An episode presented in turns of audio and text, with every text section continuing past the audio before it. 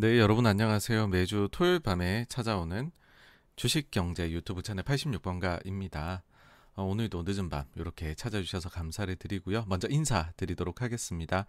에, 피치젤리 요정님, 굿펠라스님, 양정호님, 도라도라님, 이지은님, 제임스백님, 호라이즌님, 딜딜님, 로레빈님, KJ 문님, 아 그리고 어, 이창희님 모두 모두 감사드립니다. 네 안녕하세요.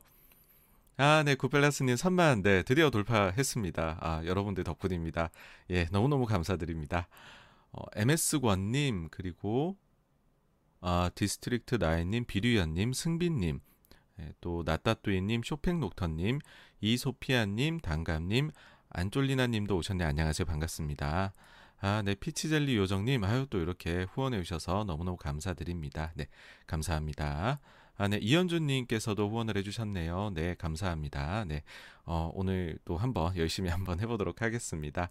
아, 정연숙님, 빈님, 산책꾼님, 페퍼민트님, 어, 즉등님, 우자매님, 김인수님도 오셨네요. 네, 안녕하세요. 네, 다시 만나 뵙게 돼서 반갑습니다. 네, 어, 네, 정말 더운 것 같아요. 저도 지금 에어컨 틀어놓고서 있는데, 어제 오늘은 정말 더운 것 같습니다. 네. 어, 레옹님, 신현일님, BSPL님, 구리너님, 또 이현주님, 이현 이현주님, 이현주님, 어, 그리고 엉한님, 피트 데이비드님, 블레싱님도 오셨네요. 네, 안녕하세요. 반갑습니다. 세봄님, 어, 또 어, 갓더 타임님, 일고님, 제프리님, 카모맨님, 그리고 한상윤님, 대박님, 크로마뇽님, 찰버리 코코님, 박종성님, 도깨비님도 안녕하세요. 네, 모두 모두 반갑습니다. 아, 네, 또 김용길님께서 이렇게 또 후원을 해주셨네요. 네, 너무너무 감사합니다. 네, 감사합니다. 아, 네, 환한새가 될지는 모르겠습니다. 아직은 금난새이고요. KSL님, 보리님, 부산사람님, 정덩이님, 그리고 어, 행복한 주님, 초록물고기님, 또 금융치료님, 어, MSJ님, 박성진님도 오셨네요. 네, 모두 모두 반갑습니다. 안녕하세요. 아, 네. 아이고, 방송 때문에 약속도 끊고 오셨다고요. 아우, 그럼 뭐 또 도움 되시도록 열심히 해야 되겠네요. 아, 네. 또 박지영님, 어, 이주준님, 보이드님, 홍아성님도 오셨네요. 네, 안녕하세요. 반갑습니다. 아, 네. MSJ님 매주 이렇게 또 어, 방문해 주시고 또 후원도 해주셔서 예, 너무너무 감사드립니다. 네, 감사합니다. 예, 또 저희 로즈마리님 어, 알프레도 님도 또 와주셨네요. 네, 감사하다는 말씀 드리겠습니다. 아, 네, 양정호 님께서 또 이렇게 후원을 해주셔서 너무너무 감사합니다. 예, 감사합니다. 아, 네, 이번 주에는 내용이 조금 모르겠습니다. 제가 말을 좀 빨리 해볼게요. 근데 좀 길게 될 것 같아요. 일단 내용 자체가 많죠. 그쵸? 꼭지가 많습니다. 지난주 자산 시장, 그리고 이번 주에 또 새롭게 저희 채널에 가입하신 분들이 많이 늦으셨으니까 소개를 한번 짧게 해보고 갈까 하고요. 매도가 매도를 부른다는 게 무슨 말인가요?에 대해 갖고 좀 자세히 말씀드리고요. 그 최근에 보면 침체는 좋은 것 아니냐라는 인식이 좀 퍼져 나가는 것 같은데 거기에 대한 저의 의견 그리고 우리 증시는 왜 이렇게 많이 빠질까?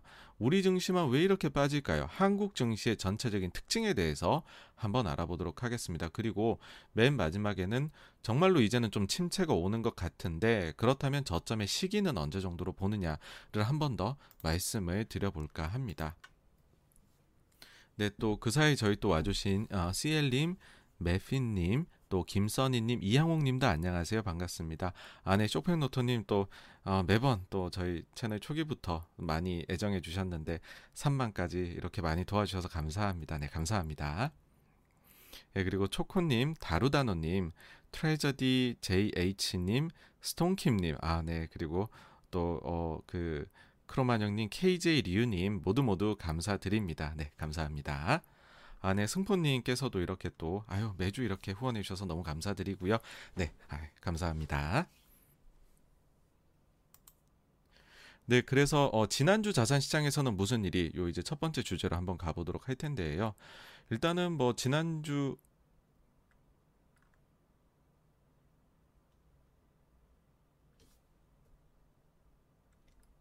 어 지난주 자료가 그 전주 자료로 지금 나와 있는 것 같은데 요거는 일단 잘못된 겁니다.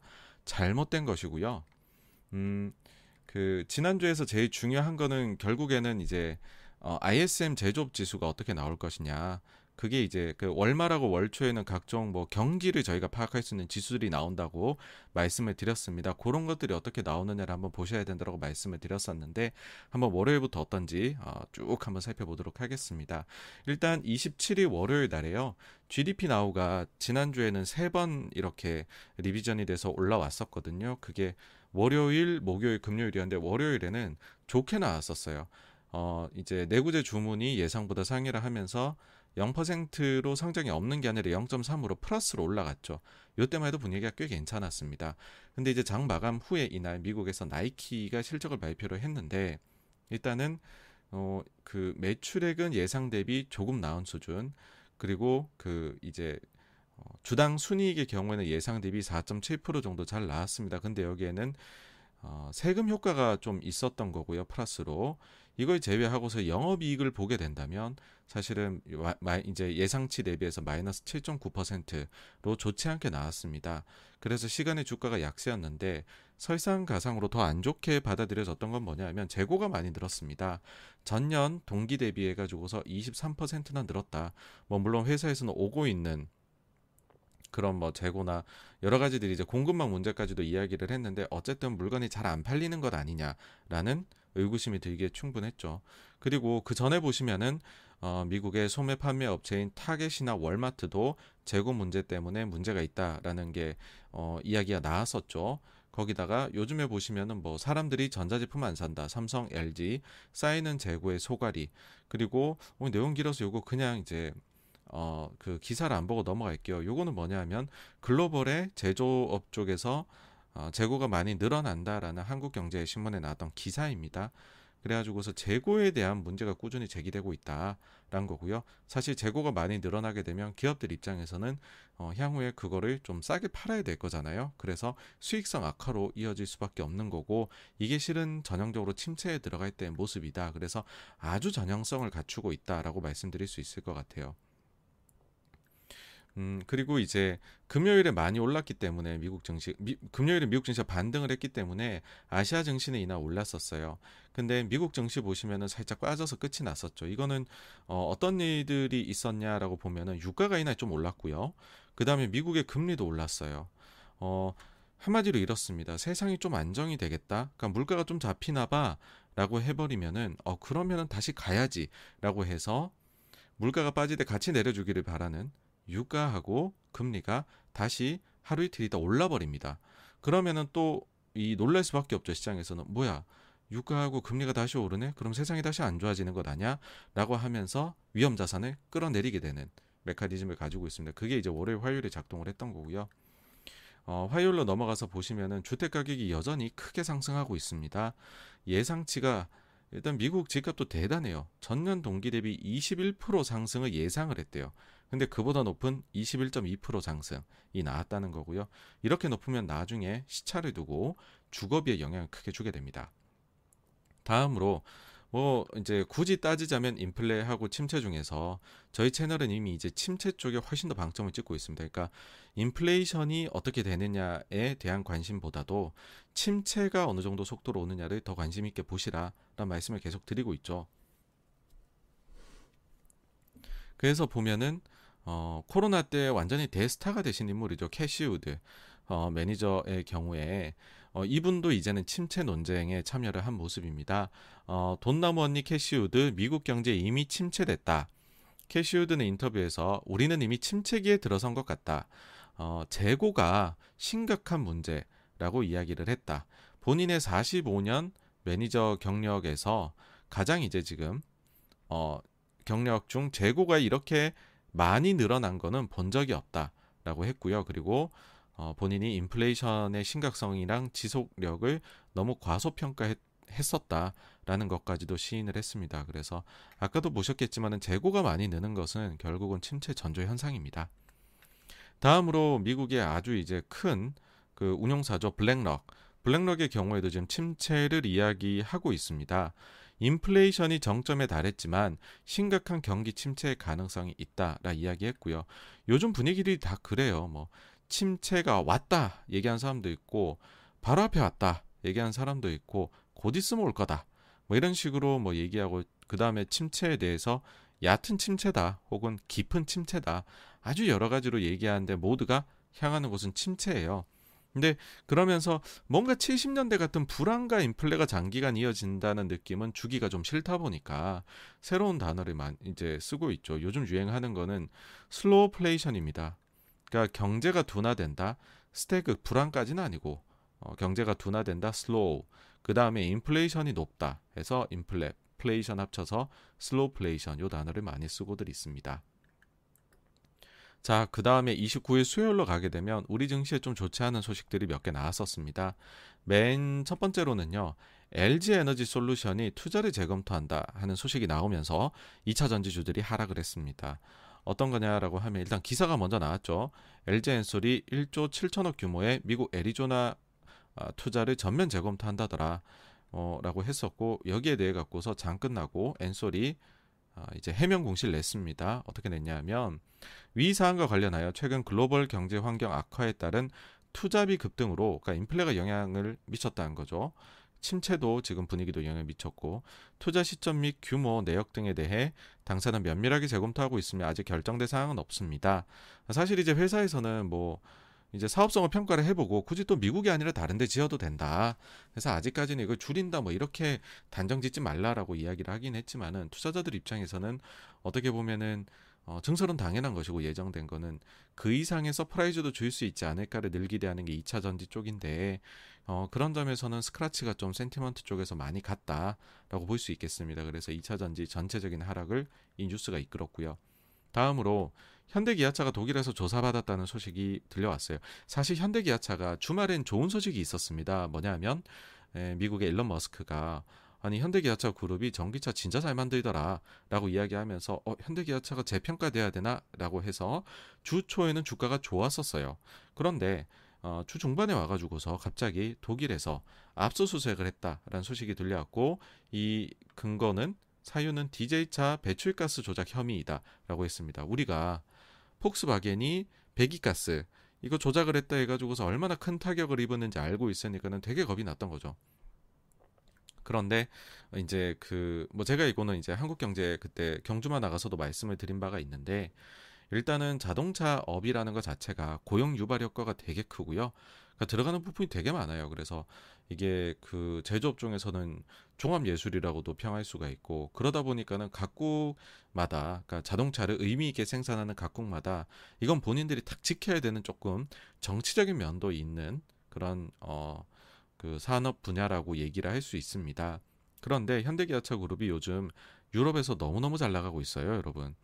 2년 전만 해도 양사 합쳐서 시장 점유율이 7%대, 근데 1년 전에는 8%대였고요. 올해 들어와서는 10%대를 돌파를 했습니다. 이렇게 빠르게 증가하다 보니까 어, 특히 2000 올해 같은 경우는요. 지금 유럽의 자동차 시장은 수축하고 있습니다. 그런데 현대차하고 기아차는 둘 다 두 자리대 판매량 증가를 보이고 있습니다. 그래서 아무래도 일종의 견제 목적이 크지 않을까라는 생각이 들고요. 또 뭐뭐 뭐 의례적인 거란 생각도 듭니다. 작년에는 일본 차들이 또 받았었으니까는요. 예, 그리고 어 그렇지만은 이게 만약에 또 엄청나게 리콜이 나오고 비용이 증가할 수 있는 문제가 될 수도 있잖아요. 그런 거를 보시려면요. 차 쪽에서는 이제 어 관심 있게 보셔야 되는 사항이 딱 하나가 남는데 이건 팁을 하나 드리자면 자동차 쪽에서요. 내부자 고발이 나와가지고서 리콜이 들어가는 경우에는 이거는 실제로 그 리콜 관련해서 비용을 크게 지출해야 될 가능성이 높습니다. 왜 그러냐면 내부자가 그러니까 이 조사를 하는 게 되게 어려워요, 사실. 자동차 쪽에서 뭔가 구조적인 결함이나 의도된 결함을 발견하는 거는 어렵거든요. 근데 내부자가 가지고 나간 거면 그건 근거들을 다 가지고 그 사람이 나갔을 거잖아요. 그래서 발견이 쉬워요. 어, 현대 기아차 그룹이 지금 미국에서 어, 엔진 관련해 가지고서 지난 세대 엔진 관련해 가지고서 리콜이 좀 많이 나왔고 비용이 많이 반영이 됐잖아요. 그런 것들은 어, 내부자 고발이 있었습니다. 그래서 예, 여기에 대해 가지고서는 그때 당시에 이제 여의도 쪽에서도 평가를 하기로 야 이거는 비용이 나올 수밖에 없겠다. 거의 뭐 이거는 확실하게 답안지를 알고 들어가는 건데 안 나오기는 어렵지 않겠느냐 했었습니다. 과연 유럽에서도 그런 상황인지는 좀 더 지켜보자. 아직까지는 그런 이야기는 없는 것 같습니다. 다음으로 중국 쪽에서는요, 이제 시진핑 주석이 제로 코로나에 제로 코로나를 계속해서 고수하겠다 이런 의지를 재차 표명했다는 소식입니다. 아무래도 10월 당대회까지는 제로 코로나를 할 것 같네요. 다음으로 독일의 소비자 물가 지수가 나왔는데요. 이게 그 유럽 다음 날 나오는 그 뒤에 나 유럽의 소비자 물가 지수보다 독일이 조금 빨리 나와요. 그러다 보니까 요걸 가지고서 독일이 유럽권에선 제일 크니까 이걸 가지고서 분위기를 대략 파악을 할 수가 있는데 보시면은 예상보다 낮게 나왔죠. 예상이 8% 증가인데 7.6. 전월 대비로는 0.4 증가로 봤는데 마이너스 0.1. 이전에 이제 전년 동기 대비 7.9보다 낮은 7.6. 그래서 아 인플레가 독일을 보니 내려오나 해서 요거 발표 나오고 증시가 쫙 한번 올랐었습니다. 다만 여기에 대해서 좀 조심히 봐야 된다 라고 하는 거는 뭐냐면 독일이 이제 요 물가에 요번에 들어온 게 유류세를 크게 인하를 해줬고 그 다음에 대중교통비에 대해서도 지원을 많이 해준 것 같더라고요. 그래서 요거 때문에 내려온 것이지 아직 독일의 소비자 물가가 하락하는 기미가 나온 것은 아니다라는 분석도 있습니다. 그래서 요거는 한 번 더 봐야 될 것 같아요. 다음으로 이날 미국의 GDP 1분기 GDP 최종치가 나왔는데 이게 surprise였어요. 사실 저는 여기서 뭐 별로 특이한 건 없을 거다라고 생각을 했었는데 아주 surprise했습니다. 한번 살펴보죠. 일단은 미국은 GDP를 내게 되면 1차 속보치, 2차 속보치를 내고 그다음 최종치를 내게 됩니다. 이번에 나온 게 이제 최종치이거든요. 근데 1차 속보치가 마이너스 1.4, 2차가 마이너스 1.5, 최종이 마이너스 1.6이었습니다. 뭐이 정도만 보면 0.1%포인트씩 움직인 거 별거 있느냐. 근데 속사정을 한번 따져보죠. 1차 때에는요, 이 PC라는 게 그 민간 소비입니다. 어, 어땠냐면 마이너스 1.4가 나왔는데, 어, 그 중에서 가장 안 좋게 영향을 많이 미친 거는 순수출, 즉 수입이 크게 증가해서 이 요소가 GDP에서 마이너스 3.2를 차지하더라. 이것만 없었으면 우리 사실 1.8% 증가다. 거기다가 재고 조정, 재고도 마이너스 효과를 0.8을 냈다. 그래서 이 두 가지만 없어 이 두 개 합치면 4%지 않느냐. 이것만 아니었으면 우리가 2% 중후반대에 GDP 오히려 성장률이 나왔을 거다라는 이야기를 했고 당시에 여기에 대해서 그 어, 파월 의장까지 나와가지고서 미국 경제는 소비가 좋기 때문에 strong strong strong 하다라고 이야기를 했었습니다. 기억이 나실 거예요. 저희 채널을 계속 봐오신 분들이라면 이게 너무너무 너무나도 기억이 나실 겁니다. 근데 어 2차 때에 수정할 때에도 뭐 크게 달라진 점은 없었는데 최종 수정에서 많이 달라진 게 뭐냐 하면 이 소비가 크게 줄었어요. 기여도가. 소비가 많이 늘었다라고 얘기를 했었는데 알고 보면 플러스 1.27%포인트만 기여를 한 거예요. 서비스 쪽이 reopening으로 인해 가지고서 위드 코로나로 인해 가지고서 굉장히 좋다라고 했었는데 그 부분이 많이 내려간 것이죠. 근데 GDP는 왜 많이 안 내려갔느냐? 여기서 이만큼 내려갔으면 GDP가 마이너스 2% 이상이 되었었어야 되는 거거든요. 왜 그랬냐라고 하게 되면 민간 투자 쪽에서 재고 조정이 플러스로 많이 올라왔습니다. 그러니까 재고 조정이 당초에는 마이너스 0.84라고 했는데 마이너스 0.35로 올라왔던 것이죠. 그러니까는 이 콤비네이션이 되게 좋지, 이 조합이 굉장히 좋지 않다라는 겁니다. 뭐냐면 일단은 1분기 때부터 이미 소비가 많이 둔화되었다라는 거고요. 이유로 들었던 것이 소비가 너무너무 좋다 보니까는 우리가 수입을 많이 늘려서 순수출이 안 좋았고 물건을 많이 소비하다 보니까 재고 쪽에 조정이 마이너스 효과가 났다라고 얘기를 했어요. 근데 정확히 정반대로 되돌림이 일어난 것이죠. 그래서 1분기 때부터 별로 좋은 게 없었네. 라는 식으로 결론이 나버렸다라는 겁니다. 그래서 이거 뭐 미국의 소비가 생각보다 일찍부터 안 좋아진 것이 아니냐라는 얘기가 나온 거죠.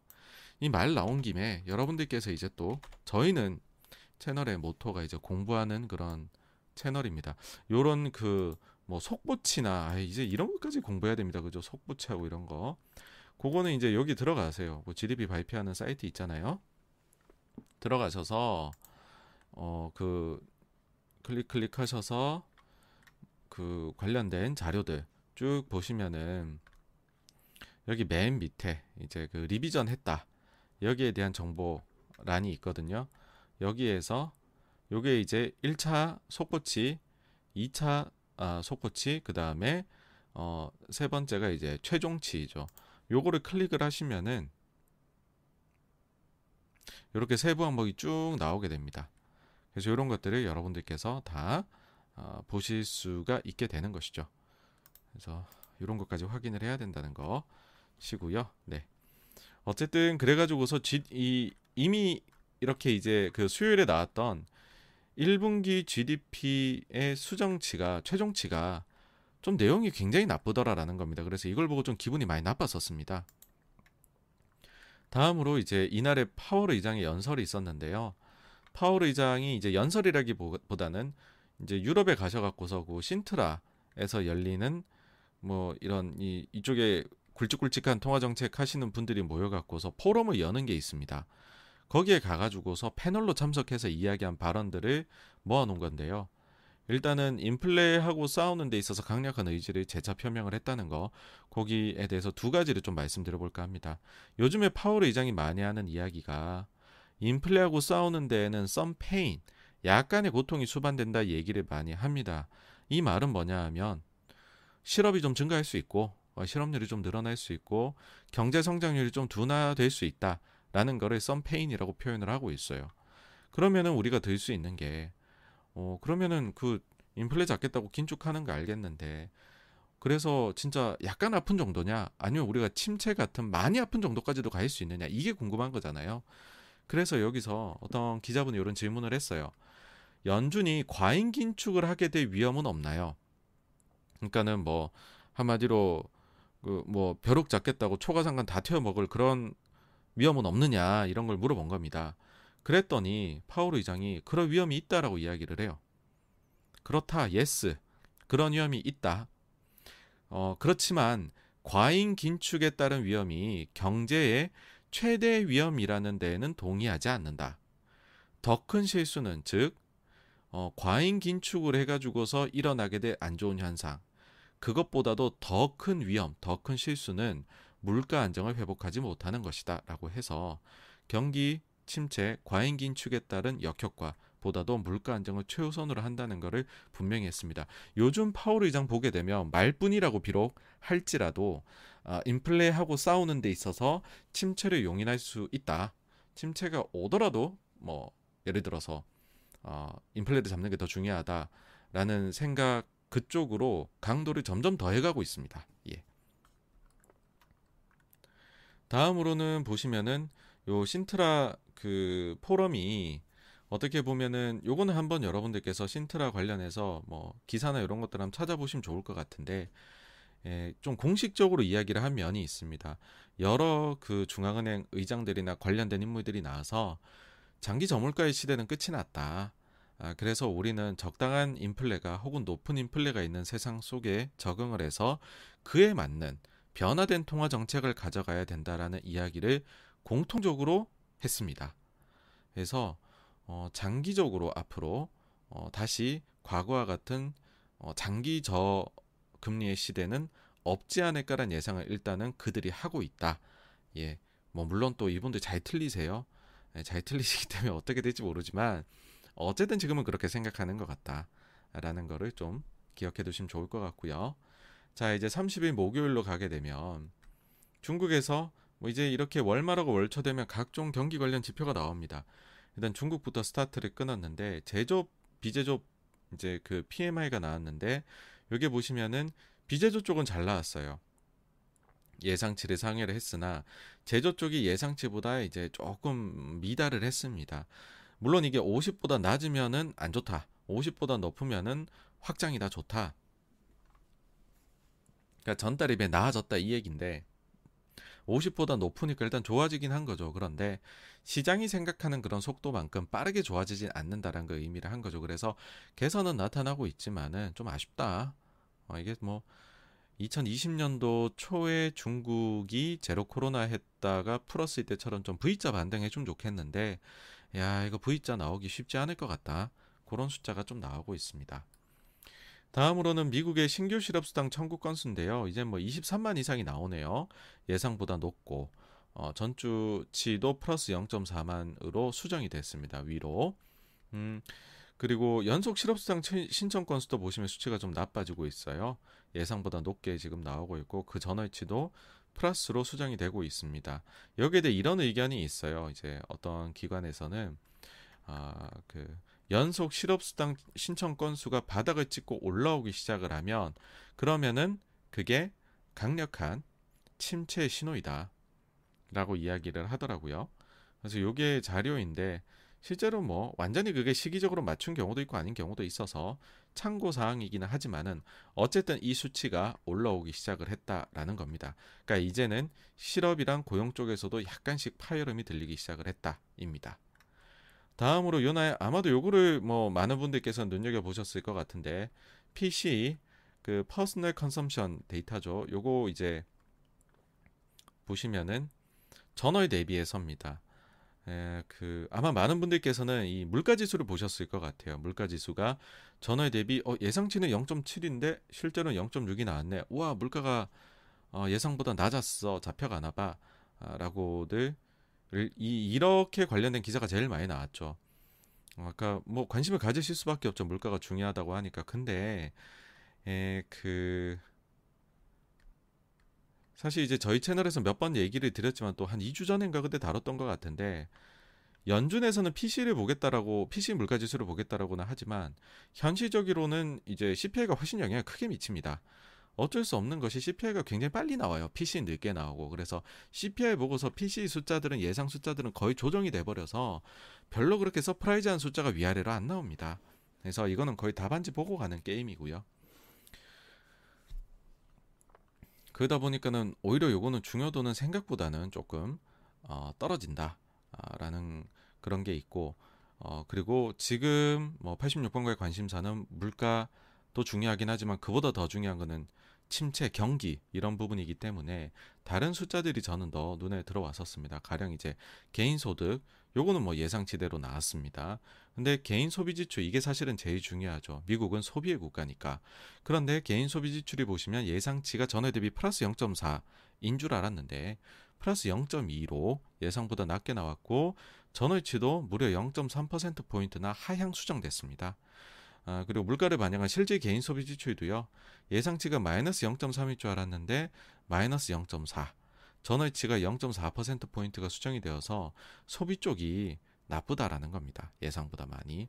그래서 아, 요게 좀 안 좋게 2분기에 미국의 아, 경제에는 영향을 미칠 수 있겠다라는 걱정이 들었습니다.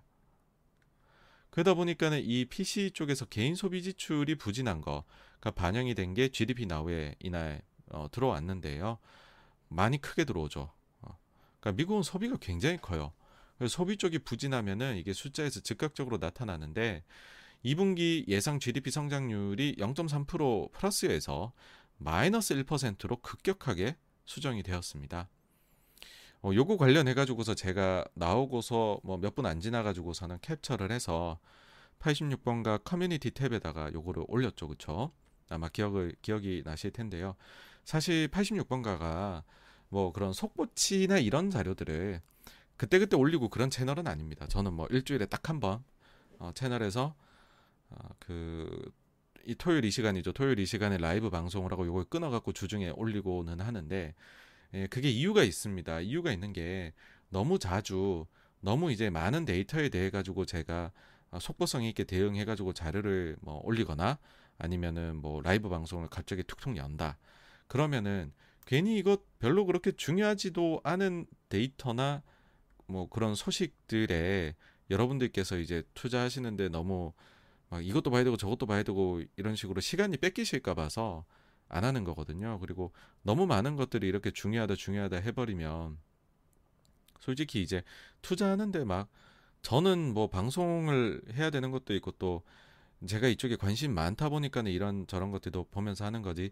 사실 일반적으로 투자하시는 분들이 이런 것들을 막 실시간 음, 속보성 있게 이렇게 다 보실 필요는 없다고 생각을 하거든요. 그래서 너무 그런 것들을 분위기를 만드는 거를 저는 좀 싫어하기 때문에 그래서 아주 이제 가급적 안 올리려고 노력을 합니다. 근데 지금 두 번 올렸어요. 제가 이그 어, 채널을 운영을 하면서 두 번을 올렸는데 그게 언제였냐면은 제일 최근에는 이 GDP 나오가 마이너스로 수정된 요 그 목요일이었고요. 그 전에는 작년 11월 30일 날 제롬 파월 의장이 의장으로 재지명되고 일주일 지난 후에 의회 출석을 해가지고서 인플레가 transitory 일시적이다. 요 발언을 철회한 인플레 일시적이지 않아요. 얘기한 날 요때 한 번 더 올렸었습니다. 개인적으로 생각할 때는 이때에 강세장이 끝났다고 생각을 해요. 그래서 이때 이렇게 표현을 했죠. 2013년에 taper tantrum이 있었다면 2021년도 이날에는 파월 의장이 연준의 배신을 이끌어냈다. 투자자들에 대한. 뭐 이제 그래서 아주 가끔 이렇게 해서 중요하다 생각하는 것만 올린다는 거를 좀 알아주셨으면 하고요. 어, 어쨌든 이날을 기점으로 해가지고 이젠 침체라고 이야기를 완전히 할 수 있을 것 같다라고 생각을 합니다. 자 다음으로 이제 미국에서 마크 저커버그도 침체에 대해 이제 뭐 이야기를 하기 시작을 했습니다. 최악의 경기 침체를 언급을 하면서 어 그냥 사실 하고 싶은 건 이거겠죠. 아우 가뜩이나 지금 회사 주가도 많이 빠지고 사정도 나쁜데 채용을 좀 줄여야겠어. 솔직히 페이스북 상황이 나쁜 게 경기 때문만은 아닌 것 같은데 경기를 아주 시적절하게 활용하시는 것 같습니다. 다음으로 장 끝나고 우리한테 중요한 소식이죠. 마이크론이 실적을 발표를 했습니다. 매출액은 컨센 대비 0.1 잘 나왔고요. 영업이익은 컨센서스 대비 1.6%, 주당 순이익은 컨센서스 대비 10.7%잘 나왔습니다. 근데 문제가 되는 부분은 다음 분기에 대한 어, 그 이제 회사의 가이던스인데 이것이 시장의 예상치를 크게 하회했습니다. 어, 지금 어, 매출액에 대해서 다음 분기에 시장은 91억 달러 보고 있는데 가이던스는 68에서 78억 달러에 불과했고요. 주당 순이익에 대해 가지고서는 2.6달러를 보고 있는데 1.4에서 1.8달러 정도로 본다라고 해버렸죠. 그래서 야 이거 반도체 쪽이 안 좋은 거 아니냐, 뭐 이런 소식이 나왔고요. 다음 7월 1일 금요일에 가게 되면은 뭐 우리나라에서는 유류세 사상 최대 폭이나 이거 이야기를 하더라고요. 그래서 휘발유값하고 경유값이 드디어 떨어졌다 이런 기사가 나오는데 뭐 이제 그 호불호가 분명히 있으실 거고 판단하시는 게 다 정책에 대해 다른 의견들이 있으실 거라 생각을 합니다만은 개인적으로 저는 일괄적인 유류세 인하는 우리나라에는 좀 안 맞는 게 아닌가 하는 생각이 있습니다. 아, 일단 그런 생각이 왜 하냐면은 세금을 이제 어떻게 쓰느냐의 차이이기는 한데 그 세금은 좀 가급적이면은 좀 제일 효과 있게 아껴 쓰는 게 저는 좋다고 생각을 하는데 유류세를 인하를 하게 되면 보통 기름 훨씬 많이 먹는 차 이거는 큰 차고 고급 차고 뭐 그런 식이잖아요. 근데 그런 거는 보통은 뭐 소위 말해 부자들이 타고 다니잖아요. 근데 그분들이 유류세 인하에 따른 효과는 더 보시게 되겠죠. 근데 사실은 뭐 그러려고 정책을 쓰는 거는 목적은 저는 아니다라고 생각을 해요. 그래서 오히려 대중교통비 관련해 가지고서 파격적으로 전면적인 지원책을 이럴 때는 쓰는 것이 어떨까 하는 생각도 들고요. 또 유류세를 인하를 하게 되면 그러면은 사람들이 차를 계속 타고 다닐 겁니다. 그렇죠? 그러면 수요 쪽은 줄이지 못할 것이다라는 생각이 들어요. 하지만 만약에 대중교통 쪽에 대해서 지원이 파격적으로 들어오면 자차가 있더라도 어, 유가가 대단히 높은 시기에는 가급적 대중교통을 타려고 노력을 하지 않을까라고 생각을 합니다. 그러면 수요도 조금 줄어드는 효과가 있지 않을까라고 생각을 해요. 그래서 어, 뭐 가령 예를 들어서 영업용으로 어, 사용하시는 그런 차량이나 이런 데에 대해서는 유류세 인하가 또 영업이 필요하시니까는 해드려야 되겠지만 일괄적인 거는 조금 정책 효과가 제 생각엔 조금 별로다라는 생각이 있고요. 반면에 근데 미국이나 이런 나라들은 차가 필수잖아요. 그런 나라에서는 유류세를 인하하는 거는 뭐 공통적으로 도움이 되지 않을까 그렇게 좀 이제 상황에 따라 다른 정책을 써야 된다라는 생각이 있기는 합니다. 근데 워낙 물가가 높으니까는 이제는 뭐 이런 거 당연히 이런 수순으로 갈 수밖에 없긴 하죠. 다음으로 우리나라 수출입 데이터가 나왔는데 어, 많이 둔화가 됐습니다. 그렇지만은 뭐 일평균으로 보면은 그래도 두 자리대 나왔고 그 다음에 예상치보다는 좀 높게 나왔어요. 그래서 다행이다 이긴 하지만 완연히 좀 둔화되는 모습을 보이고 있다라는 생각이 들고요. 그 다음 이날에 이제 한국 증시하고 대만 증시가 나빴어요. 그 이유는 TSMC 쪽에서 그 오더컷이 나오고 있다 이런 TSMC에 오더컷이 나오고 있다 이런 소문이 돌면서 특히 반도체나 이런 쪽 분위기가 나빴었고요. 아, 그다음 중국으로 가시게 되면은 차이신 제조 PMI 나왔는데 그러니까는 요거는 이제 좀 중소기업 위주의 지표입니다. 그 전 달이 워낙 안 좋다 보니까는 요번에는 조금 더 좋게 나오지 않았나라는 생각이 들고요. 그리고 제가 좀 눈여겨봤던 소식은 중국 보시면은 시진핑 주석이 홍콩 주권 반환 25주년을 기념해가지고서 홍콩을 방문했다는 소식인데 이게 놀라운 점이죠. 시진핑 893일 만에 본토 밖으로 어, 코로나 때 이런 이야기가 있었어요. 아, 시진핑 지금 그 주석이 해외로 절대 안 나가고 있다. 중국에만 있다. 이게 지금 코로나의 심각성을 알려주는 거다. 그러니까 코로나가 별거 아닌 거라고 하면은 시진핑이 이제 밖으로 나갈 거다. 아, 중국 밖으로. 그 시기가 되면 진짜 코로나를 걱정을 안 해도 되는 시기이다. 이런 말씀들을 농반 진반, 진반으로 하시는 분들이 계셨어요. 근데 마침내 예, 중국 본토 밖으로 났어요. 물론 그래도 홍콩이니까 뭐 이거를 뭐, 뭐 유럽 순방 갔다 뭐 유럽 갔다 미국 갔다 뭐 한국에 왔다 이런 거하고 비교하기는 어렵기는 합니다. 그렇지만은 지금 보시면 아직까지도 홍콩이 하루에 확진자가 2천 명씩 나오고 있거든요. 그런데도 갔다라는 것은 뭔가 좀 좋은 신호가 있을 것이지 않나. 물론 바로 전에 뭐 제가 이런 말씀 드렸죠.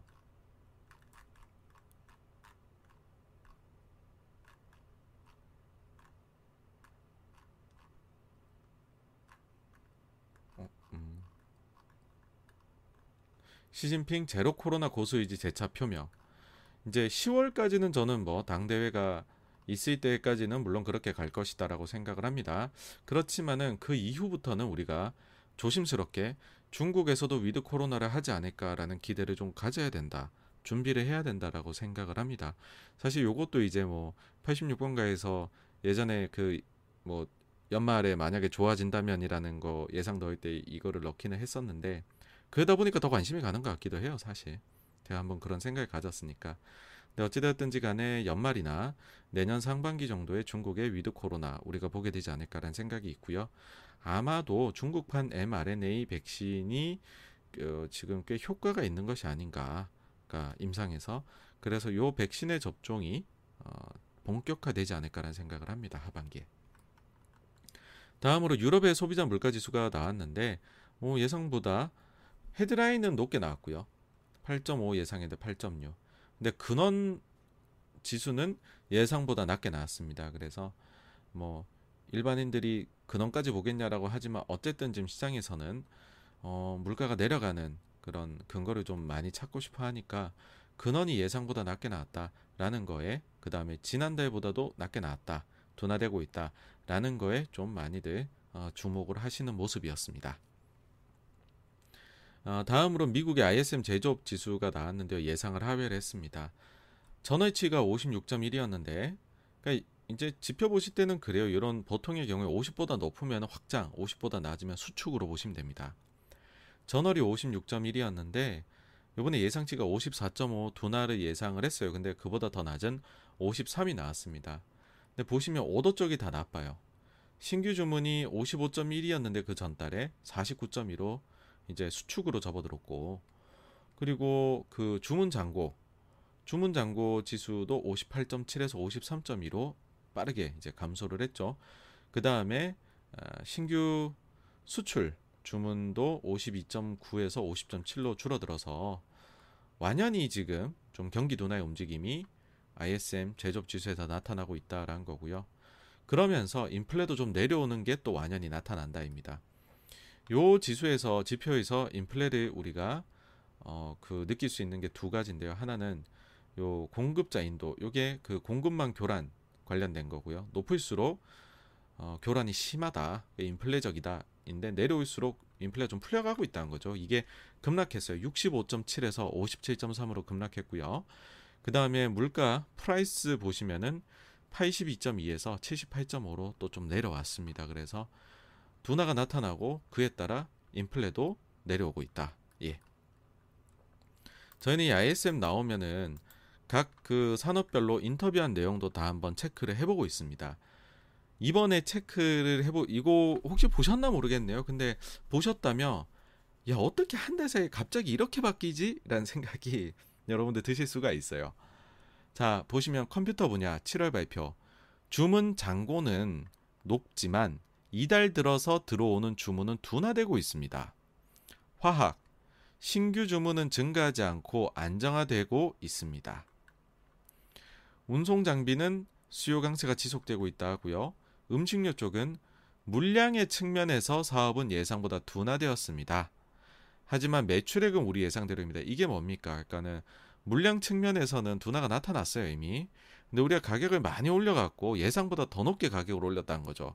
그래서 매출액은 예상대로라는 거예요. PQ가 있으면 P는 더 올랐고 Q는 더 내린 거죠. 해상 운송 비용이 마침내 약간 떨어지기 시작했습니다. 우리는 이미 가을 주문을 대량으로 받고 있으며 고무적입니다. 석유 석탄, 계속된 시장의 긴축과 휘발유 디젤 가격의 상승 그리고 제한된 노동자 그리고 어, 화물 트럭 운전자는 비용 증가 괴뢰같이 합니다. 안정세를 보이고 있는 시장 거의 없습니다. 석유 시장 이제 에너지 시장 그렇다는 거고요. 가공금속 보시면 사업은 여전히 안정적입니다. 일부 고객은 재고가 너무 많아서 주문을 밀어내고 있습니다. 물건을 일찍 받기 원하는 고객에게 이 밀어내기 주문을 소화하고 있기 때문에 캐파 측면에서 본인들이 손해를 보는 건 없다고 하고요. 전자제품 쪽에서는 주문과 생산은 계속 강세 보이고 있지만 재료 가용성이 우리를 가로막고 있습니다. 주문 잔고를 소모할 만큼 충분한 시간이 없습니다. 여전히 이제 그 아주 그 좋다라는 거를 의미를 하죠. 그러니까 뭐 좀 내려오는 데도 있지만은 여전히 지금 뭐 24/7 돌려야 되는 데도 있다는 거고 의류 쪽은 보시면 고객들로부터 재고가 많고 매출이 떨어지고 있다는 이야기를 듣고 있습니다. 재고가 수요에 맞게 적절하게 조정될 때까지 앞으로 몇 달 동안 주문이 감소할 것으로 예상합니다라고 해서 나이키만의 문제가 아님을 알 수 있습니다. 다음으로 1차 금속 보시면 공급이 어느 정도 안정되고 있는 것 같지만 여전히 의문이 남아 있습니다.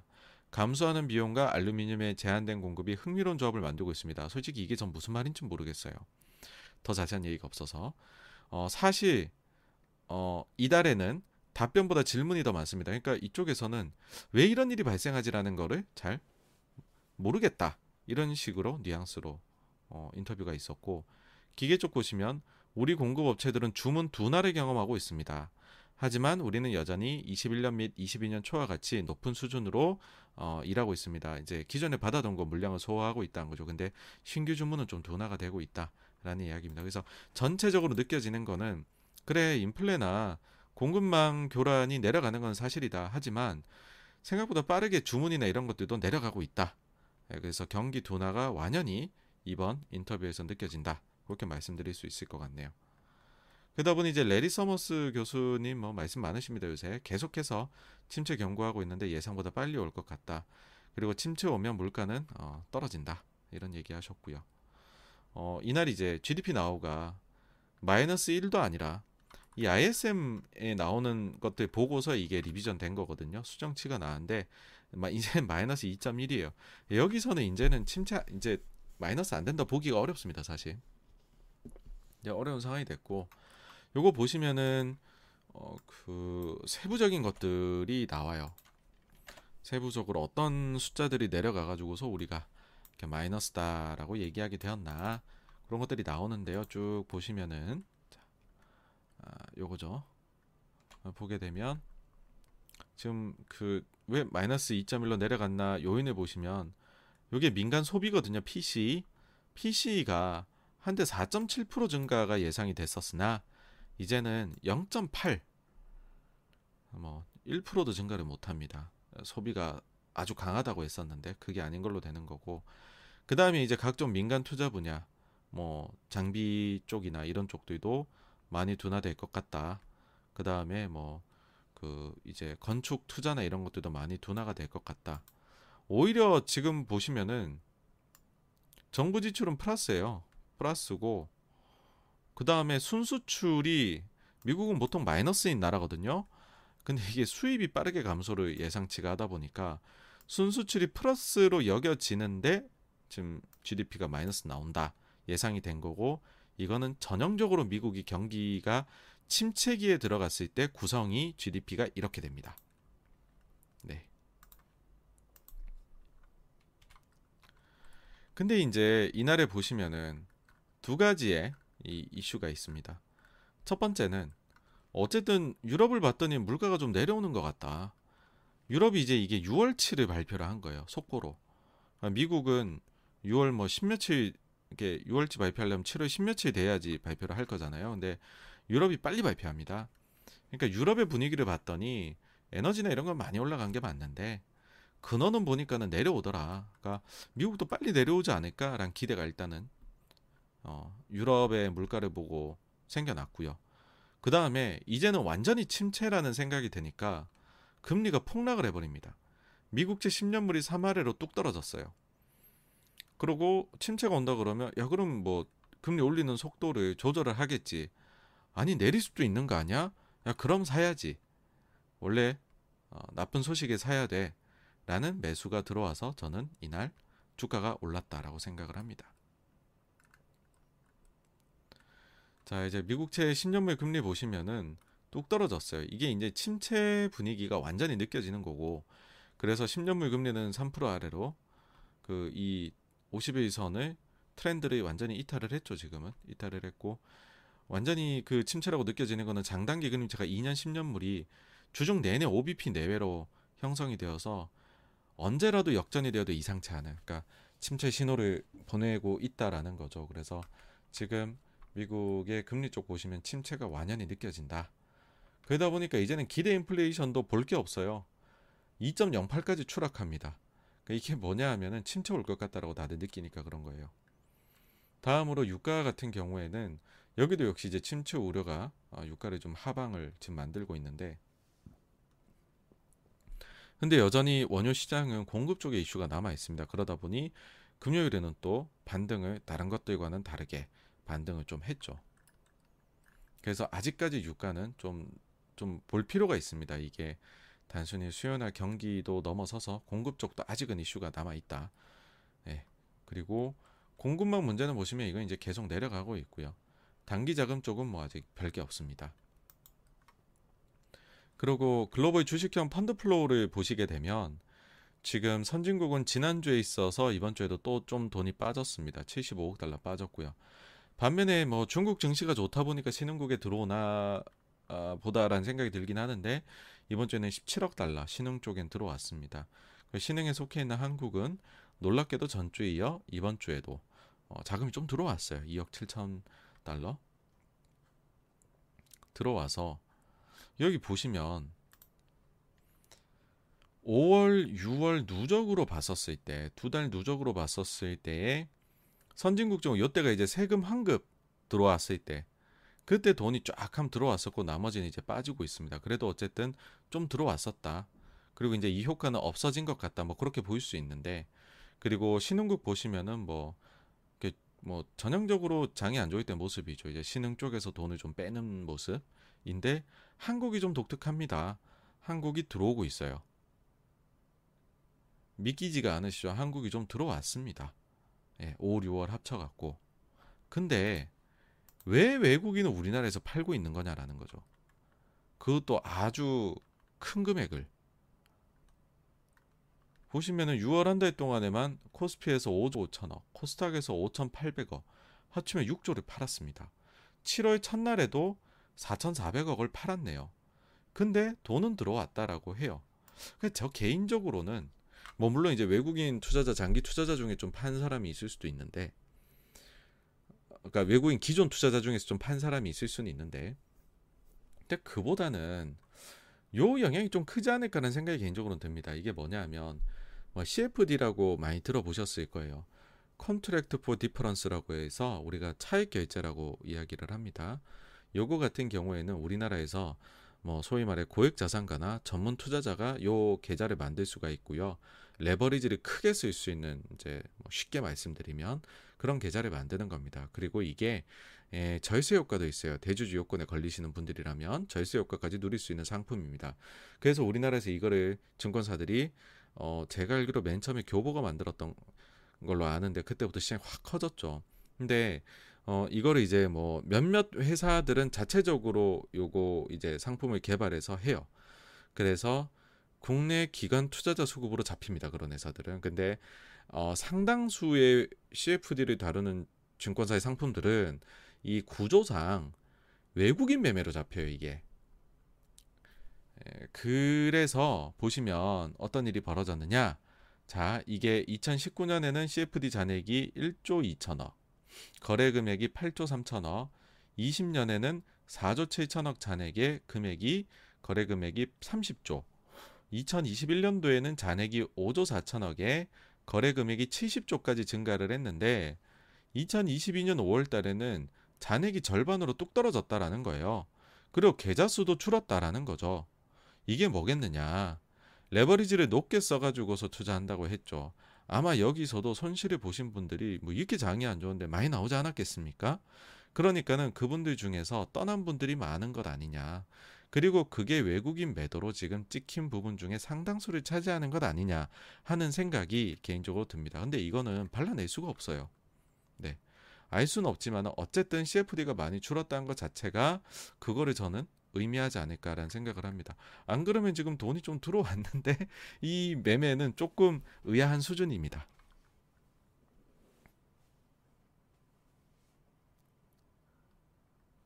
그 다음에 그 뭐 오미크론이나 보신 뭐딱 중국 얘기밖에 안 하죠. 중국은 하향 안정화가 지금 되어 있는 상황이고요. 물론 지금 뭐 일부 지역에서 또 대량 검사를 한다고는 하는데 대량 검사에서 또 뭐 양성이 많이 나올지는 지켜봐야 될 문제고 뭐 아까도 말씀드렸지만 GDP 나우 같은 경우에는 다음 주 이제 목요일하고 다음 주에는 목요일 금요일에 발표가 또 있습니다. 보시면 재밌을 것 같고요. 총평을 해보면 이제 어느새 다들 경기 침체를 받아들이거나 기대하게 된 것 같아요. 뭐 어떤 분들은 침체라서 이제 큰일 났다. 어떤 분들은 야, 저 큰일 난 수준이 아니야. 구조적 침체가 장기화될 거기 때문에 난리가 났다. 하신 분도 있고 아니다. 인플레를 일소할 수 있는 좋은 침체다. 혹은 얕은 침체는 괜찮다. 이것까지 이제는 침체를 중심으로 해서 다양한 의견이 난무를 하고 있습니다. 어, 86번가에서 생각하기에는 기본적으로 침체가 증시에는 좋지 않다라는 입장이고요. 다만 그 깊이에 대해 가지고서는 저도 아직 모르겠다입니다. 네. 그러니까 계속해서 우리가 좀 조심조심 하시는 게 낫지 않을까 생각을 합니다. 어, 다음 주 보게 되면은 미국이 일단 월요일에는 휴장이고요. 뭐 생산자 물가 나오고 우리나라 소비자 물가 이제 5.9가 예상이 돼 있던데 과연 6을 넘을까 말까 한번 봐야 될 것 같고요. 어, 그 다음에 중국의 차이신 서비스 PMI 아, 호주 금리 결정이 있고요. 음, 그 다음에는 미국에서 ISM 서비스 쪽 지수가 나오게 되고 그리고 미국의 요, 요 날 이제 그 고용 관련해서 졸츠 나오는 게 꽤 중요할 수 있습니다. 구인 이직 보고서인데 지금 미국 경제 강하다라고 연준의 그런 멤버들이 이야기하는 가장 큰 근거는 고용이 이렇게까지나 타이트한 상황에서 침체가 오는 걸못 봤다라는 얘기거든요. 근데 그 중에서도 이야기하는 게 아니 일자리 오픈된 게 두 개인데 일자리를 구하는 사람은 한 명이야. 이게 2배수나 되는 경우에서 어떻게 침체가 오니 하는 거거든요. 그런 거에 대해 갖고서 요거는 물론 숫자가 한 달 더 늦게 나오는 숫자이기 때문에 시성이 떨어지긴 하지만 어쨌든 요걸 한번 보시면 과연 정말로 요즘에서도 그런 연준의 생각이 맞을지 좀 확인이 될 것 같고요. 그다음 이제 3주 지났으니까 의사록이 나오게 됩니다. 의사록 아휴 뭐 크게 별거 있겠어요. 예, 요즘에 연준은 이제 하도 실수한 게 들통이 나버려서 다음으로는 뭐 제일 중요한 거는 요거죠. 월간 고용 보고서. 고용이 어떻게 나오느냐. 제가 기준 15만이라고 적어 놓은 거는 저희 이제 채널 보신 분들도 익숙하실 텐데 최근에 바이든 대통령이 가이드라인을 준 게 있습니다. 왜냐하면은 경제가 여기까지는 내려와도 괜찮아. 즉 경제 우리가 너무 좋았다. 그래서 거기서 전환기로 조금 내려올 수 있는데 월간 신규 고용 기준으로 15만까지는 내려와도 그 전환기에서 전혀 그거는 이상한 일이 아니다. 그런 이야기를 해요. 그래서 저는 이게 연준의 가이드라인을 준 거다라고 봅니다. 물간 잡아야겠는데 침체는 안 왔으면 좋겠다. 특히 고용이 망가지면은 뭐 인기가 많이 떨어질 거잖아요. 그래서 강력하게 인플레를 잡기 위한 정책을 써라 단 월간 신규 고용이 15만 이하로 떨어지지 않도록 하면서 라고 봐요. 예. 일단 예상치는 뭐 20만이 훌쩍 넘기 때문에 아니기는 하겠지만은 요거는 계속해서 기억을 해주셔야 되는 숫자다 입니다. 자 다음으로 오늘 나온 거 보니까 이제 기사에서 미국 금리 인상 이제 시작인데 월가 올해 말 인하 예상 왜? 뭐 이제 이런 얘기 나오더라고요. 강한 긴축 행보의 경기 침체 다가온다는 이유. 빠르면 어, 연내 금리 인하 전망까지 나왔다. 자, 아, 이르면 올해 말 금리 인하가 시작될 수 있다는 전망도 나왔다. Destination Wealth Management의 어, 창립자는 인플레는 지금 폭주 상태다. 연준은 여러 강력한 신호를 통해 이를 제어하려고 할 것이고 이는 결국 경제 성장을 둔화시켜 어, 스태그플레이션이나 침체를 촉발하게 될 것이다. 연준의 올해 말 금리 인하를 예상한다. 라고 어, 이야기를 했습니다. 이게 이제 실제로 최근 분위기인데 보시면 이제 침체에 대한 사람들의 예상인데요. 보시면 작년 말에만 해도 작년 12월에만 해도 22년에 침체 온다는 사람은 거의 없었고 23년에 올 것이다라는 사람이 31%, 24년 이후에 올 것이다라는 사람들이 열의 7이었죠. 근데 요 숫자들이 계속 증가를 합니다. 그래서 최근은 어떠냐면 연내 올 거야가 이제 17%. 그 다음에 야 늦어도 내년까지는 와가 71% 둘이 합치면 70, 80 거의 한 90%에 달합니다.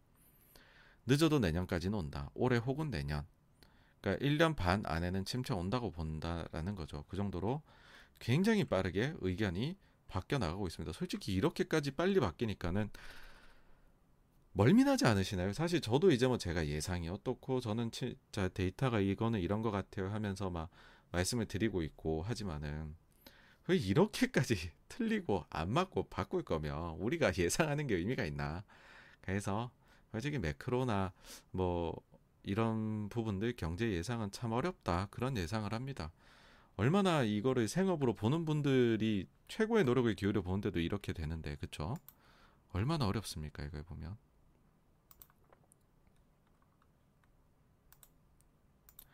하지만 요 자료를 어, 마지막에 넣은 데는 굳이 이유가 있겠죠 그쵸? 네 어, 이제 제가 했던 거 한번 또 예, 약간의 그 뭐랄까요 약간 그 난 이미 말했어 약간 요런 이제 거를 말씀드리고 싶어서 가지고 왔습니다 자 어, 20, 2022년 3월 5일 자료네요, 라이브. 당시에 연준의 추가 완화책은 언제쯤 나올까? 라고 하면서 믿기 어렵겠지만 이제 슬슬 연준이 내놓을 완화책 타이밍 맞추기 놀이에 들어가야 된다. 라고 말씀을 드렸죠. 그러면서 어, 역실적 장세 지금 모습에 우리가 들어가는 것 같다라는 거고 미국의 실적 전망이 상당히 어둡다 향후에 그리고 믿기 어렵겠지만 미국 경제 성장률이 마이너스를 기록할 수도 있다. 특히나 유가가 너무 올라가 버리면 침체가 되게 빠르게 올 수도 있다. 라는 것까지도 그때 말씀을 드렸던 바가 있습니다. 근데 하반기에는 돈을 풀 것 같아요. 라고 이때 했었고, 뭐 이제 쭉쭉쭉쭉 2018, 19년의 예시를 그때 들어, 드렸었죠. 그러면서 이 파월의 표정 가지고서 제가 또 분석을 했던 적이 있었는데,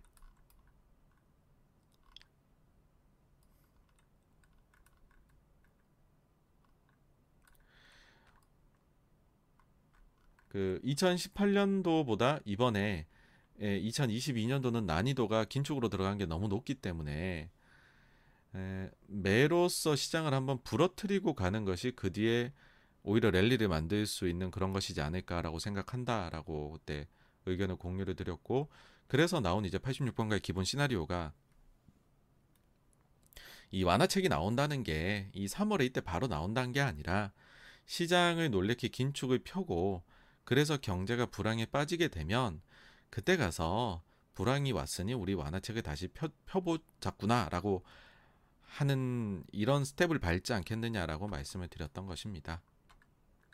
그러면서 그 자산 가격 그 자체가 잉태하는 인플레 요소가 크다였고 이 말은 반대로 하면 자산 가격 하락 자체가 만들어내는 디플레 요소도 크다라는 거죠.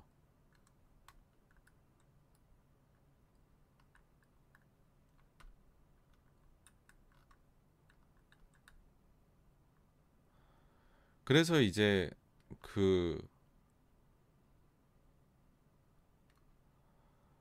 어, 일단은 긴축에 일단은 들어갔다가 속도 조절을 암시하게 되고 그 뒤에 이제 부스터를 켜게 될 텐데 어, RIP라는 거 영래포죠 그렇죠 이 영래포가 쫙 내려갈 것 같다라고 생각을 했고 그렇게 되면 놀랍게도 연준이 다시 QE를 할 수 있는 환경이 만들어진다라는 것도 말씀드렸습니다. 요게 현실화될지도 한번 지켜보시죠. 그러면서 그 시기를 올해 연말쯤이라고 얘기를 했는데 이때만 해도 완전히 외가격의 배팅으로 여겨졌는데 지금은 정말 많은 분들이 이렇게 보고 계시니까 저도 놀라울 따름입니다. 이제는 이렇게 저도 세상이 빨리 바뀔 줄은 솔직히 몰랐어요. 네. 어쨌든 여기까지 해가지고요. 지난주 자산 시장에 대한 부분이었고요. 다음으로 넘어가도록 하겠습니다. 네, 또그 사이 와주신 가자님, 피노키오님, 블레싱님, 호라이즌님, 텐저린님, 우자매님, 건강한 시민님, SJ 리님, 또 어, 어, 진아리님, 양님, 최고의 하루님, 어, CYH님, 세잔폴님 모두 모두 감사합니다. 아유, 네네 다시 와주셔서 감사드리고요. 아, 또 네, 허정환님께서 이렇게 또 크게 후원해 주셔서 감사합니다. 네, 감사드립니다. 어, 찬님, 조성현님, 독거님, 페가수스님, 어, 원 트릴리언님도 또 와주셨네요. 네, 안녕하세요. 반갑습니다. 아, 민킴님 또 이렇게 후원해 주셔서 감사하다는 말씀드리겠습니다. 네, 감사합니다. 유승기님, 네, 그리고 이재희 어, 옥님, SY 리님, 금융치료님도 또 와주셨네요. 감사합니다. 김항님, 어, 쟁님, 어, 이가을님, 그리고 KSL님, SN님, 아, 또 이렇게 찾아주셔서 어, 너무너무 감사를 드리고요. 아, 네, 비카프리오님께서 또, 아, 아마 또 저희 도 3만 돌파한 거 축하해 주시는 것 같은데, 아, 덕분입니다. 네, 늘 감사드립니다. 그리고 쇼셀러님, 알파님, 여창모님도 오셨네요. 네, 안녕하세요. 반갑습니다. 아, 네, 또 MJ님 또 이렇게 후원을 해주셨네요. 네, 감사하다는 말씀드립니다. 감사합니다. 네, 또 캣, 캣탐님, 테슬라 M님, 어, 해피아님, 또 어, 찌꾸님, 어, 그리고 디우스 호모님, 장영근님, 오도로님도 오셨네요. 네, 어, 다시 찾으셔서 감사드립니다. 아, 네, 테슬라님, 어, 다시 한번 3만 축하, 아, 돌파 축하해 주셔서 감사드립니다. 네, 이대로 한번 실버까지 가면 얼마나 좋을까 생각을 합니다. 네, 그리고 제가 이게 이제는 좀 까먹습니다. 그래서 다시 언급하거나 제가 그 누락하더라도 좀 용서를 부탁드리는데요. 아, 이현주님, 건강한 시민님, 또 어, 안다미로님, 엉한님, 미안님, 묘회장님, 아, 엠버님 또 저희 이렇게 찾아주셔서 감사하다는 말씀을 아, 드리고요. 김은정님, 소동파님, 청결한님, 리브루스님, 김귀선님, 안나킴님도 예 다시 한번 예, 찾아주셔서 감사하다는 말씀을 드립니다. 아, 네. 그리고 어, 아, 네, 또 세잔폴님 아유 또 매번 찾아주시는데 이렇게 후원도 해주셔서 너무 감사하다는 말씀을 드립니다. 네, 감사합니다. 네, 폼피님, 윌슨님, 또 이렇게 어, 찰스님, 어, 스카이님께서도 어, 저희 또 방송 찾아주셔서 예, 토요일 밤인데 감사하다는 말씀을 드리겠습니다. 네, 그럼 두 번째로 넘어가겠습니다. 아, 네, 나비님도 오셨네요. 안녕하세요. 네, 두 번째는 어, 최근에 이렇게 또 구독자분들께서 저희 또 증가하신 덕분에 또 새롭게 오신 분들이 많으시지 않나 하는 생각이 듭니다. 그래서 짧게나마 소개를 한번 드려볼까 하는데요. 일단은 네 3만이 넘었다는 거 하고요. 그리고 어, 일단 먼저 이제 좀 경고 이제 그 조심하시라라는 말씀부터 드리자면 예, 뭐 제 딴 거에서 저 활동하는 게 없습니다. 어, 지금 보니까 카카오톡 채널에 86번가가 있더라고요. 이거는 제가 아닙니다, 여러분. 이거는 사칭입니다. 보시면 신고를 눌러주세요. 저도 신고를 눌렀는데 벌써 뭐 몇 주가 지나도 계속 남아 있네요. 아, 속지 마시기를 바라고요. 다음으로 자기 소개를 하자면 저는 2012년부터 2020년까지 한국투자밸류자산 운영에서 펀드 매니저로 근무를 했었고요. 그 이후에 이제 6월 말까지 근무를 했어요. 그리고 그 이후에 하반기에 유튜브 채널에 요거를 개설을 해가지고서 하고 있고요. 어, 뭐 그 매니저로 활동하던 시기에 뭐 요래저래 좀 상도 받았었다. 뭐 좀 성과를 좀 올려서 그래서 영 뭐 사자는 아니다. 영 뭐 이상한 애는 아니다. 그렇게 보시면 될 것 같고요. 그 다음에는 지금 매주 토요일 밤에 유튜브로 이렇게 라이브 방송 주일에 하고 있고 그리고 격주 월요일 오전 10시에 그리고 FMC 있을 때는 어 그 이제 다음 날에 바로 그, 그 다음 날로 날짜를 바꿉니다. KBS 라디오의 성공 예감 김방희입니다. 여기 나가고 있고요. 그리고 매주 수요일 저녁 5시에 한국경제TV 경주마 나가고 있고 매주 1회 프로메이커 채널에서 유튜브 채널에서 금난새라는 곳에 나가고 있는데 날짜가 저희가 요일이 조금 fix가 안 돼가지고서 네. 어, 뭐, 지금 또, 또 변할 거예요. 뭔가 있, 변화가 있습니다. 자꾸, 저희는 이제 아직까지 파일럿이기 때문에, 네, 있고, 어, 그리고 매월 이제 1회를 이데일리 TV, 그 다음에 매일경제 TV, 그리고 머니투데이는 아마 1회 혹은 2회일 것 같아요. 이렇게, 어, 지금은 어, 나가고 있고, 그 이외의 채널에는 뭐 유튜브 채널이나 방송이나 이런 거는 이렇게 그 spot성으로 그렇게 가고 있습니다. 예, 그리고 제가 뭐 요런 이제 기사 보시면 정말 이제 기자분들께서 전 기자분들께 감사드리는 게 그리고 전 직장에도 감사드리는 게 표현을 참 그래도 잘해 주셨습니다. 에이스 뭐 이런 표현 해 주시는데 뭐 절대 그렇지가 않은데 뭐 스타 요런 거 해 주시니 참 관계 참 뭐랄까요 제가 참 뭐 어찌할 바를 모르겠고요. 그 다음에 이때는 이제 유튜브로 어 유튜버로 변신했다 이런 것도 써주신 또 분이 계셔서 늘 이제 감사하다는 말씀을 드립니다.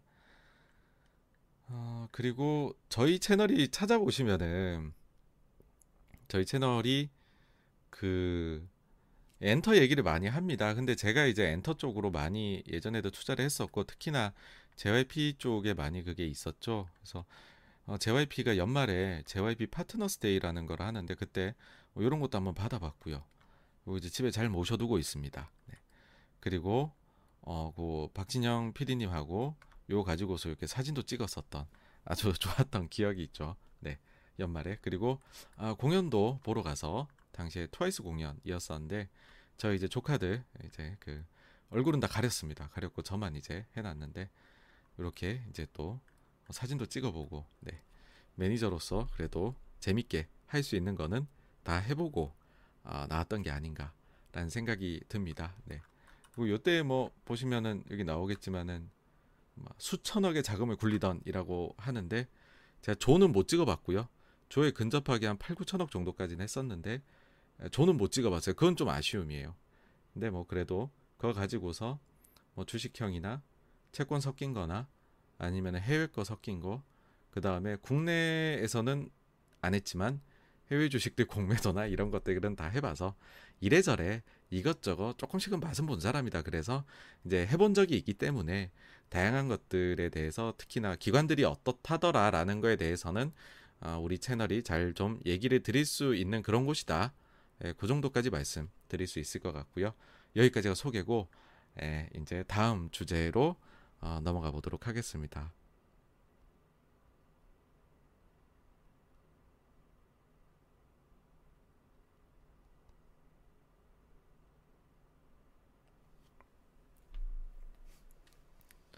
근데 또 저희 그 사이 와주신 공감배려님, 이혜연님, 안녕하세요. 반갑습니다.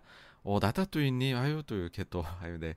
매번 참석해 주시는 것도 감사드리는데, 네, 이렇게 후원까지 주셔서 너무 감사를 예, 드리고요. 아, 텐저리 님도 이렇게 또 후원을 해주셨네요. 네. 아우, 너무 감사드립니다. 네. 감사합니다. 또, 에단 님, 어, 저희 또 찾아주셔서 감사하다는 말씀을 드립니다. 아유, 3만 이렇게 축하해 주셔서 너무 감사드립니다. 네, 갓대차님도 오셨네요. 안녕하세요. 반갑습니다. 아, 네, 이재용님, 어유 또 3만 뭐 기념으로 이렇게 후원해 주셔서 너무너무 감사를 드립니다. 감사합니다. 하이하이니, 아, 실버 버튼 갔으면 좋겠어요. 네, 10만 한번 해보고 싶습니다. 네, 그리고 루시드 머스크님, 아유, 또 어, 매번 와주시고 관심 가져주시는데, 또 저희 후원도 해주셔서 너무너무 감사드립니다. 네, 감사합니다. 음, 그리고, 어, 네, 김라이언 님도 오셨네요. 안녕하세요. 네, 반갑습니다. 어, 나비 님도 오셨고요. 네, 어, 그 생남 님도, 네, 안녕하세요. 반갑습니다. 예, 그리고 MS권 님또 이렇게 예, 또 후원까지 해주셔가지고서요. 매번, 매번 감사하다는 말씀 드립니다. 네, 감사합니다.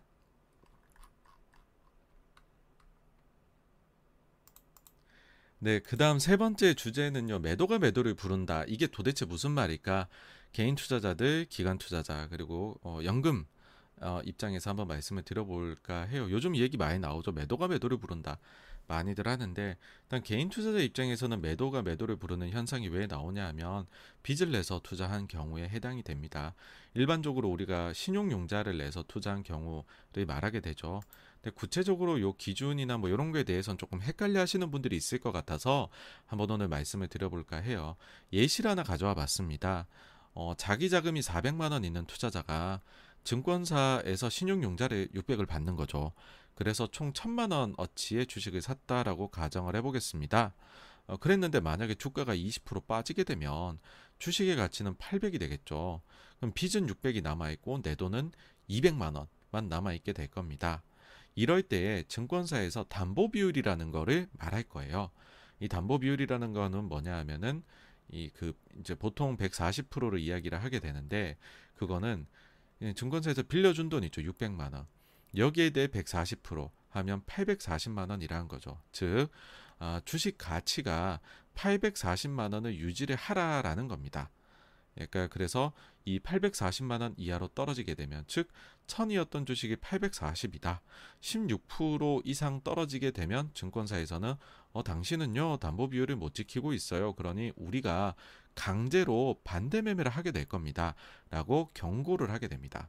근데 경고를 뭐 이거 내려가자마자 장 중에 바로바로 판다 이런 게 아니라 장 끝나고서 그날 어 담보 비율을 못 맞추게 됐네라고 하면은 이 거래일 이후에 반대 매매가 뭐 이론상으로는 하한가로 낸다라고 합니다. 그러면 이제 담보 비율 계산은 이제 좀 감이 오시죠. 그래도 한 번 더 해드리면 만약에 내가 600을 빌려서 내 돈 400으로 1000만 원 주식을 샀다. 그러면은 주식이 그대로 이제 보합이다. 라고 하면 담보 비율을 우리는 167%라고 해요. 1000 나누기 600 한 167이 나오겠죠. 그 다음에 900 나누기 600을 하면 150.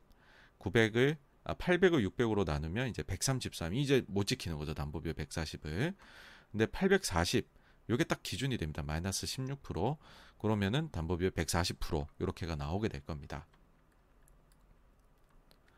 그러니까는 이제 다시 한번 말씀드리면 16%가 하락하고 요 기준에서입니다. 빚을 이렇게 냈다 쳤을 때 16%가 하락하고 추가 증거금을 넣지를 못하면 이 거래일 이후에는 반대 매매가 나가게 된다인데 이게 증권사별로 반대 매매 내는 시간이 다 달라요. 다 다르고 그 다음에 상품별로도 또 달라요. 뭐 이게 미수냐 신용이냐 아까도 말씀드렸지만 차익 결제하는 CFD냐 아니면 내가 스탁론을 쓴 거냐에 따라서 반대 매매가 시간대나 뭐 주문 양태나 다 다릅니다. 그래서 그냥 하루 종일 나온다고 보시면 돼요. 반대 매매 많이 터진 날에는. 그러다 보니까는 정부에서 이런 얘기를 하더군요. 반대매매 공포를 낮추겠다. 금융이 담보 비율 의무 일시 해제를 하겠다. 면제를 하겠다. 3개월간. 이렇게 되면 이제 140이란 게 없어지는 거죠. 그러면은 막 20% 30% 손실이 나도 반대 매매를 안 하게 된다라는 겁니다. 근데 이거는 잘못하면 무슨 문제가 있느냐? 어, 예시를 한번 들어볼게요. 원래 예전 같으면 8, 14, 16% 마이너스 나면 이제 반대 매매 나가야 되잖아요. 그러면 요때 상황은 어떠냐라고 하면은 어, 개인이 가지고 있는 본인 돈은 이제 160이 줄어들었으니까는 240이고 그 다음에 그 증권사가 빌려준 돈은 600인 거죠, 그렇죠? 그러면 840인 거를 팔아도 어, 증권사는 손실 안 보게 되겠죠, 그렇죠? 근데 만약에 여기서 또 30%가 더 빠졌다라고 해볼게요. 그럼 이제 588만 원밖에 안, 안 남으면 원금이 다 날아가고 증권사도 이제는 손실을 보게 됩니다. 그쵸? 그러니까는 이 만약에 지금 여기가 저점이라면 괜찮아요. 최저점이라면. 근데 여기에서 만약에 더 빠져 내려간다라고 하면 이제는 증권사도 이 관련해서 손실이 나오게 될 수도 있습니다. 그래서 요 규제 해제는 글쎄요. 저 개인적으로는 조금 물음표가 어, 담기는 그런 좀 거기는 합니다. 그 다음으로 이제 말씀드릴 수 있는 게 요거겠네요.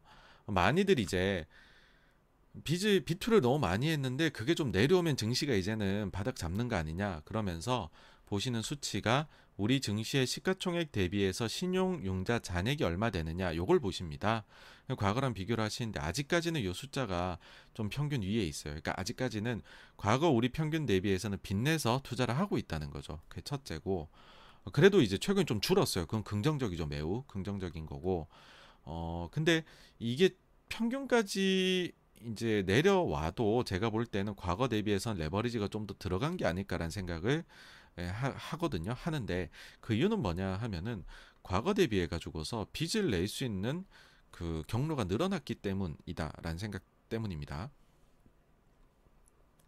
첫 번째로는 아까도 말씀드린 이제 고액 전문 투자자들이 CFD를 많이 쓰고 있는데 이거는 여기 통계 안 들어간다는 거고 두 번째로는 마이너스 통장이 굉장히 일반화된 것 같아요.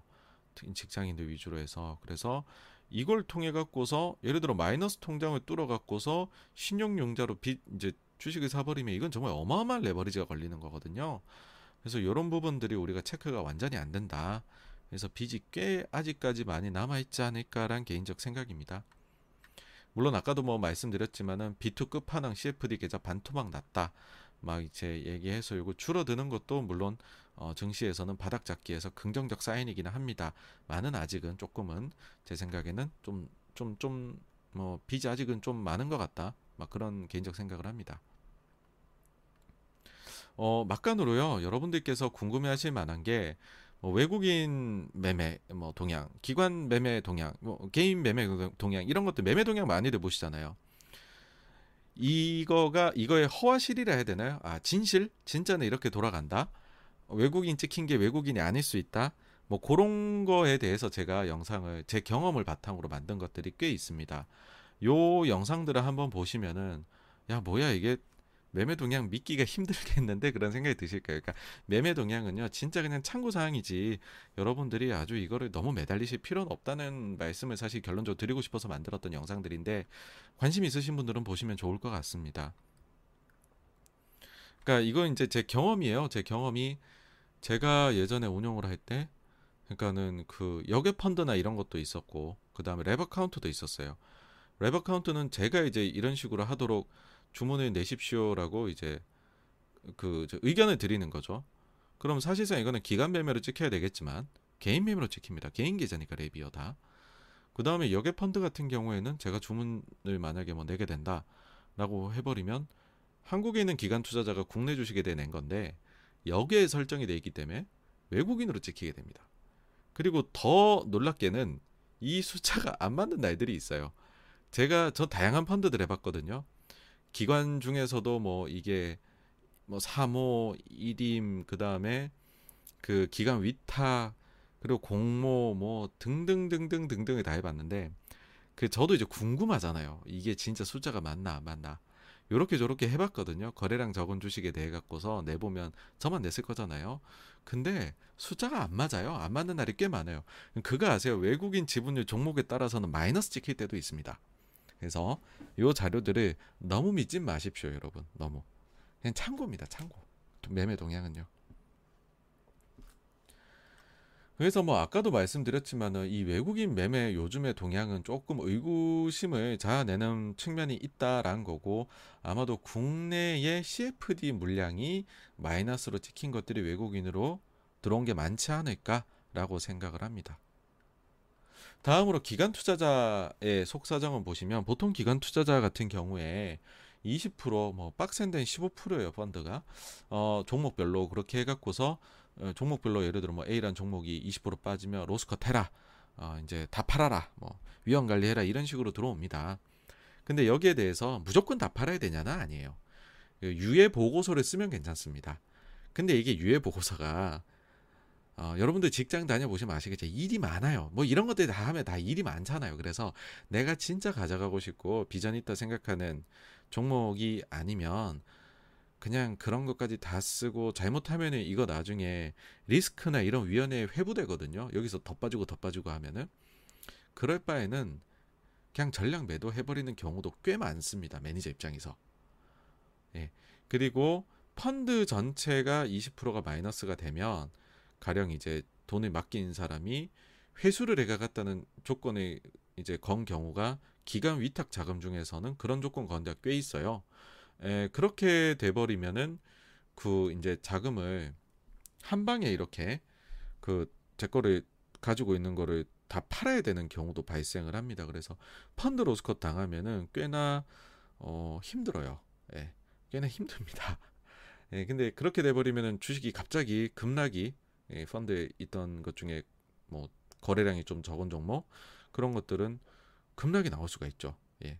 그래서 그런 점들이 이제 소위 말해서 매도가 매도를 부르는 너무 빠져서 또 빠지게 되는 그런 것들이고요. 어, 기관 자금 위탁 운용은 굉장히 깐깐하게 관리들을 하세요. 그래서 이곧 최고점 대비 해가 고점 대비해서 20% 이상이 하락을 하게 되면은 이런 이제 꼬리에 꼬리를 무는 매도가 기관발로 나올 수 있다는 위험이 이래서 제기가 되는 것입니다. 그리고 또 하나는 말씀드리면 최근에 좀 있었던 일인데 2019년도에 라임 사태, 그 다음에 20년도에 옵티머스 사태가 있었죠. 그러다 보니까는 우리나라에서 그나마 좀 펀드 중에 성장하던 사모펀드 시장이 크게 타격을 입습니다. 그래서 뭐 수탁사 쪽에서 엄청나게 높은 수수료를 요구를 하게 되었고 어, 심지어는 이제 뭐 수수료 인상뿐만이 아니라 그냥 나 수탁 안 하겠다 해가지고서 수탁이 거부되고 막 해서 펀드 설정도 어렵고 그 다음에 펀드를 설정해가지고서 자금을 모집하러 다니면은 자금 모집도 어렵고 뭐 여러 가지 문제들이 이렇게 좀 발생을 하고는 했었습니다. 그래서 아주 그 현실적인 현실적인 차원에서 이 사모펀드들이 자금 모집이 어려웠고 머리를 쓰게 되죠 이제 그래도 우리가 좀 더 어 이 그 주식을 더 늘려갖고 할 수는 없을까 하니까는 최근에 제가 보니까 사모펀드들 중에서 자체적으로 레버리지를 높여놓는 그런 전략을 쓰는 데가 심심찮게 나오는 것 같아요. 예, 그래서 요것도 상당히 좀 비투니까 좀 위험하죠. 그 다음에는 판매 자체가 어려우니까는 고객들한테 아 내가 손실 보상해 줄게요 라고 해갖고 파는 펀드들도 꽤 됐던 것 같아요 예, 코로나 저점에서는 상당히 이게 매력적이었지만 이제 증시가 올라오고 내려가기 시작할 때에는 안 좋은 영향을 미칠 수도 있는 거죠 그 왜냐하면 이게 어떤 기준점 손실을 터치하게 되면은 그거를 운용사가 자기 자본으로 물어주겠다는 거거든요. 그러면은 운용사는 자기 돈 물어주기 싫잖아요. 손실이 나는 거예요. 그러면 기준점 터치 직전에 운용력 입장에서 할 수 있는 건 뭐겠습니까? 긴급 매도 버튼을 누른 것도 다 팔고 요 라인 터치 안 하고 그냥 현금만 갖고 있는 겁니다. 그렇게 돼버리면 안 물어줘도 되잖아요. 예. 1년간 이자 받으면서 조금 늘려갖고 또 투자하면 되죠. 그래서 그런 게 매도가 매도를 부르는 것일 수 있다. 요인이 될 수 있다고. 어, 사실 뭐 이런 부분들도 있지만 더 큰 거는 요즘에 비상장 쪽의 이야기들입니다. 그러니까 비상장 시장이 요즘에 좋지 않습니다. 아, 왜 그러냐? 증시가 안 좋으니까 비상장 시장 입장에서는 맨 마지막에 투자 투자 받아서 결국에는 exit를 상장 시장에서 하는 거잖아요. 근데 그 출구가 최종 출구가 막혀버린 거죠. 그러니 그 앞단까지도 전부 다 우르르르 한파가 몰려 들어 왔습니다. 이제 여기에서 다시 이제 사모펀드로 돌아가서 말씀을 드려보면요. 사모펀드는 공모펀드하고 다르게 비상장 주식을 담을 수 있는 경우가 대단히 많습니다. 이건 뭐 어떻게 모집하고 약관 어떻게 따느냐에 따라 다 다르긴 하지만요. 에, 그래서 꽤 많은 사모펀드들이 비상장 주식을 포트에 담아두고 있어요. 그러니까 예를 한번 들어볼게요. 에, 그 펀드 규모가 만약 100억이다. 근데 상장을 내가 50개를 넣어 50억을 넣어놓고 비상장을 50억을 넣어뒀다. 어, 그러면요, 이 펀드는 어떻겠어요? 일단 수익률이 최근에 좋았겠죠, 상대적으로. 왜냐하면은 하락장에서 상장 주식은 20%가 빠졌는데 비상장은 이 재평가에 자주 안 하거든요. 그럼 50억 그대로 남아 있을 수 있어요. 그러면은 남들은 20% 빠졌을 때 나는 펀드가 10%밖에 안 빠진 그런 잘한 펀드가 되는 거죠. 자, 근데 세상이 시절이 하수상하다 이 말이죠. 그러면 고객들이 환매를 신청할 수 있습니다. 야, 난 그래도 요 펀드는 마이너스 10%에서 선방했는데 환매를 해버려야 되겠다. 그러면 어떻게 될까요, 여러분? 환매 자금을 어디서 마련해야 될까요, 이 펀드는? 비상장은 매매가 안 돼요, 요새. 한파가 닥쳐서. 그러면은 그나마 매매가 되는 상장 주식을 팔겠죠. 그러니까 상장 주식 시장에서 매도가 더 나오게 되는 겁니다. 그러니까 이런 메커니즘도 있다는 거. 그러니까 이제 그 매도가 매도를 부르는 그런 경로 중에 하나라는 거고요. 어, 그 다음에 연금을 비롯해, 연, 뭐, 연기금을 비롯해가지고 장기 자금들은 어떤 사정이 있느냐라고 하면 요걸 한번 예, 아, 보여드리겠습니다. 지금 이제 국민연금의 우리나라 기금 포트폴리오를 보시면은 뭐 다 보실 수 있어요. 이거 뭐 NPS 들어가시면 다 보실 수가 있는데 자 이제 여기서 이제 그 운영 수익률 탭에 이렇게 들어가 보시면은요.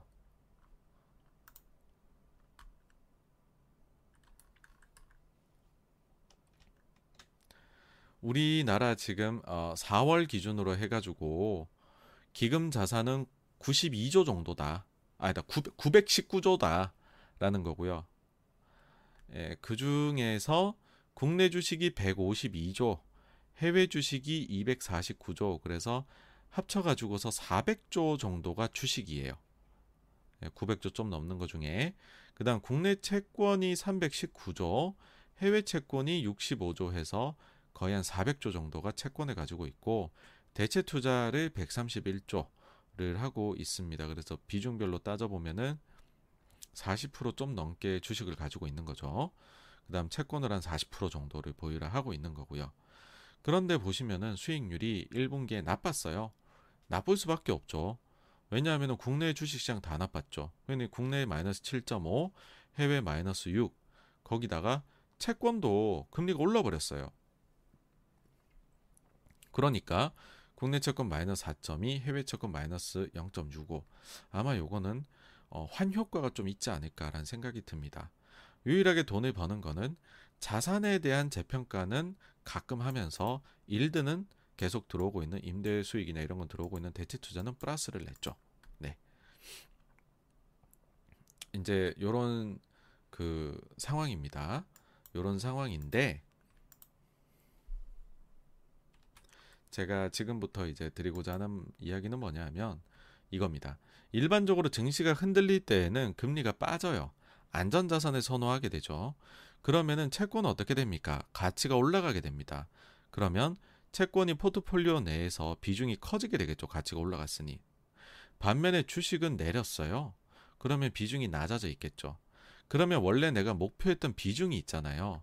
그것보다 채권은 늘어나 있을 거고 주식은 낮아져 있을 겁니다. 그러면 늘어난 채권은 팔고 낮아 그 돈으로 낮아진 주식의 주식 낮아진 주식의 비중을 주식을 사서 메우게 되는 구조를 가지고 있죠.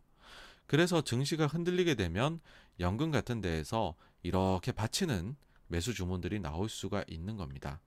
그런데 최근의 상황은 어떠했느냐라고 하면 2021년 말 대비해서 1분기 주식 내렸죠. 근데 금리도 올랐어요. 채권의 가치가 똑같이 같이 떨어졌어요. 그러니 채권 팔아서 주식 산다 이게 안 된 거예요. 2분기도 어땠느냐 하면은 주식은 마, 주식도 많이 빠졌죠. 근데 금리도 또 올랐어요. 그러니 역시나 요즘 보신 그렇잖아요. 아, 이 정도 레벨이면 뭐 이제 뭐 연기군이 출동한다 막 이런 이야기가 나올 만도 한데 그게 안 보인다라는 거죠. 그게 왜 그러냐면 금리가 올라서 채권 쪽에서도 손실이 나서 그런 겁니다. 그래서 둘 중에 뭐라도 일단 안정이 좀 돼야 돼요. 뭐라도 안정이 돼야 됩니다. 예, 그리고 어 이제 뭐 채권이 일단 안정이 먼저 돼야 된다라고 전 생각이 되고 어 그래서 이런 가정이 뭐 좀 시나리오가 그려지더라고요. 뭐냐 하면은 이대로 만약에 경제가 침체로 접어든다. 예, 그러면은 금리가 이제 떨어지기 시작할 거잖아요. 그러면은 금리가 떨어지면 이제 드디어 과거의 요 메커니즘이 되돌아오게 되는 것이죠. 되돌아오게 되면 아마도 3분기 말에 어, 이 그 포트폴리오 리밸런싱 할 때에는 연금과 같은 채권을 같이 펀드에 많이 넣어둔 장기성 자금들이 드디어 그때가 되면 주식을 조금 의미 있게 사줄 수 있게 되지 않을까라고 생각을 합니다. 예. 그래서 일단은 금리가 안정화가 될 필요가 있다. 아, 라, 예, 뭐라고 말씀드릴 수 있겠네요. 네, 그래서 어, 여기까지가 세 번째 매도에 대한 이야기였고요. 다음으로 넘어가 보도록 하겠습니다. 또 그 사이 와주신 저희 혜인님, 또 NIS님, 실전파님, 어, 나다님, SHP님, 김범조님, 어, 또 이렇게 와주셔서 너무너무 감사하다는 말씀 드리고요. 한지숙님도 오셨네요. 네, 안녕하세요. 반갑습니다. 아, 네, 김범조님께서 또 이렇게 후원해 주셔가지고요. 너무너무 감사하다는 말씀 드립니다. 네, 감사합니다. 어, 시라노님, 어, 옹옹님, 그리고 아, 네, 조규현님, 또 요렇게 아, 또 전태진님, 아, 이혜연님, 맹자님 또 이렇게 어, 저희 채널 찾아주셔서 감사하다는 말씀을 드립니다. 네, 감사합니다. 네, 네, 그러면 이제 네 번째 주제입니다. 과연 침체는 좋은 것일까요? 글쎄요 라는 어, 아, 주제입니다. 요즘에 인플레가 워낙 문제가 되다 보니까 침체가 오더라도 인플레가 떨어지는 게 그게 참 좋은 것 아니냐 이런 인식들이 생겨나시는 것 같아요. 물론 장기적으로 막 70년대 같이 아주 오랫동안 가는 인플레 이런 거를 방지하기 위해서 침체가 잠깐이라도 오는 게 좋다. 이거는 절대적으로 맞는 말입니다. 그렇지만은 지금은 뭐 잠깐의 침체 자체가 마치 성장을 이끌 수 있을 것처럼까지도 이야기하시는 분들이 있는 것 같아요. 예, 근데 그거는 좀 아닌 것 같다. 오바다. 막 그렇게 생각을 합니다. 왜 그러냐면 일단 과거에 침체가 왔었을 때 주가 흐름들을 보시면은 이거는 뭐 올라가는 게 아니에요. 더 아프냐 덜 아프냐의 싸움이었다입니다. 하락률 보십시오. 다 결국은 내려가요. 내려가고 그 하락률도 평균을 보면 큽니다. 그래서 침체라는 거는 그 자체는 사실 주식 시장이 맞이할 수 있는 가장 좋지 않은 뉴스 중에 하나다. 이제 그렇게 말씀을 드릴 수 있을 것 같아요. 그리고 다음으로 또 요즘에 또 침체 이야기 하니까는 많이들 말씀하시는 것 중에 하나가 어 그 예전에는 금융위기나 이런 거 보면은 야 딱 이거야 하는 트리거가 있었는데 이번에는 그런 게 없어. 그러니 침체가 뭐 올까? 와봤자 얼마나 올까? 어, 그런 말씀들 많이 하시는 것 같아요. 근데 이거는 저는 조금 기억에 오류가 있다라는 생각을 일단 먼저는 해요. 그게 뭐냐면 우리가 2008, 9년을 지나놓고 보니까는 그때 그 시절에 서브프라임 모기지 사태 그리고 미국 주택 시장의 붕괴 뭐 이런 것들에 대해 갖고서 문제가 있는 거를 누구라도 알 수 있었던 것처럼 이야기를 하는데 과연 그때 당시에도 그랬을까?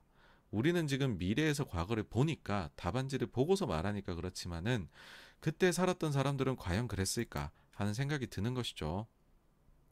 그래서 어 이제 그 좀 너무 이제 그 금융위기 때를 사람들이 침체의 이유가 무엇인지가 정확히 나왔었던 것처럼 그렇게 여기는 건 좀 전 전 좀 배격했으면 하는 게 일단 첫째 생각이고요.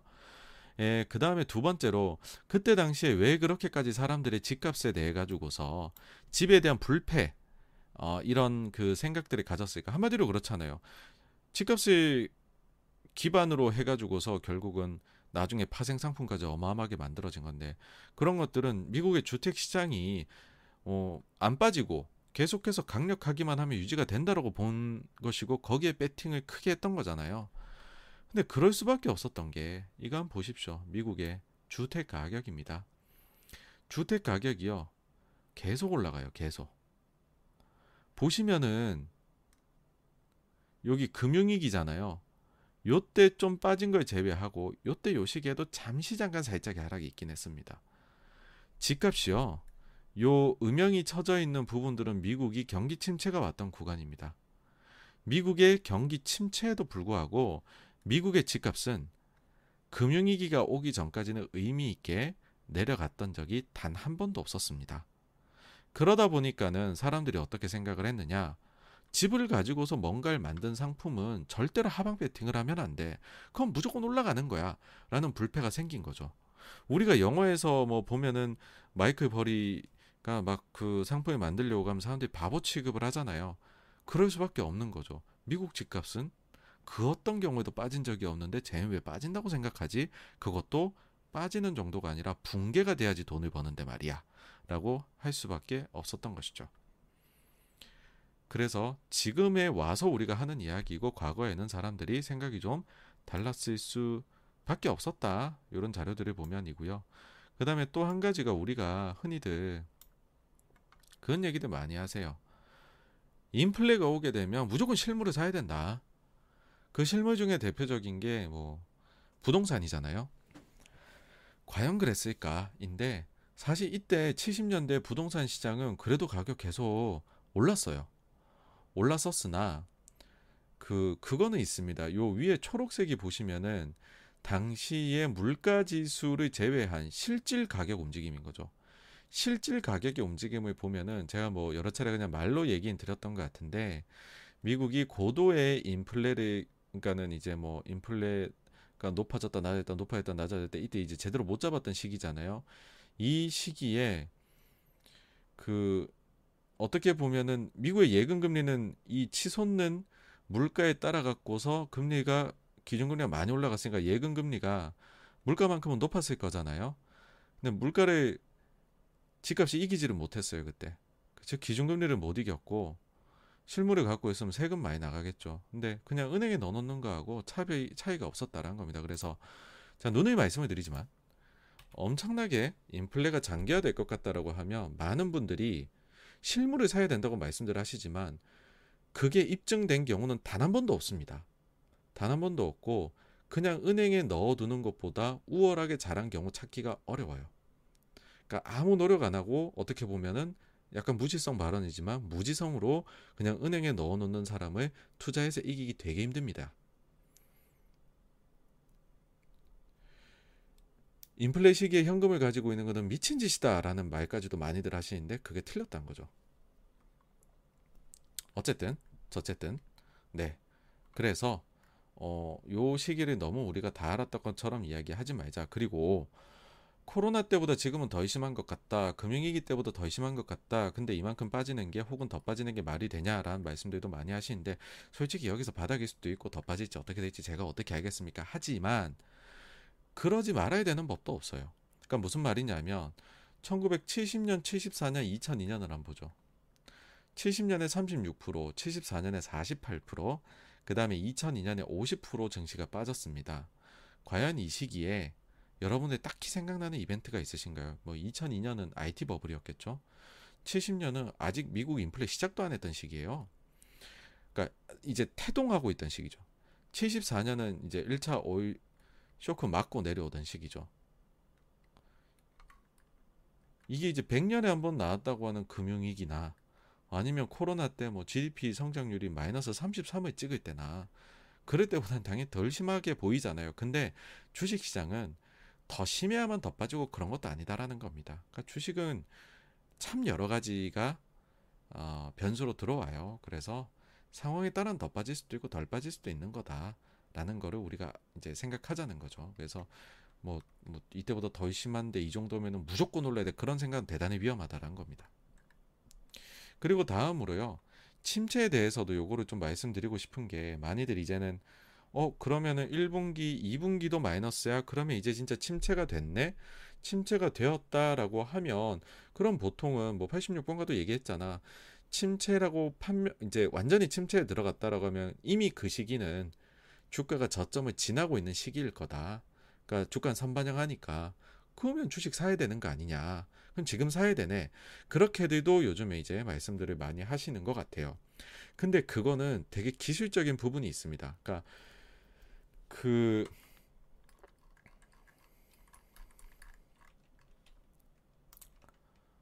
요건데요. 어, 미국의 S&P 500하고 그 다음에 미국의 경기 침체 왔었던 시기 요거를 해둔 건데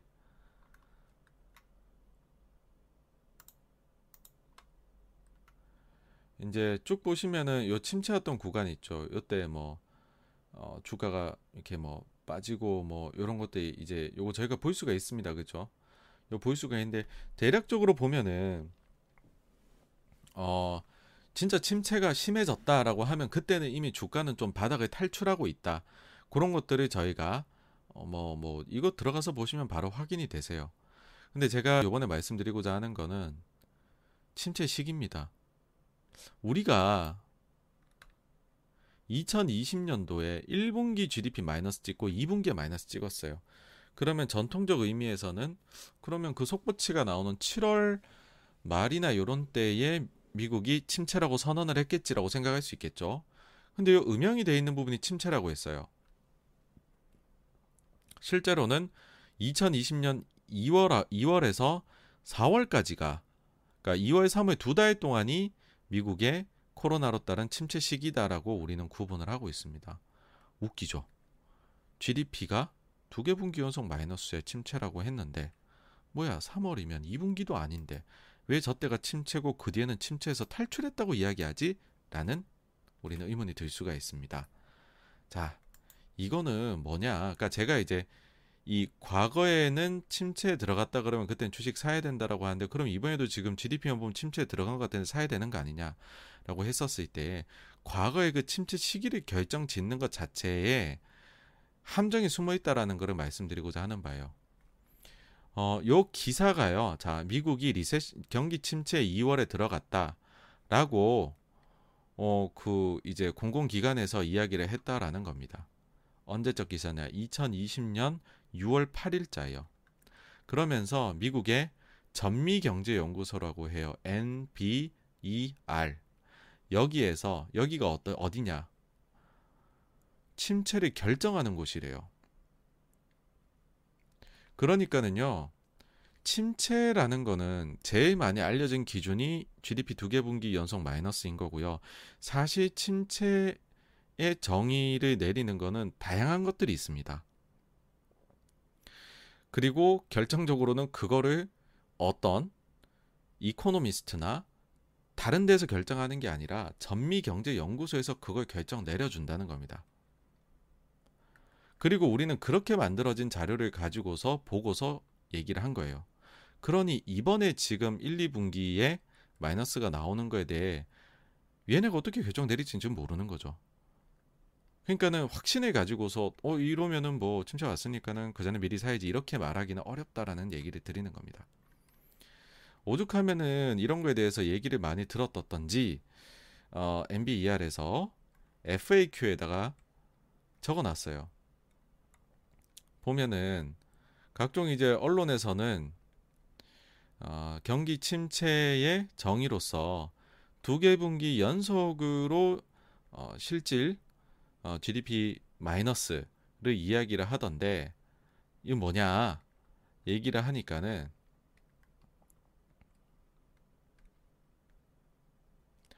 다 그렇지는 않다는 거죠. 다 그렇지는 않다.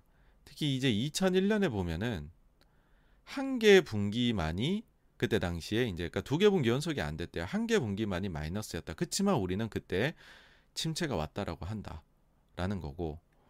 예, 그 다음에 뭐 2000 그 금융위기 사례도 적어 놨어요. 적어 놔서 두 개 분기 연속 사례하고 자기는 다르다는 거죠. 그러면은 왜 MBER에서는 두 개 분기 연속이라는 요 그 이제 그 정의를 정의를 그대로 갖다 쓰지 않고 자기네만의 기준을 쓰는 거냐라고 하니까는 여러 이유를 댑니다. 그 중에서 첫 번째로 이 그 경제 활동에 대해 가지고서 이제 그 GDP만 가지고서 설명하지는 않는다라는 거죠. 그러니까 다른 아주 다양한 그런 지표들을 자기네들은 보고서 결정한다, 고려를 한다라는 거고요. 그 다음에는 경제 활동이 둔화되는 거, 마이너스 되는 거에 그 심도의 그 평가에 있어 가지고서 이렇게 표현해요. 상당한 경제 활동의 후퇴 이거를 가지고서 자기네는 결정을 내린다라는 것이죠. 그러니까 소위 말해 자기네들 마음입니다. 그래서 자기네들 마음으로 나중에 결국엔 시기를 결정지어 나올 거기 때문에 그러니까는 참 이상하게 들리실 수도 있겠지만은 우리가 보고 있는 것 가지고서 플레이 할 때 할 때에는 좀 실수에도 빠질 수 있다라는 겁니다. 그래서 제가 이제 말씀을 드렸던 게 이 침체 시기 결정 짓는 것과는 무관하게 침체가 있다 할 때에 에, 주식 시장이 그 전후로 해서 최고점에서 최저점까지 얼마나 보통 침체가 왔을 때 움직이느냐 그 가격을 가지고서 우리가 시기가 아니라 가격을 가지고서 어, 우리가 플레이를 하는 것이 더 좀 안전하다라는 얘기를 그래서 제가 드리는 거고요.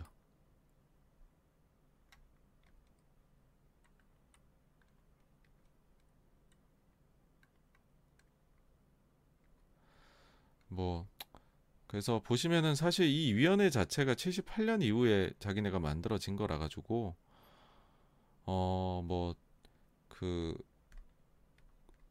네, 요거는 이제 안 하도록 하겠습니다. 요거 하면 뒤에 것도 해야 되는데 거기까지는 아실 필요가 없을 것 같고요. 어쨌든 결론적으로 말씀을 드리자면은 막 이제 침체 시기가 정확히 언제가 딱 뛰어 나올 거다를 말해 달라라고 하면 그거는 저한테 물어보시면 안 되고 어 이제 진짜로 나중에 두고 봐가지고서 우리가 그 전에 침체 침체 시기와 주가의 상관관계를 내가, 내가 딱 계산을 해냈다라고 했었을 때 그걸 이번에 써먹어 보겠다. 라고 하게 되면 그거는 전미경제연구소 가서 물어봐야 된다라는 겁니다. 그러니까 고약해요. 이게 자료들을 활용한다는 게요. 그러니까 매크로가 참 어렵습니다. 네. 어쨌든 여기까지가 이제 네 번째 침체는 좋은 것인가요?에 대한 이야기였고요. 어, 다음으로 넘어가도록 하겠습니다. 그 참고로요, 이거 금융위기 당시 있잖아요.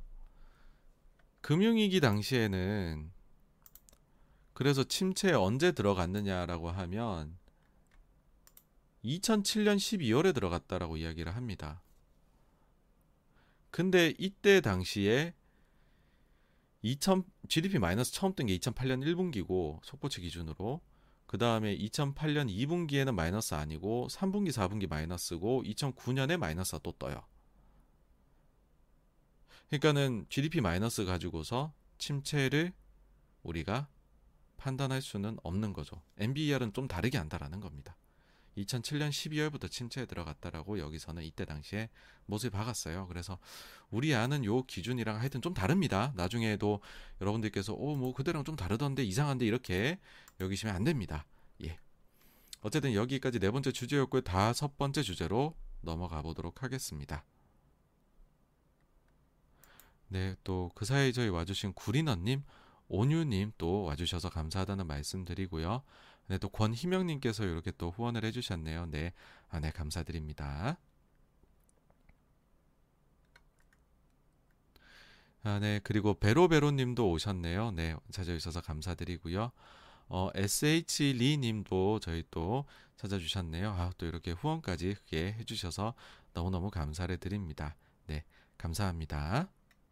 어, 레드폭스님, 어, 또 어, 썸띵님, 그리고 푸푸님, 어, 존킴님, 또 헤이님 와주셨네요. 네, 어, 찾아주셔서 감사하다는 말씀을 드리, 드립니다. 네. 아, 그리고 딸들 엄마 현성님도 또 와주셨네요. 네, 찾아주셔서 감사드립니다. 네, 이제 다섯 번째 주제인데요. 사실 제가 최근에 제일 많이 듣는 그런 질문인 것 같아요. 우리 증시만 왜 이렇게 빠지냐입니다. 어, 더불어서 한국 증시가 어떤 특징을 가지고 있는지 그런 것도 한번 말씀을 오늘 드려볼까 해요. 자, 요즘에 기사가 쏟아지고 있죠. 6월 한국 증시 성적 세계 꼴찌, 하락률 코스닥 1위, 코스피 2위, 아르헨티나보다 더 빠졌다. 막 이렇게 나왔죠. 사실 그건 좀 아르헨티나에 대한 비하 발언이라는 생각이 있는데 아르헨티나 아 아닙니다. 네. 어쨌든 이제 그 솔직히 이제 6월에 많이 빠졌어요. 정말 많이 빠진 거기는 하지만 제가 생각하기에 되게 딱히 특이성은 느끼지를 못했습니다. 그러니까 그저 저는 뭐 한국의 특징이 나오고 있는 거다라고 보는데 일단은 가격 측면에서 별로 특이성이 없었다라고 여긴 거는 뭐냐 하면 이 코로나 랠리 이후에 최고점이 있잖아요. 거기서 최근의 최저점 하고 비교를 한번 해봤습니다. 그러면 다우가 지금 19.8%, S&P 500이 24.5%, 나스닥이 34.8%가 빠진 거예요. 최고 최저점 이렇게 하면 코스피 코스닥이 각각 30.9, 32.7이 빠졌죠. 예, 그래서 뭐 많이 빠졌어요. 많이 빠진 건 맞지만 그럼 이 나스닥 들고 계신 분들보다 분, 분들은 그럼 더 울어야 되는 거 아닙니까? 그렇죠? 그다음에 상해가 23.3, 항생은 뭐 했다고 41.5나 빠졌네요. 니케이가 19.9, 유럽이 23.3, 대만이 23 빠졌었습니다. 그래서 물론 우리가 평균 다른 시장보다 좀 더 빠진 것은 있으나 이게 이제 우리만 약하다라고 말할 수준은 아니다라는 게 일단 첫째고요. 반대로 사실 우리가 이 저점 코로나 저점 때 대비 고점이 높아서인 이유도 일부가 있다는 것도 좀 말씀드리고 싶습니다. 그러니까 코로나 때 3월에 글로벌 증시가 다 최저점을 찍었잖아요. 그러고 나가지고서 뭐 코로나 랠리를 쭉 합니다. 두 배씩 올랐죠. 한번 보실게요. 다우가 102.9%, S&P 500이 119.8%, 나스닥이 144.5%가 올랐었습니다.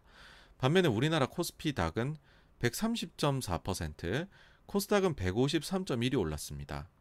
그 중국 쪽은 중화권은 보시면 41, 47.5, 일본은 88, 유럽은 91, 대만은 118이 올랐었죠. 그러니까 우리가 많이 올랐었습니다. 우리가 탄력이 좋다는 거예요, 그만큼. 그러니까 변동성이 크다 이렇게도 볼 수 있고요. 코스닥은 정말로 글로벌에서 압도적인 시장이었죠. 그러면은 요 코로나 때 저점하고 최근에 저점을 이어보면 이 코로나 저점 대비 지금 저점은 얼마, 얼마나 올라 있는 거냐 해보면 미국 증시가 대충 한 60% 내외. 우리 증시가 보면 코스피가 59, 코스닥이 70, 상해는 8.2. 항생은 코로나 저점 때보다 최근 저점이 더 낮아요. 마이너스 13.7. 니케이는 50, 유럽은 47, 대만은 68입니다. 그러니까 이런 것들을 종합해서 봤었을 때 6월에 물론 우리 많이 빠졌어요. 그렇지만 전체적으로 이 코로나 랠리가 있었던 최근 한 2년 가량을 곱씹어 보면 뭐 그렇게 특이한 숫자는 아니다. 우리가 막 되게 우리에 대한 되게 그 비하에 빠질 정도는 절대 아니다라는 생각을 해요. 그러면은 이제 해야 될 게 한국 증시의 특징을 한번 봐야 되는 거죠. 기본적으로 앞서 이 자료표에서도 보셨겠지만 변동성이 매우 큽니다. 이 큰 데는 이유가 있겠죠. 수출이 우리가 비중이 커요. 그러니까 외부 변수에 많이 흔들리는 국가라는 것이죠. GDP 대비해서 수출 비중이 우리나라가 36%입니다. 중국 수출 경제라고 얘기하죠. 18%입니다. 일본 16, 미국 10%예요. 그러니까는 변동성이 적죠. 수출 이브에 다 해가지고서 우리가 무역 비중을 하게 되면 대충 7, 80%가 나오게 되겠죠. 그래서 우리가 그런 얘기를 해요. 우리는 GDP 대비해서 무역 비중이 70%, 80%나 된다라는 얘기를 그래서 하는 겁니다. 다른 나라들은요 40도 안 넘어요. 그러니까 한국이 굉장히 높습니다. 그래서 대외 변수에 민감하게 변화에 반응을 할 수밖에 없는 거죠. 그리고 글로벌 경기가 좀 꺾이기 시작한다라고 하면 한국부터 안 좋아지겠지라는 생각을 미리 하고서 팔기 시작하는 것이고요. 다음으로 수출이 크다. 그 말을 하고도 좀 일맥상통하는 반대 경기 민감주의 비중이 되게 큽니다. 어, 그 S&P에서 산업 분류를 해놓은 게 있습니다. 11개 업종으로요. 우리가 이거를 긱스 분류라고 하는데 그 중에서 이제 흔히도 이렇게 나눠요. 경기 방어적인 섹터가 있고 경기에 민감한 섹터가 있다라고 이야기를 합니다. 일반적으로 어, 경기 방어적인 게 커뮤니케이션 필수 소비재. 이거 뭐 이제 뭐 텔레콤 이런 거예요. 뭐 SK텔레콤 뭐 이런 거 우리가 뭐 불황에 빠져도 전화는 써야 되잖아요. 그죠? 그다음 필수 소비재는 먹는 거, 음식료 이런 것들. 헬스케어 뭐 약은 투여해야 됩니다. 그죠? 아픈 병원 가야죠. 경기 안 좋아도. 사실 요 부분은 조금 이제 그 이 분류하신 분들에 따라 다른데 저는 원래 IT가 하나의 섹터예요. 그 중에서 소프트웨어 쪽은 좀 경기에 방어적이고 하드웨어 쪽은 좀 민감하지 않나 이렇게 생각해서 둘을 나눠봤습니다. 부동산이나 유틸리티, 유틸리티라는 거는 전기, 가스 이런 거예요. 이런 것들도 수요가 좀 비탄력적이죠. 근데 민감하다는 거는 이미 자유 소비재입니다. 이런 여행 이런 거 들어가요. 그 다음에 산업재, 소재, 금융, 에너지, 뭐 유가라든지 화학이라든지 조선이라든지 등등등이 다 여기 들어갑니다. 반도체, IT 하드웨어에 들어갑니다. 그래서 이렇게 민감 방어로 나눠보면 한국의 경우에 민감주의 비중이 60% 중반 정도가 나옵니다. 높을 땐 70% 넘어가기도 해요. 근데 다른 나라들은 어떠하냐? 미국이 S&P 500 기준으로 40% 후반 나오고요. 유럽이 50 중반, 일본이 60 정도, 홍콩이 50 후반, 중국이 30% 내외 정도 나옵니다. 물론 중국은 알리바바나 이런 플랫폼 업체들이 에, 그 임의 소비재로 분류가 돼 있는데 요거는 사실 우리는 네이버나 이런 게 임의 소비재로 분류는 안 돼 있거든요. 그래서 어 이제 그 요로 바꿔줍니다. 요로 요로 바꿔주는 과정을 거치면 30% 정도 나옵니다. 예, 그 다른 국가들, 뭐 유럽이나 이런 홍콩이나 이런 데들은 꽤나 높죠. 그래도 높게 나오는 이유는 금융이 커요. 이 나라들은. 그래서 금융을 제외하게 되면은 그러니까 사실은 이제 제외 안 해도 우리가 제일 높고요. 민감주 비중이. 우린 금융이 10%안 되거든요. 이런 데들은 금융이 확 큽니다. 그런 거 빼고 생각을 해보면은 정말로 우리는 전 세계 경기에 영향을 크게 받는 국가입니다. 국가 하나 자체가 그냥 우리는 일종의 뭐 그 뭐 소재 주식 뭐 이렇게도 볼 수가 있는 거죠. 요거는 이제 우리나라 그 KRX에 들어가시면 여러분들이 예, 확인이 가능하십니다.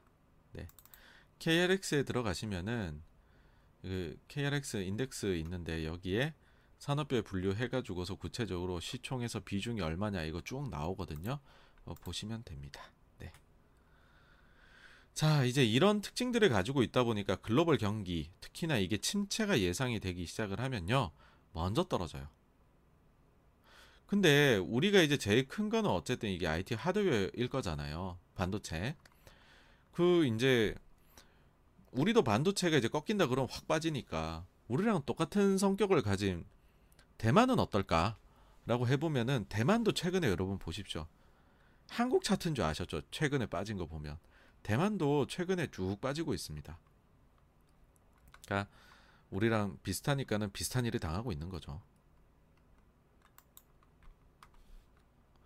근데 이제 우리가 먼저 빠지는 거는 알겠는데 그러면 나중에 이 침체란 걸 다 경험하고 나서 끝나고 나서 봤을 때 우리가 그러면 훨씬 더 많이 빠져야 되는 그런 시장이냐? 라고 하면 그건 또 그렇지가 않아요, 여러분들. 이것도 또 특징입니다. 과거 사례를 봤을 때 우리 증시는 고점 대비 저점까지 하락률이 이런 뭐 침체 같은 엄청난 일이 겨, 이제 그 닥쳤을 때 미국하고 생각보다는 비슷하게 빠져요. 에, 일단은 우리나라 코스피 지수는 1980년에 시작을 합니다. 그래서 그 이전 자료는 우리가 미국이랑 비교하기가 어렵고 어, 그 다음에 한국 이 OECD에 96년 말에 가입을 하죠. 그, 그 이후부터 이제 금융시장이 개방이 됩니다. 그래서 그 전 사례들도 참고가 안 돼요. 그러면은 미국이 요 시기 이후에 침체를 경험했던 게 세 번이거든요. IT 버블, 금융위기, 코로나 위기. 이렇게 세 개입니다. 아, 그세 개하고 결국은 비교를 할 수밖에 없어요. 그럼 그전에는 얼마나 우리가 동떨어진 시장이었냐라고 하면 아주 놀라운 예를 하나 들어드릴게요. 1987년도에 미국에서 블랙 먼데이가 있었죠. 이때 다우 지수가 하루 만에 22.7%가 빠졌습니다.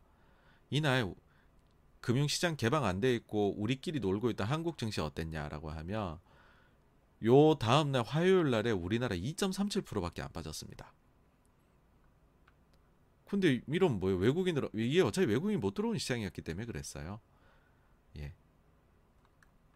그래서 이 이제 개방되고 하고 나서부터는 같이 움직일 수밖에 없고 그 전에 또 따로 움직일 수밖에 없다. 네, 그런 얘기를 드리 드리 뭐 이제 드리려고 갖고 온 거고요. 예, 그러면 아까 말씀드린 이제 30% 이상 하라. 예, 침체 막 이런 것들 말씀 한번 드려보면 IT 버블, 금융위기, 코로나 이렇게 세 개가 있었다 그랬죠 미국이. 근데 우리는 그 사이에 두 번의 위기를 혼자 또 겪은 게 있습니다. 하나는 IMF 박살났죠. 그 다음에 카드 사태. 2002년부터 3년까지 이때도 우리 혼자 46% 빠졌어요. 많이 빠졌죠 카드 사태로. 어 근데 미국하고 공통으로 겪었던 거 IT 금융 코로나 위기 해보면 우리가 IT 버블 때 57% 빠졌고 미국이 51% 빠졌어요. 얼추 비슷합니다. 금융위기 때 우리 57% 빠졌고 미국 58% 빠졌어요. 아 우리 1% 이겼어요. 코로나 때 우리 37 빠지고 어 미국 이 35 빠졌어요. 거의 비슷합니다. 그래서 세 번에 이제 우리가 완전 개방되고 맞이한 어, 이것들 사건들과 연관지어 보면 우리는 생각보다 미국 증시하고 되게 비슷하게 올라간다. 그래서 우리가 막 다른 나라보다 이런 구조를 가졌다고 해서 더 많이 빠질 거다. 그것도 너무 과도한 어, 우리의 우리나라에 대한 부정론입니다. 그렇게까지 가지실 필요는 없어요. 과거 데이터가 이야기를 하지 않습니까? 물론 이제 우리 혼자 빠지는 이들이 있으니까 문제인데 이건 가슴 아픈 사태고요. 그 다음에 세 번째 특징이 있습니다. 우리가 먼저 고점에 도달하고요. 우리가 먼저 꺾여 내려와요. 자, 시기를 제가 날짜에 적어놨죠. IT 버블 보세요. 우리가 고점인 날이 2000년 1월 4일입니다. 미국은 2000년 3월 24일이에요. 미국이 좀 더 랠리 길게 했죠. 금융위기 때는 이거는 우리가 조금 더 늦게까지 해요. 2007년 11월 1일, 미국은 2007년 10월 11일. 근데 차트는 이때 거의 동일합니다. 우리 10월 11일하고 11월 1일에 이 숫자가 거의 비슷해요, 사실. 그래서 거의 땐 동행했다라고 보시면 되고요. 코로나 때는 보시면은 우리가 2020년 1월 20일에 고점을 찍었고 미국은 2월 19일에 찍습니다. 그리고 이번에도 지금 하락이 크게 나타났는데 이번은 무슨 하락이라고 솔직히 이름 붙여야 될지 모르겠어서 물음표를 그냥 땡땡땡 해놨어요.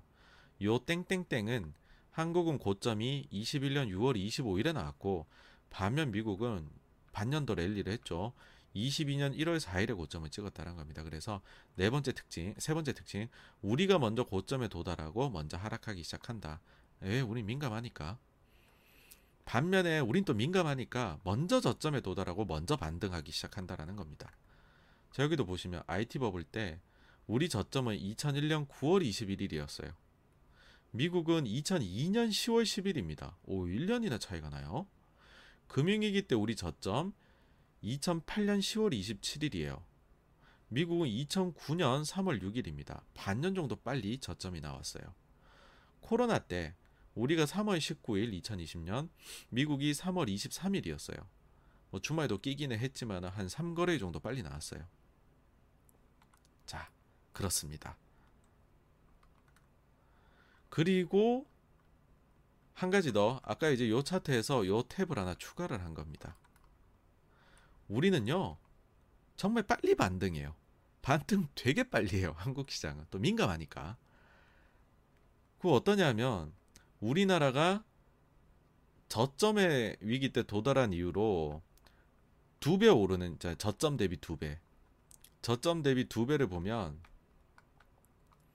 IT 버블 때 두 배 저점을 1년 9월에 찍고 두 배를 2002년 4월 17일에 찍습니다. 미국은 IT 버블 해결이 굉장히 시간 오래 걸리거든요.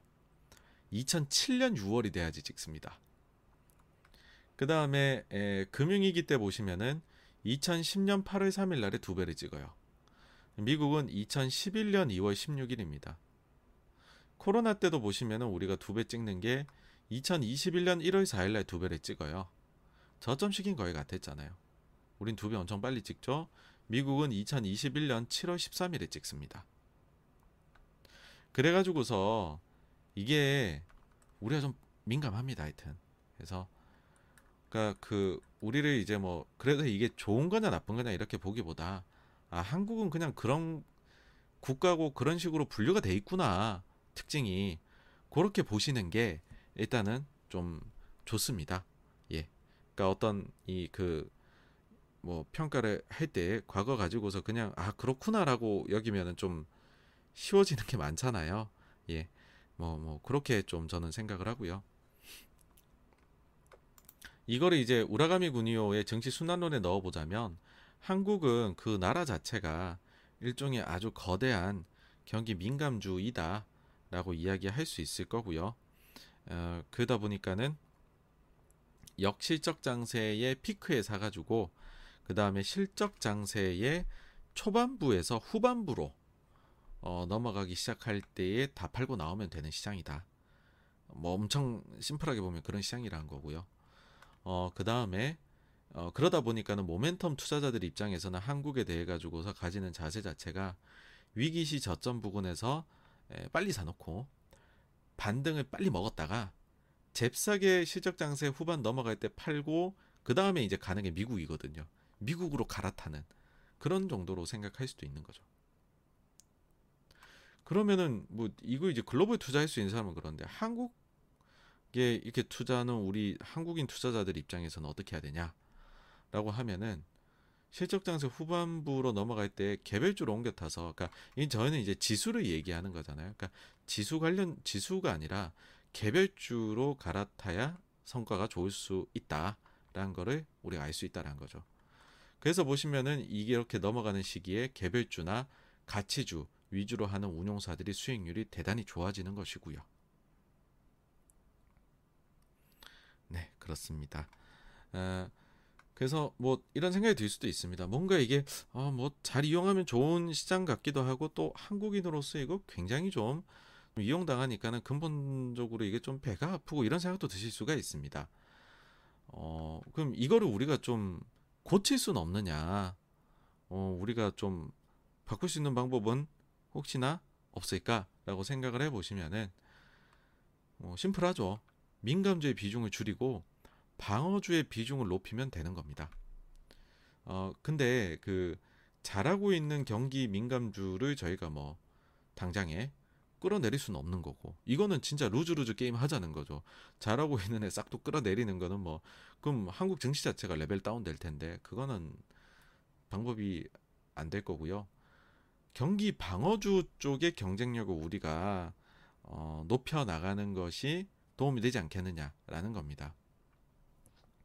그러면 경기 방어주에 속하는 게 커뮤니케이션, 필수 소비재, 헬스케어, 소프트웨어, 부동산 유틸리티인데 어, 요 우리 한번 분류 한번 볼게요.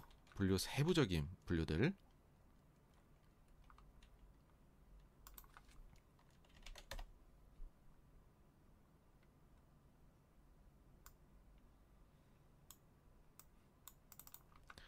그리고 또 KRX가 참 좋은 자료 많습니다. 그래서 긱스 산업 분류 체계표 딱 해서 보시면은요.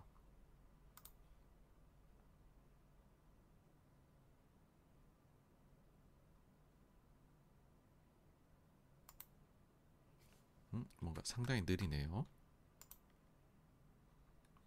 어, 나왔습니다. 잠시만요.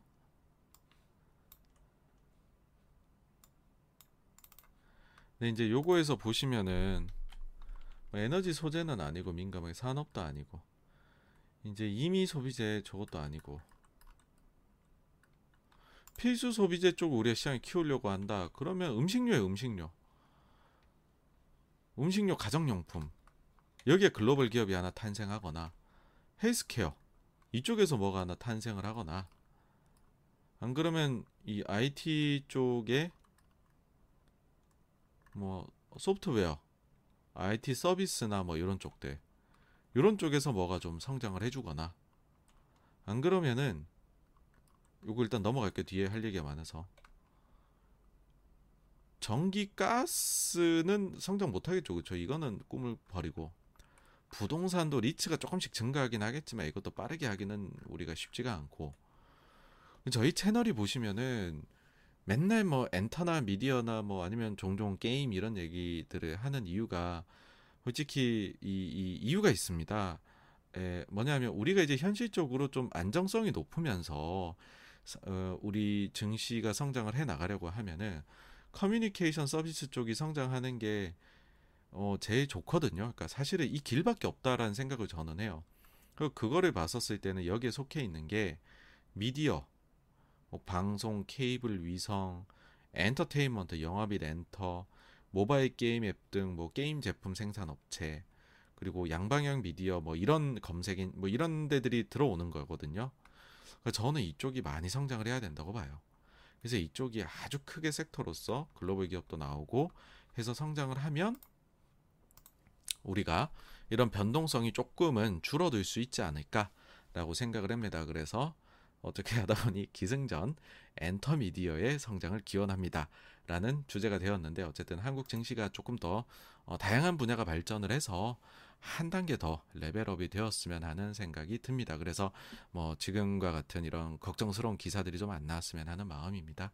그래서 여기까지가요 다섯 번째 주제에 대한 내용이었고요. 어, 이제 마지막 주제로 넘어가 보도록 하겠습니다.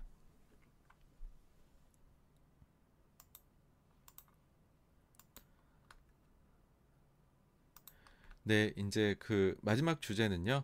정말로 침체가 오는 것 같은데 저점의 시기는 언제일까요? 입니다.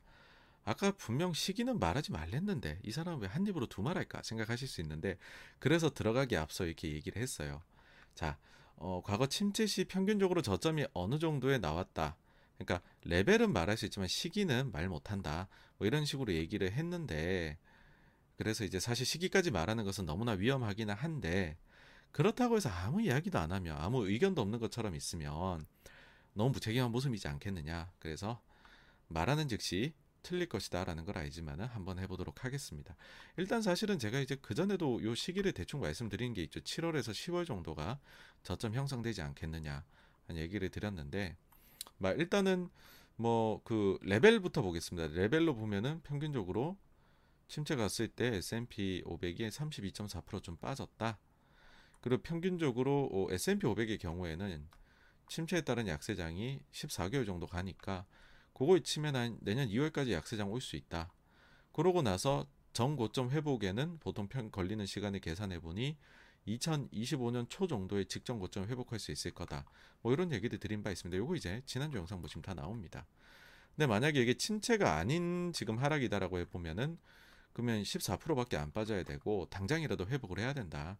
그게 지금 침체냐 아니냐가 중요하고 그 판단을 내리는 건 솔직히 뭐 제가 뭐 저는 침체 쪽으로 기울어 있지만 아니라고 생각하시는 분들도 있을 테니까 그러면 투자 전략은 자기 상황에 따라 다르다. 그 말씀을 다시 한번 드렸 이때 이때 드렸었습니다. 그걸 다시 한번 강조를 드리고 싶어요. 뭐냐면 만약에 당신이 장기 투자자이고 경험이 많고 현금을 다소 보유하고 있는 투자자라면 지금부터라도 좋아 보이는 종목을 선별적으로 투자에 나서도 전혀 무방하다. 하지만 저는 이제 일반적인 분들을 이제 가정하고 산정하고 말씀드려야 될 거. 왜냐하면 투자자 분포는 굉장히 넓습니다. 그러면 일반적인 투자자분들은 이미 주식이 다수 보유를 보유가 돼 있을 거고 그중에 손실이 많이 나기신 분들이 많으실 거다. 그분들은 현금이 비중이 적을 텐데 그러면은 좀 침체가 왔을 때 더 깊은 심도로 침체 하락이 있을 수 있는데 벌써부터 그 현금을 쓰실 필요는 없다. 그럼 만약에 안 와서 반등을 하며 이미 보유하고 있는 주식에 손실이 줄어드니까 그것만으로도 괜찮지 않겠느냐. 현금은 정말 아껴 쓰셔야 된다. 이렇게 상황에 따라서 다른 말씀을 드린 바가 있습니다. 네. 뭐 다시 한번 명심해 주시면 좋을 것 같고요. 그 레버리지는 절대 쓰지 마시고요. 어, 이제 다시 시기로 돌아와 가지고서 코로나의 특징에 대해서 한번 다시 한번 저희가 생각을 해 보려고 해요. 코로나하고 금융위기를 정리해 본 겁니다. 어, 연준이 이, 이 썼던 정책하고 코로나하고 금융위기 시기를 비교해 보면요.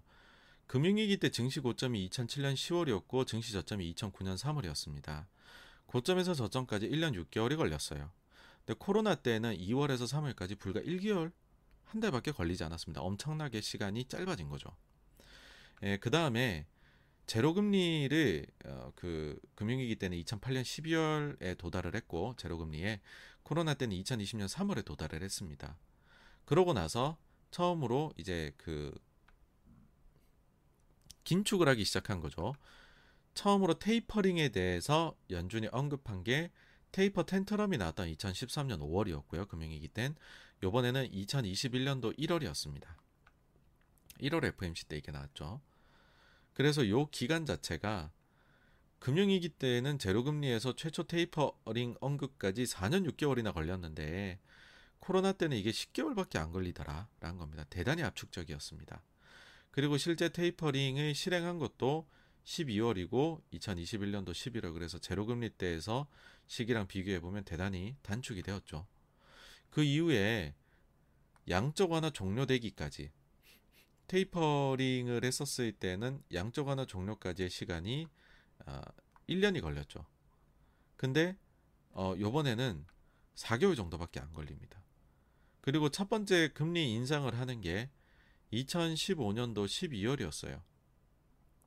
근데 이번에는 종료와 함께 금리를 올려버렸습니다. 그 다음에 그 소위 말해서 QT라고 하죠. 자산을 줄여나가는 연준이.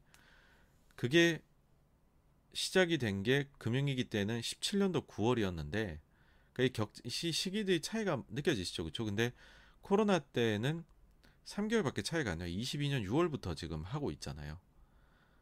그러다 보니까는 너무 압축적으로 일어나니까 마지막 금리 인상도 빨리 오고 첫 금리 인하도 빨리 오고 연준 자산이 다시 증가하는 QE라는 것도 빨리 오지 않겠느냐. 대단히 압축적이지 않겠느냐라는 이야기를 하는 거죠. 그래서 여기서 말하는 이 평균적인 기간들이 좀 많이 단축되지 않겠느냐라는 생각들이 있는 겁니다. 에, 다시 이제 군요 거를 예를 들어보면 우라가미 군요의 증시 순환은 재고 주기를 참고로 하는 겁니다. 이게 4년 주기거든요, 보통. 어, 근데 이번에는 2년 3개월 만에 지금 이미 증시가 20% 이상 손실 났고 역식적 장세에 돌입을 해버린 겁니다. 그 4년 주기여야 되는데 벌써 지금 막 클라이막스를 향해 달려가고 있어요. 대단히 짧습니다. 그래서 제가 이제 아이디어를 하나 내봤어요. 하도 이제 최근에 이 그 차트 겹쳐보기가 유행이니까 연초에는 마이크 윌슨이 2018년도 하반기하고 어, 2022년도 차트를 그려봐갖고서 히트를 쳤죠. 그 다음에 최근에는 이제 몇몇 어, 분석가들이 금융위기 때하고 어, 2022년도를 비교를 합니다. 그래서 좀 꽤나 비슷한 모습이 나오거든요. 간담이 서늘해지잖아요. 그렇죠? 근데 완전히 비슷하지가 않아요. 근데 여기에 저는 한 가지를 더 추가를 했죠. 야, 압축적이다. 그러면 혹시 금융위기 때의 최고점에서 내려가던 하락하던 그 시기를 두 배 빨리 감기 하고 요번 코로나 때 최고점에서 지금 하락하고 있는 거를 비교해 보면 어떻게 될까 해 보면 그림이 이렇게 나옵니다, 여러분. 파란색이 2007년에 두 배 압축한 거예요. 두 배 압축한 거고 1년 6개월을 이제 8개월로 압축한 거죠. 그 다음에 2022년은 지금 그냥 어 1월 초부터 해갖고서 그때 최고점이었으니까요 미국 시장이 S&P 500 기준이에요. 쭉 한 건데 일단은 그림은 굉장히 비슷하게 다가오고 있습니다. 그래서 아마 이것도 또 이런 식으로 나오더라 하면서 또 쓰는 데들이 생겨나지 않을까라는 생각이 듭니다. 만약에 그래서 이 금융위기 때하고 동일하다라고 가정을 세운다면 여기까지 가는 데에 지금 76개가 남았어요. 그래서 76영업일이 남은 거고 한 달에 영업일이 대충 한 20일이니까 거의 한 4개월 가량 저점까지는 남았다. 이렇게 볼 수 있는 거고 그러니까 이거 다 가정이에요. 이거 나중에 되면 다 틀린 얘기 될 수 있습니다. 뭐 어떻게 대갈꼬마니 좀 똑같겠어요. 지금까지 갔다고 또 다 같은 것도 아닙니다. 그냥 이거는 그냥 약간 참조요. 재미, 재미입니다. 그렇게 해서 보면은 10월 중으로 미국 증시 저점이 나올 수도 있다. 예, 나올 수 있지 않을까라는 거고 그러면 제가 기존에 가졌던 7월에서 10월 사이 저점 론하고는 일단 비슷하게 흘러가지 않을까라는 겁니다. 그리고 요렇게 된다면 그 다음에 이제 아까 한국의 우리 특징을 분석했잖아요. 앞에. 한국은 정말 빨리 반등한다고요. 한국은 두 배를 저점을 빨리 찍어요. 그렇죠? 미국보다 저점을.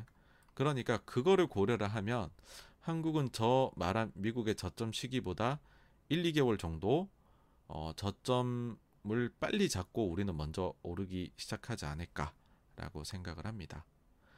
물론 이제 그러실 수 있습니다. 이제 내릴 때는 야 도대체 뭐가 트리거가 돼야지만은 내리는 거니 하셨다면 어, 이렇게까지 세상이 안 좋다 그러는데 반등을 하려면 뭐가 좋아져야지 반등을 하는 거니 생각하실 수가 있어요. 그렇잖아요. 뭔가 좋아지는 뉴스가 있어야지 뭐 트리거가 있어야지 이렇게 하실 수 있는데 어, 그 트리거는 지금 생각한 것들이 있는데 물론 이제 제 방송들에서 여러 차례 여기저기서 들으셨을 거예요. 근데 그거를 총정리를 해갖고서 빠르면 다음 시간 아니면 다다음 시간 정도에 한번 말씀을 드려볼까 합니다. 슬슬 그런 말씀을 드릴 시기가 되지 않았나 하는 생각이 드네요. 네. 그래서 어, 저희 이제 라이브 방송 어, 계속 좀 들어와 주십사 하는 마음에서 그런 말씀을 드렸습니다. 네네. 그래서 어, 사실 또 오늘도 지금 지금 내용이 너무 길어요. 11시 40분이에요, 지금. Q&A까지 하면 이것도 엄청나게 시간이 또 갈 텐데 어쨌든지 간에 이제 긍정적인 얘기도 저는 이제 뭐 전, 전 사실은 뭐 둠이나 하락을 맞췄다 그런 거를 어 이, 이로 그런 그런 쪽으로 이미지가 굳어지는 건 대단히 별로입니다. 저는 저의 모토는 그렇습니다, 여러분. 저의 모토는 뭐냐면 시장이 좋을 때 남들보다 제가 반발 앞서 있는 게 최고 좋다고 생각을 해요. 그때가 짱입니다, 여러분. 다른 사람들도 제 주변의 사람들이 행복해 하고 있고 저는 그 사이에서 좀 더 행복을 느끼거든요. 그게 최고입니다. 남들이 빠질 때 난 덜 빠졌다. 남들 빠질 때, 오, 나는 뭐, 뭐 해갖고 돈을 벌었다. 그거 별로예요. 앙드레 코스텔라의 책에도 나오잖아요. 자기가 뭐, 처음엔 공매도로 부자가 됐는데 나중에 공매도 해보니 주변이 아, 뭐, 저기 사람들이 워낙 상황이 지인들이 나빠서 그때부터 공매도를 안, 하, 아, 안 하게 되었다. 이제 그렇게 된 거죠. 뭐 그런 것과 같은 겁니다. 그래서 어쨌든 뭐 여기까지 가요. 오늘 준비한 내용의 전부이고요. 이제는 Q&A로 넘어가도록 하겠습니다. 아, 이거 지난주 저 Q&A 때 참조한 자료가 있군요. 네, 아, 맞다. Q&A에 저기 하기 전에 음, 한 가지 그 말씀을 드릴 게 있습니다. 여러분, 제가 뭐 하나를 더 하게 됐어요. 뭐 뭐냐 하면은 뭐 혹시 아실지 모르겠는데 네이버에 들어가시면 네이버 프리미엄 콘텐츠라는 게 있습니다. 그게 요번에 뭐 이렇게 뭐 그 좀 새롭게 하시는 분들 엮어 갖고서 네이버 쪽에서 좀 이렇게 좀 그 뭐랄까요 좀 광고 내주시고 그런 뭐 요번에 기수 모집이랄까요 뭐 그런 게 있는 것 같더라고요.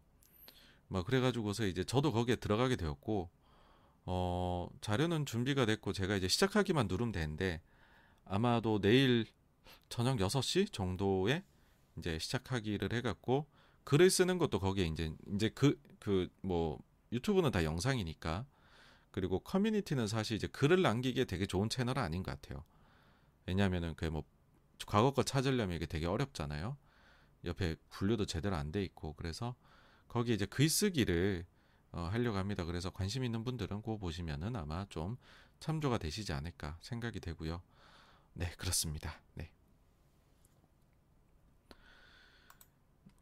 어, 네, 그러시면은 저희 그 사이 또 어, 들어와 주신 대박님, 어, 어 깨진님, 그 다음 규규님, 도라도라님, 김귀선님, 별명은님, 허허실실님, 스노오와 레이터님, 허필중님, 캠님, 망고스틴님, 제이리님, 자연스럽게님, 어, 디아제님, 딜딜님, 네, 모두 모두 들어와 주셔서 감사드립니다.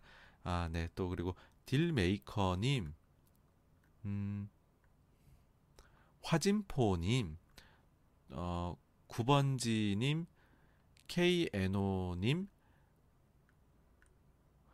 그리고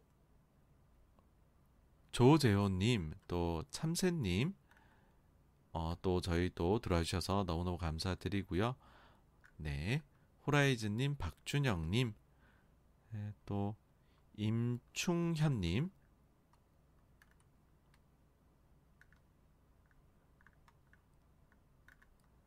네, 이렇게 또 저희 또 채널에 잘 잘자라님도 이렇게 어, 전동조님까지도 와주셔서 감사하다는 말씀을 드리겠습니다.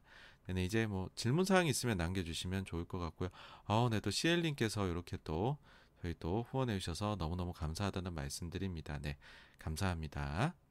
아, 네, 제때이르님도 오셨네요. 네, 감사합니다.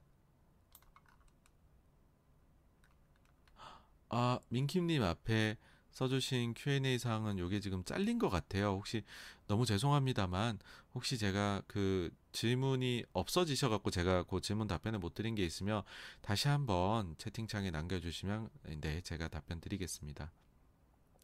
민키님 일단 ISM 금요일 말씀하시는 것 같아요. 왜 지표가 나쁜데 증시는 반등했을까라고 하면은 그러다 보니까는 막 금리도 폭락을 해버리고 뭐 이제는 침체가 다가오면 금리 못 올리고 아까도 보셨겠지만은 오히려 이제는 인하가 나올 수 있지 않을까 금리 뭐 완화책이 그래 버리니까는 그런 기대감을 가지고서 bad is good이다라고 생각을 해서 저는 반등을 했다고 생각합니다. 근데 아, 인플레가 높은 상황에서 여전히 어, 경기가 침체로 빠르게 가고 있을 때에는 bad is good이라는 그런 그 과거에 아주 그 구조적 저금리 시대에 먹혔던 논리는 조금 아니지 않을까라는 생각을 개인적으로 갖고 있습니다. 네.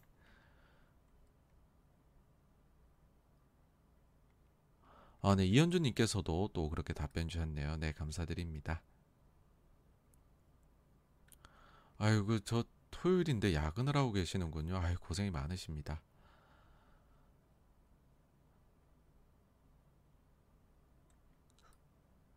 네, 홍아선님 또 이렇게 말씀해 주셔서 감사를 드리고요.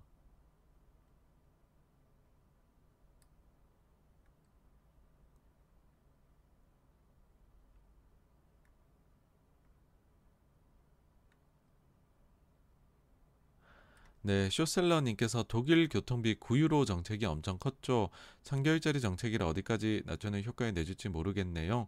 이라고 해주셨는데, 안 그래도 이런 기사들이 되게 많더라고요. 그래서 독일 숫자는 조금 더 봐야 되지 않을까라는 생각은 듭니다. 그리고 다음번부터는 아마도 그래서 독일의 인플레 이 저기 추정치를 넣을 때 애널리스트 분들께서 요거를 좀 어, 감안해 가지고서 크게 좀 반영하시지 않을까 하는 생각이 듭니다.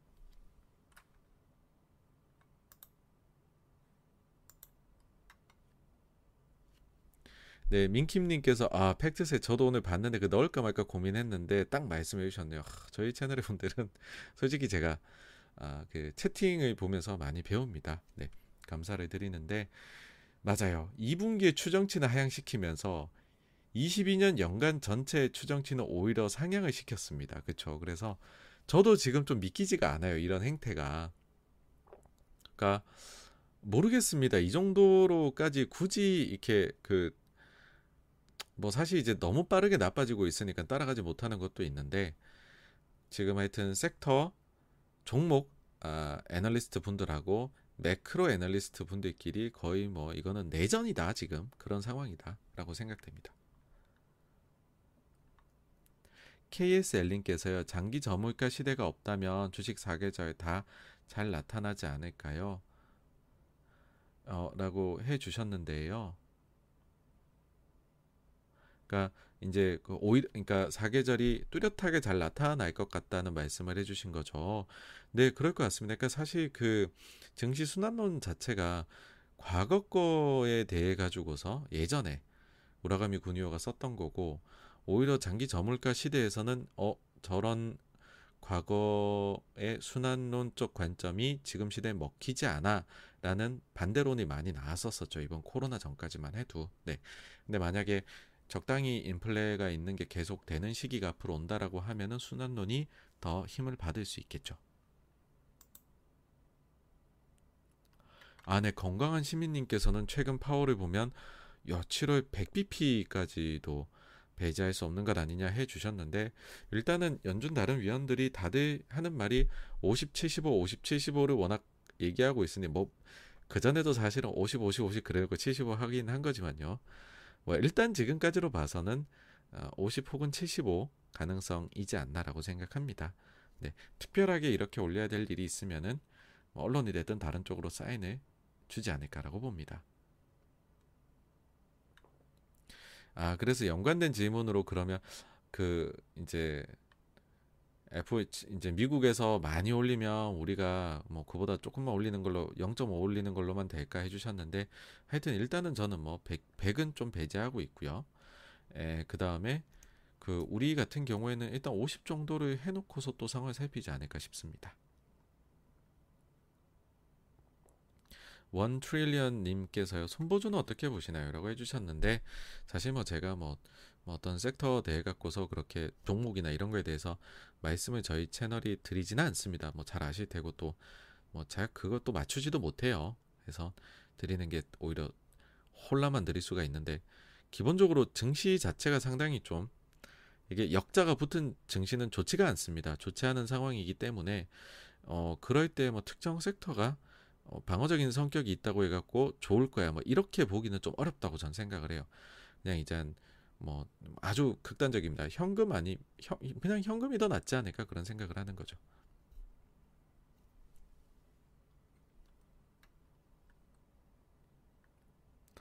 어, 네, 최고의 하루님께서요, 이런 지표 분석을 해서 성공한 투자자는 1%도 안 된다는데, 라고 해 주셨는데, 사실 뭐 저희 요 지표를 보고 하는 거는, 이제 그, 이렇게 투자 저변이 되게 넓어졌잖아요. 그러면서 공부를 하려고 니즈가 계신 분들은 많으신 것 같아요. 그래서 제가 요즘에는 이게 지금 예상을 좀, 좀 맞춰갖고 저도 막, 어, 내가 잘 맞으니 이 정도도 맞춰보겠어 막 이러면서 넣긴 하는 건데, 기본적으로 저희는 뭐 데이터 나오면 이건 뭐예요? 이게 궁금하잖아요. 제가 그걸 갖고 투자에 써먹든 안 써먹든.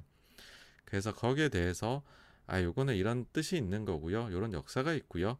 이건 여기 가시면 잘 보실 수 있어요. 그거를 공유하는 그런 저희는 채널입니다. 그게 기본이에요, 저희의. 근데 요즘에 워낙에나 증시가 혼란스러우니까 그럴 때 뭐 저는 그래도 기본적으로 이런 생각 갖고 있습니다. 그 정도만 말씀을 드리고 있습니다. 네. 그래서 그냥 참조만 해주시면 좋을 것 같아요. 각자의 투자 그 철학이 있으시면은 그걸 밀어 밀고 붙이시는 게 저는 제일 좋다고 봅니다.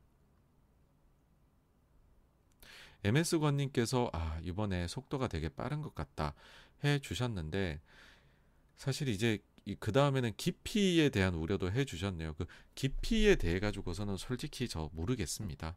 그러니까는 이거는 어, 몇 가지 저도 이제 고민되고 주변에 저도 지인들한테 계속 하는 그런 질문이 있는데 거기에 대해서 아직까지 제가 답을 내리지는 못했어요. 근데 뭐 답은 못 내리 못 내렸더라도 나중에 그래 이제 뭐곧 뭐 그리 멀지 않은 시간 안에 제가 어떤 좀 음, 고민들이 있는지 깊이와 관련해서 그런 것들 한번 공유를 할까 합니다. 그럴 때 한번 같이 한번 또 이렇게 걱정 그 미래에 대해서 한번 예상을 해주시면 좋지 않을까라는 생각이 듭니다.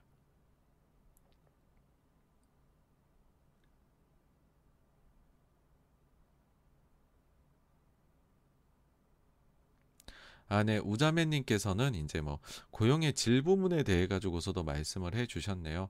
사실 최근에 이제 임금 인상이 미국이 빠르게 나타날 때 저임금 노동자들보다 고임금 노동자들이 빠르게 일자리로 돌아와서 그래서 그들 갖고서 우리가 이제 임금 상승률이 따지니 고임금 사람들이 많이 들어오니 당연히 상승률이 높게 나와서 상승이 이제 크게 나타나는 걸로 착각 착시 효과를 내고 있다라는 이야기는 했습니다.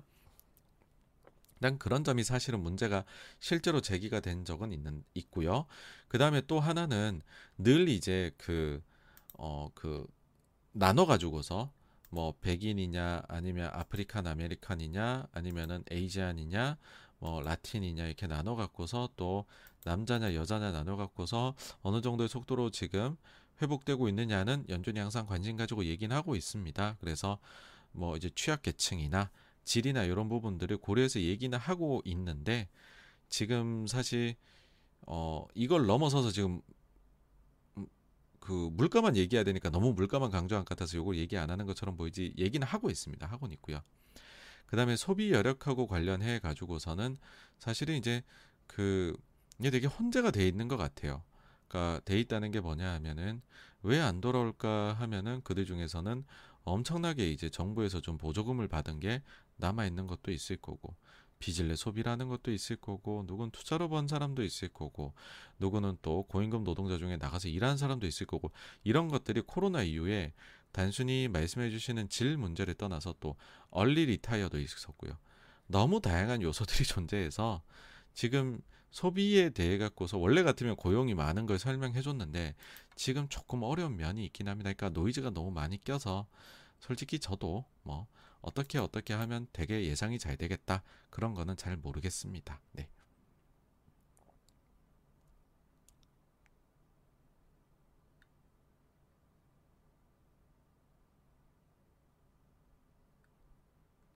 네, 텐저리님께서 아까 아마도 그 지금 사실 저기 외국인 순매수로 들어오는 것도 의문스러운 게 있기는 해요. 그러니까 뭐냐 하면은 뭐 최근에 한국 증시에 대해 갖고 레버리지 ETF들이 해외에 생겼다고만요. 그러니까 그거를 했었을 때 제가 알기로는 우리나라로 유입으로 찍히는 걸로 알거든요. 그런 경로가 있다라고 하면 한국인이 서학개미가 외국인 투자자로 찍히는 것처럼 될 수도 있고 그 다음에 CFD 중에서도 지금 국내로 찍힌 게 있고 해외로 찍힌 게 있는데 제가 알기로는 해외가 훨씬 많습니다. 그래서 이걸로는 외국인으로 찍히는 게 있고 그래서 아주 혼재돼 있다. 근데 아마 최근에는 CFD로 국내 투자자가 매도가 많았을 테니 거기에서 외국인 매도가 많이 나온 걸로 찍히지 않았을까 정도로 보고 있다. 그렇게 받아들여 주시면 될 것 같습니다.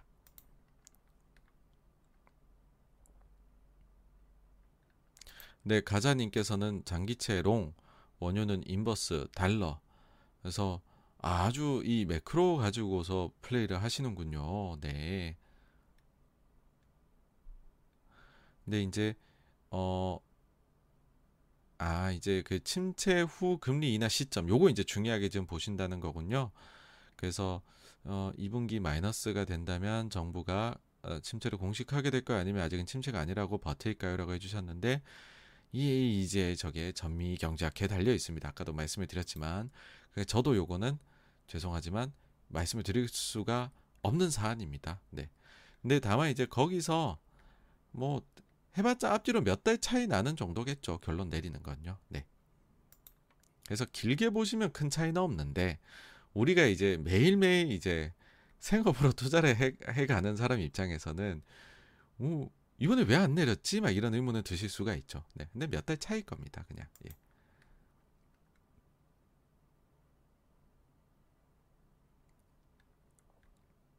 아, 네. 피노키오 님께서 뭐 삼양식품 오리온 덴티움 뭐 60일 신고가 막 이렇게 말씀해 주셨는데 어쨌든지 간에 지금 뭐 어, 워낙에나 그 대형의 주식들의 경우에는 좀 지수하고 관련된 거는 힘을 못 쓰고 기존에 좀 미리 많이 빠졌다가 하는 주식들은 또 좀 그래도 좀 기회가 나오고 뭐 그런 거를 최근에 보여준 것 같습니다.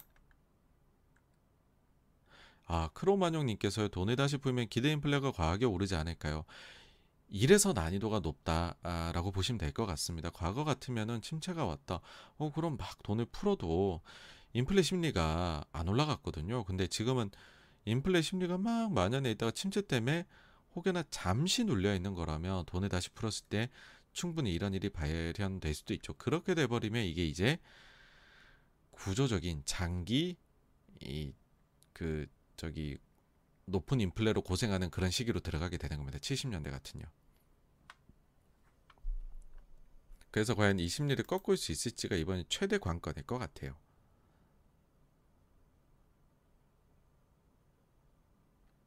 트레저디 님께서 어 재고가 이제 과하게 돼서 그거 자체가 이제 인플레를 내리는 효과에 대해서 말씀해 주셨는데 그 효과 분명히 있습니다. 그러니까 지금 재고가 늘어나서 침체 침체 전형적인 모습 보여주고 있잖아요.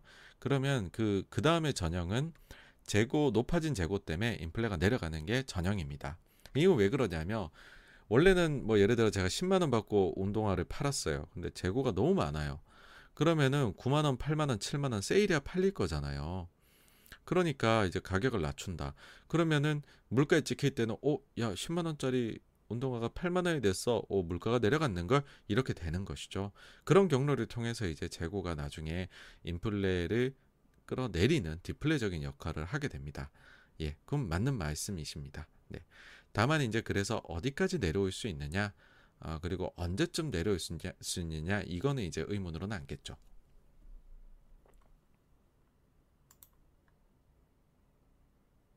아, 네, 건강한 시민님께서 만약에 어, 제가 아까도 뭐 이제 그 여기 아, 요 딱 마침 또 요 페이지네요. 이렇게 해서 저는 이제 그때 3월 달에 미국이 이제 연말엔 다시 돈 푼다는 얘기 나올 수 있다.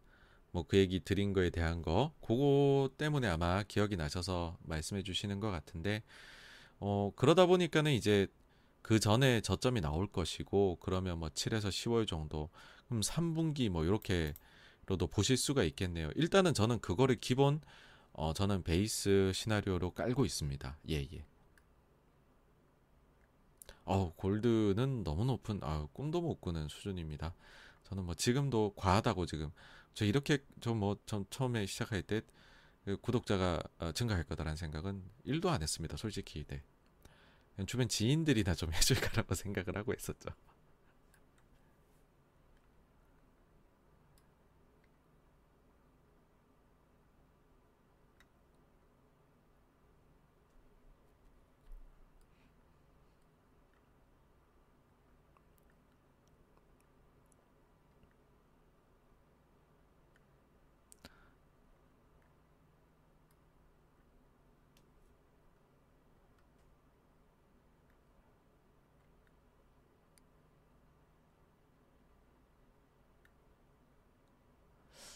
아, 이혜연님께서 지금이라도 다 손절을 해야 되나요? 라고 말씀을 어, 해 주셨는데 사실 이제 그, 이 사실 많이 빠진 건 사실이잖아요. 지금 30% 빠졌는데 여기서 뭐 더 빠집니다. 제가 아까 무서운 차트를 보여드렸지만은 그렇게 흘러가란 법도 사실은 없어요. 과거와 정확히 반복된 사례가 어디 있겠습니까? 그, 그래서 다만 두 가지만 말씀을 드립니다. 요즘에 주식 있으시다 그러면 어, 빚내서 하신 부분은 어, 어떤 상황에서든 정리하신 게 좋다. 그게 첫째고, 그다음 두 번째는 조금이라도 현금이 있으시다면 그리고 그 뒤에 이렇게 이제 뭐 지금 직장인이셔서 현금이 조금씩 발생하시는 게 있다면 그 현금은 절대적으로 소중하게 정말로 높은 기준을 가지고 투자하시라니까 가급적이면 그 현금을 유지하시라는 말씀을 드리는 거죠. 어, 사실 그런 말씀 정도로밖에는 저는 못 드리고 있습니다. 네, 죄송합니다. 조규현님께서 다시 펀드 매니저 하실 생각은 없으신가요? 라고 해주셨는데, 아, 일단은 저, 제가 이렇게 관종기가 있는지 몰랐어요. 저 방송하고 하는 게 왜 이렇게 재미가 있는지 모르겠습니다. 일단은 아주 그, 재미있게 하고 있고요. 네, 새로운 경험이라서 그런 것 같아요. 신선한 자극인 것 같고. 아, 펀드 매니저의 장단점이라고 하면은 아무래도 그 어린 나이에 생각보다 그 업체에서 되게 최고 경영진 분들까지도 미팅이나 이런 걸 하면서 많은 것들을 좀 제가 배워갈 수 있는 측면이 있는 것 같아요. 예, 그리고 또 세상에 대한 고민도 많이 해볼 수 있고 어쨌든 매니저로서 실 이제 성과를 잘 내려면은 세상의 변화에 대해 갖고서도 좀 고민을 많이 해야 되니까 그런 점들이 항상 자극을 주는 것 같습니다. 이제 반대로 단점이라고 하면은 그 이제 본인이 어떻게 하시느냐에 따라 다르기는 한데 사실 이 스트레스의 강도 자체는 대단히 높다라는 거고요. 특히나 뭐 시장이 안 좋거나 성과가 안 좋다라고 해버리면은 뭐 전화로 그냥 일단 욕부터 막 이렇게 그냥 바로 해서 욕으로 시작해서 욕으로 끝내시는 분들이 있고요. 안 좋을 때는 가급적 자기 자리에 오는 전화 이외에는 전화에 땡겨 받으면 안 돼요. 전화에 땡겨 받으면 이제 제가 욕받이 분야가 되기 때문에 그러시면 안 되고 어 예. 그리고 반성문을 많이 써야 되죠. 이제 제가 매니저인지 작가인지 모를 때가 생깁니다. 반성문을 계속 쓰게 되죠. 이제 죄송합니다. 더 잘할 거고요. 앞으로 이렇게 하겠습니다. 제가 그때 이걸 왜 안 샀나 모르겠어요. 이렇게 해야죠. 네.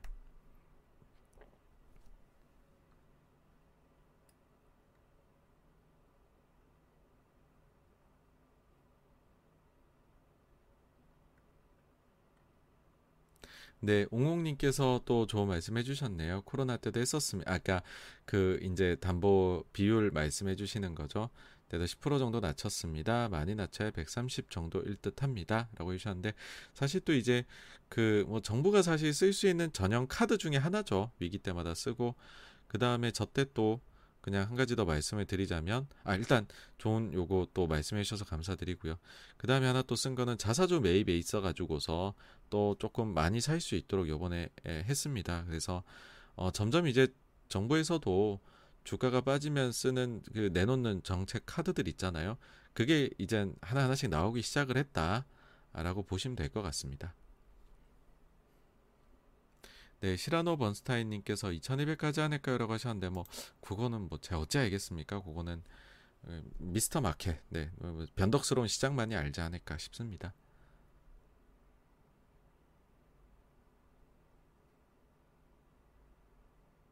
아, 성장꾼님께서 7월, 10월 사이, 그러니까 제가 이제 아마 고 7월에서 10월 사이에 이렇게 좀 뭐 그 저점을 통과하지 않겠느냐 말씀드렸고 드렸던 게 기억나셔서 그런 것 같은데 그때 그 이유는 실적이 좀 안 좋을 것 같다. 그러니까 2분기가 안 좋고 3분기에는 더 안 좋지 않을까. 그 이유는 우크라이나 러시아 전쟁에 따른 높아진 원부자재 가격의 본격 반영. 그 다음에 2분기 때에는 중국이 코로나로 아주 그 락다운을 심하게 했으니까 중국 쪽 노출이 있는 기업들은 또 안 좋을 수 있지 않을까. 예, 그리고 3분기는 진짜 만약에 그런 요인 다 반영해 침체까지 오게 되면 전방위적으로 수요가 줄어드는 압박에 시달리게 되면 어쨌든 3분기 실적 시즌이 아마도 어 제일 좀 약하지 않을까.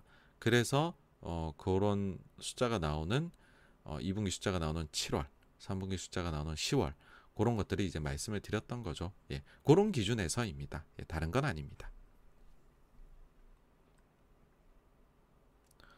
어, 네, 매매 동향은 음, 그 별도로 제가 그러면 재생 목록을 만들어도 좋을 것 같네요. 예, 예.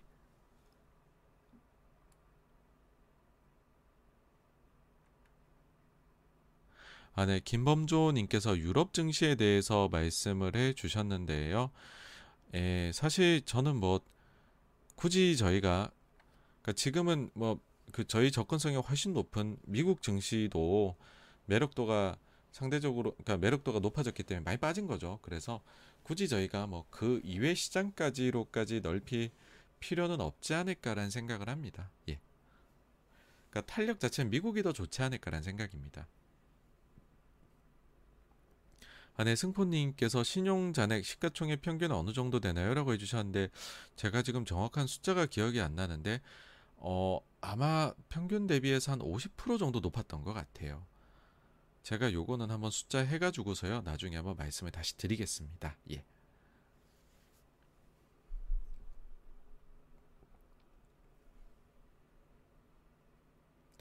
어, 김범조님께서요, 어,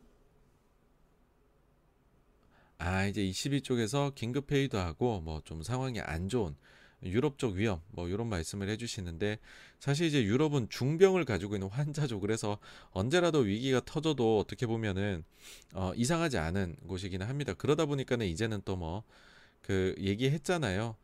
예, 요번에 자기네가 출구를 향해 가는 동안에 남유럽 국가들이 좀 안 좋아지게 되면 스프레드 그거 지키기 위해서 최선을 다하겠다.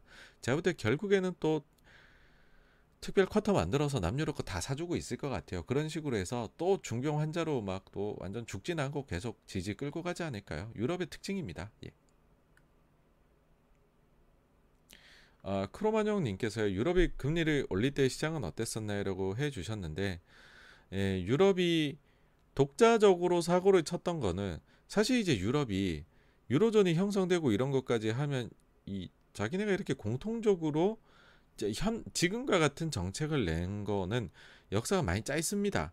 이 역사가 많이 짧기 때문에 뭔가 이 뭔가 그 correlation 같은 거를 구해보기는 어려운데 유럽이 했던 실수는 그때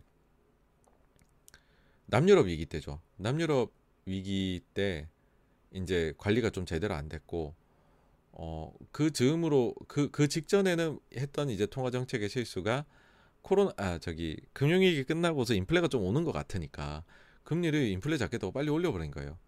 그래 버리니까는 이제 그게 유럽이 인플레를 잡겠다고 금리를 올리면 오히려 커머더티 가격은 올라갈 수 있거든요. 그 메커니즘은 예전에 몇 번 말씀드렸는데 어쨌든 그런 것 때문에 오히려 그때 유가나 이런 게 높아져 가지고 인플레가 계속 올라가서 안 좋았죠 그때 유럽이 실수한 거죠. 네. 유럽이 긴축 너무 하는 거는 별로기는 해요. 근데 그런 적이 이제 한번 있었다 보니까는 조금은 그래도 좀 더 조심하지 않을까 생각하고 지금은 뭐 워낙 미국이 매파적으로 얘기를 하니까 유럽도 매파적 얘기하지만은 관심도는 살짝은 떨어진 것 같습니다. 미국 대비해서요. 나다님께서 그 옐런 이 우리나라 오는 거 있어 가지고서 안 좋죠 솔직히 미국이 상황이 좋을 때 미국에 높으신 분들이 우리나라에 오는 건 좋아요. 근데 미국이 상황이 안 좋을 때 높으신 분들이 우리나라 오는 거는 어, 이뭐 내놓으라는 겁니다. 그래갖고 그 좀 별로인 경우들이 있어요. 그래서 이번에도 보니까는 로이터에서 말한 옐런이 한국 가게 되면 예상되는 의제가 하나는 러시아 제재에 대한 부분, 북핵 실험에 따른 북한에 대한 제재에 대한 부분, 그 다음에 높은 인플레에 대한 부분, 이렇게로 의제를 꼽더라고요. 그러니까 우리가 원하는 뭐 통화 수합이나 이런 거는 얘기가 안 나와 있고 세 가지 다 우리한테는 별로 그렇게 좋을 거는 없죠. 제재가 해야 되고 미국이 자기네 인플레 높은 것 때문에 온다 그러면 뭐겠습니까? 우리 보고 수치 단가 좀 낮추라는 거지 않을까요?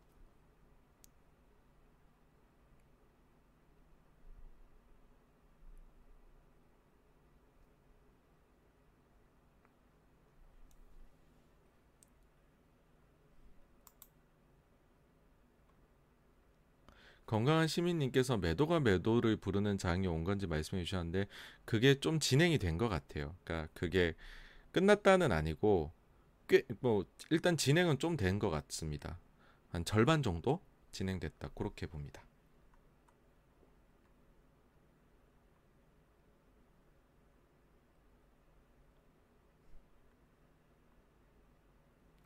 NIS 님께서 아 이제 이제 곧 있으면 나오게 돼 다음 달에 미국의 CPI 말씀을 해주셨는데 아, 모르겠습니다. 하도 틀려갖고 나와봐야 알 것 같아요. 네, 저 솔직히 모르겠습니다. 근데 막 그렇게 내릴 만한 요소는 없지 않을까라는 생각은 들어요. 네.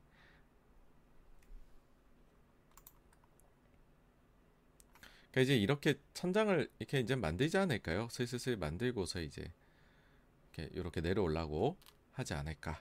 예, 생각하고 저는 뭐 이제 그래서 더 높아지냐 뭐 여기서 좀 내려오는 시기가 언제냐 고보다는 그래서 내려오게 된다면 언제 어느 정도 수준으로 내려올까 이제 거기에 대한 고민들 아마 많이들 또 하시게 되지 않을까 저도 그쪽으로 하게 되고 어, 어 그렇게 되지 않을까 생각합니다.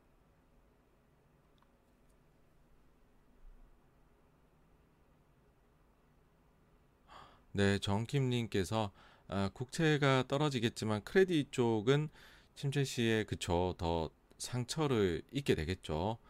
예, 근데 일단은 그래도 이제 그 국민연금이나 이런 데에서는 조금 아, 국채 위주로들 투자를 많이들 하시니까 이 그 뭐냐 저기 등급이 높은 거 위주로 하시니까는 일단은 그래도 제일 먼저 어 그 과거에 에, 그런 공식대로 움직이는데 제일 빨리 나설 수 있지 않을까라는 생각은 합니다. 온유님께서요. 이 영상은 저 끝나자마자 바로 또 올라가고요. 또 어, 그 주제별로 잘라갖고서 다음 주 내내 올리게 됩니다. 아, 또 도라도라님께서 답변해 주셨네. 아이 감사드립니다. 루시드 머스크님께서요. 다음 주 나올 어, 그 회의로 어떤 내용 나오면 증시 악재일까요?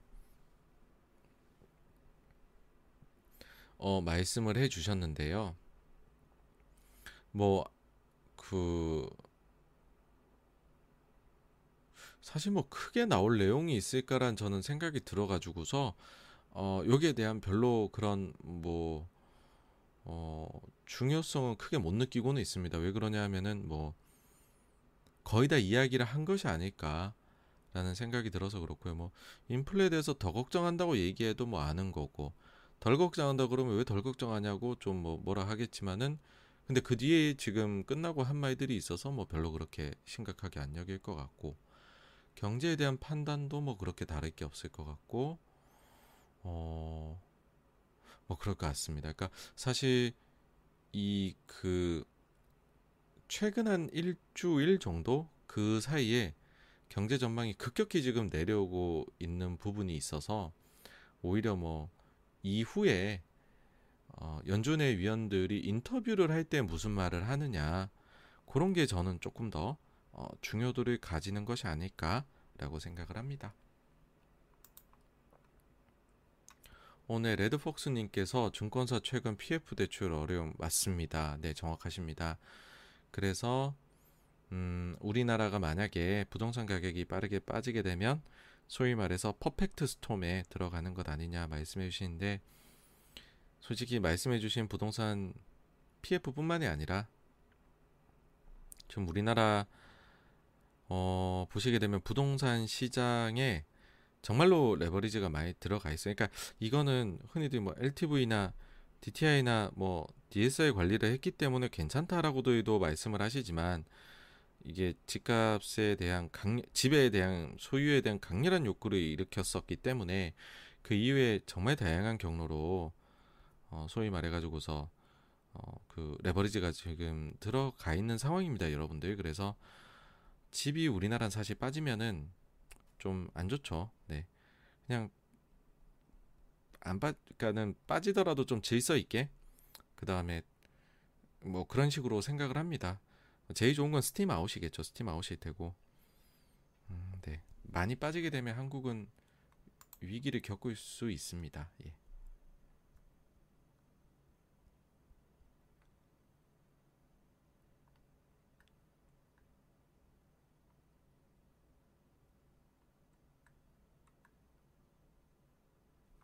아, 네. 승포님께서요. 유럽 계속 위태위태해 보이지만 정작 미국이 침체가 더 빨리 오는 이유는 무엇이라 생각하시나요? 라고 했는데 아, 지금 보시면요. 그 노무라 보시면 이제 미국뿐만 아니라 다 침체 온다고 하고 있고요. 그리고 그 영국은 더 먼저 자기네 침체 올 거다라고 이미 이제 통화정책 회의할 때 이야기했었잖아요. 그러니까는 그 이제 드리고 싶은 이야기가 뭐냐 하면은 미국이 이제 워낙 지켜보는 사람이 많으니까는 빨리빨리 이야기하는 거고 미국이 오게 되면 뭐 얄짤 없습니다. 다른 나라도 옵니다. 미국이 최종적으로 수요를 만들어내는 게 크다 보니까 딴 나라도 영향 많이 받습니다. 네. 이제 그 리비전이 됐냐 안 됐냐의 차이다. 그렇게 보시는 게 어떨까 싶습니다.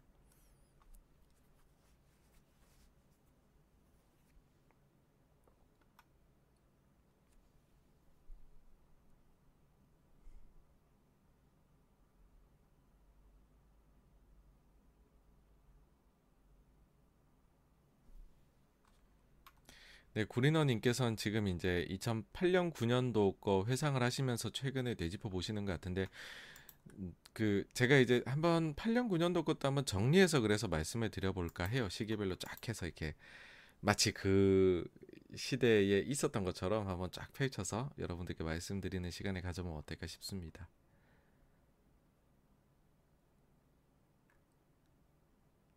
건강한 시민님께서 맞습니다. 그러니까 종합적으로 봅니다. 아까 보셨잖아요. 상당한 후퇴입니다. 상당한 후퇴. 이 자체가 아주 그 저 자의적이지 않습니까? 그렇죠? 네. 그래서 맞아. 어쩔 수가 없습니다. 이, 그, 이 부분을 정확하게 저희가 지금 뭐 알고 말씀을 이제 정확히 그 이제 판단하기는 어렵죠. 다만 이제 그 즈음일 거다를 이제 보려고서 하는 것이 뿐이죠.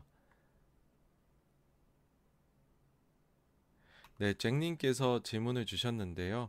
어, 저는 이번에도 한국하고 미국 빠지는 수준은 비슷하지 않을까라고 생각을 합니다. 왜냐하면 아, 그 우리가 굉장히 수출 지향적인 국가고 결국 최종적으로 미국에 그러니까 우리가 수출을 중국에 많이 한다 하지만 중국 독에서 만들어서 뭐 미국이나 이런 데 수출을 하는 거니까 결국은 미국이 겪는 아픔의 정도, 우리가 겪는 아픔의 정도가 그래서 엮여 있으니까 비슷하지 않을까 이번에도 어, 그런 구조기 때문에 예, 그렇게 생각을 합니다. 예, 승포님께서요 나스닥의 이 전망이나 밴드는 안, 안 보는지 궁금합니다라고 하셨는데 이게 나스닥은 조금 저한테는 좀 지표가 깨져 있는 어, 지수기는 해요. 왜 그러냐면 그것 때문에 그렇습니다. 그 IT 버블 때 예, 이제 IT 버블 때 워낙에나 여긴 이제 valuation이 높았잖아요. 그러다 보니까 과거 평균치 막 좀 길게 가져오려고 해보면 자꾸 숫자가 튀어요. 근데 S&P 500은 좀 그러지 않았었거든요. 근데 다우는 너무 좀 레가드가 있는 느낌이고 그래서 저는 이제 주로 S&P 500 갖고서 어 이제 그 말씀을 드리고 있습니다.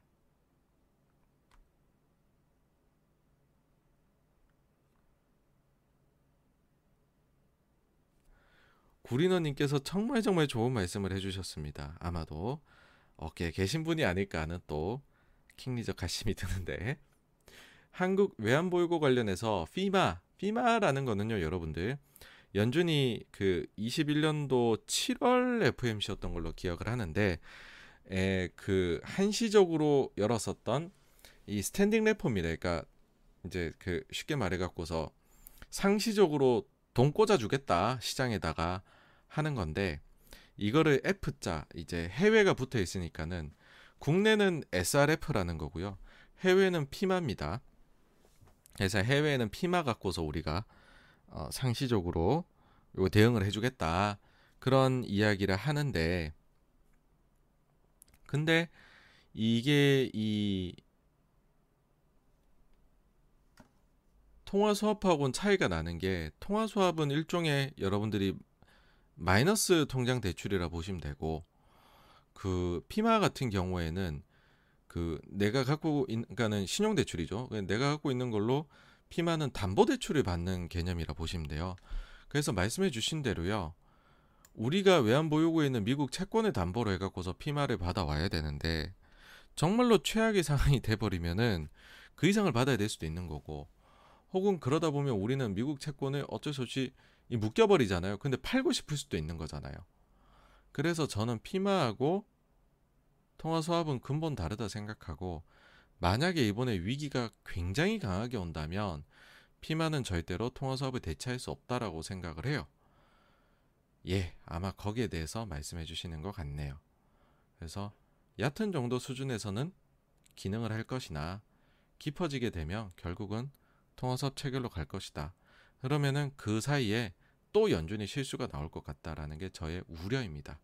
연준 입장에서는 와 우리는 standing repo facility도 만들어놨고 FIMA도 만들어놨으니 다시는 위기가 없겠지 외환 가지고서는 단기 자금 가지고서는 일하고 하겠지만 그게 나중에 막 위기가 점점 들불처럼 번져갈 때 어, 우린 피마 있으니까는 우리 안 해도 되는데라고 생각하다 혹시나 또 만시지탄 상황을 겪지 않을까라는 게 우려입니다. 저는 피마를 꽤나 우려스럽게 보고 있습니다.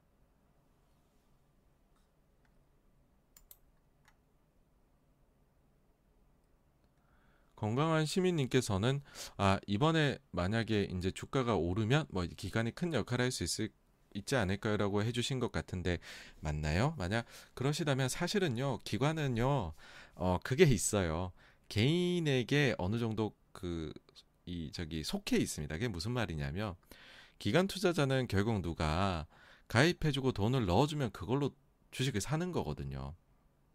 그럼 그 돈을 보내주는 게 다른 기관 투자자 더 큰 이제 뭐 연금이나 보험사나 이런 데들에서 해줄 수도 있는 거고 아니면은 뭐 증권사나 은행 창구 가셔갖고서 개인 투자자분들께서 이제 펀드 가입하시면 그게 또 돈이 들어오는 거죠. 그래서 증시가 좋아질 것 같다 해서 개인 투자자분들이 펀드를 많이 가입하시면 기관의 힘이 세집니다. 그래서 저는 늘 그런 생각을 해요. 기관의 힘은 개인에서 나오는 거다.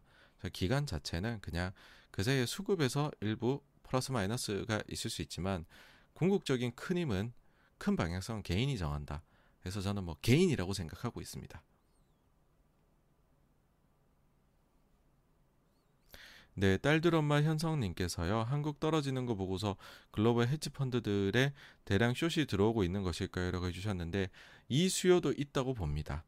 왜 그러냐 하면 한국하고 대만이 지금 글로벌 경기가 침체된다면 특히나 그게 반도체라면 일하는 게 지금 잡혔고 아까도 보셨겠지만은 주가 흐름이 거의 비슷합니다. 그래서 그쪽에는 아마도 어 지금 숏이 좀 많이 들어오고 있지 않나 그렇게 보입니다. 아, 네. SY 리 님께서요. MBER에서 발표하는 거는 그들 마음입니다. 예. 저도 모릅니다. 그래서요. 예.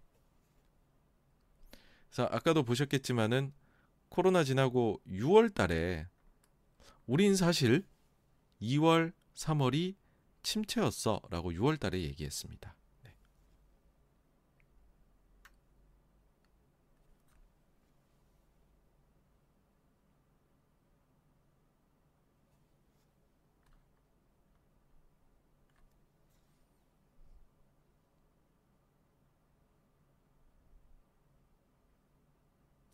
네, 이지은님께서요. 70년대 초 단 한 번의 사례를, 사례를 제외라 하고는 닷컴 버블 시절처럼 금리를 내려도 실적이 꺾이니 주가는 빠지던데 7월, 11월 실적을 안 좋게 보시는데도 연준 스탠스 변화를 예측하셔서 주가는 바닥을 찍고 오를 거라는 view는 변함이 없으신지 궁금해요라고 해 주셨는데 그러니까는 이제 그 실적이 또 막 시즌이라는 게 꽤 깁니다. 그 뒤에 나와보고 또 실적 나오고 나면은 또 그 다음에는 야 이미 나온 실적은 지나갔고 이제 포워드로 봐야 돼 막 이렇게 해서 향후 12개월 포워드로는 어쩌고 이런 식으로 될 겁니다. 그래서 저도 이제 시기를 대충 2분기 3분기 나오는 때에 저점이 형성되지 않을까 하다 보니 2, 3분기 거 나오는 게 7월 10월이니까 말이니까 그런 얘기 드린 거고 주가는 그래서 바닥이 언제 잡힐 거냐라고 하면은 그 즈음에서 해가지고서 뭐 앞뒤로 해갖고서 주가에 또 미친 요소는 여러 가지니까요. 잡지 않을까. 그 정도로 보고 있는 것이죠. 그리고 연말에 뭐 돈을 좀 풀어준다라고 해버리면은 그럼 뭐 저점 잡혀가고 있는데 풀어준다 그러면은 솔직히 안 믿기실 거예요. 야, 그 인플레 문제가 해결 안 되는데 연준이 돈 풀면 진짜 시장이 좋아할까? 일단 시장은 좋아합니다. 시장은 파블로프의 개예요. 어쩔 수 없어요. 저희는 돈 풀면 일단은 뭐 그 그런 얘기 있잖아요. 뭐뭐 뭐 뭐 그 응상피는 저기 경찰서 앞에서도 먹어야 된다고 이런 얘기 있는데 그거랑 증시는 아마 똑같은 생각을 하지 않을까 일단은 그 뒤에 뭐 구조적인 침체가 올 것이냐 말 것이냐 그런 거에 떠나서 일단은 회복되겠지 그 생각을 먼저 할 거다라고 봅니다.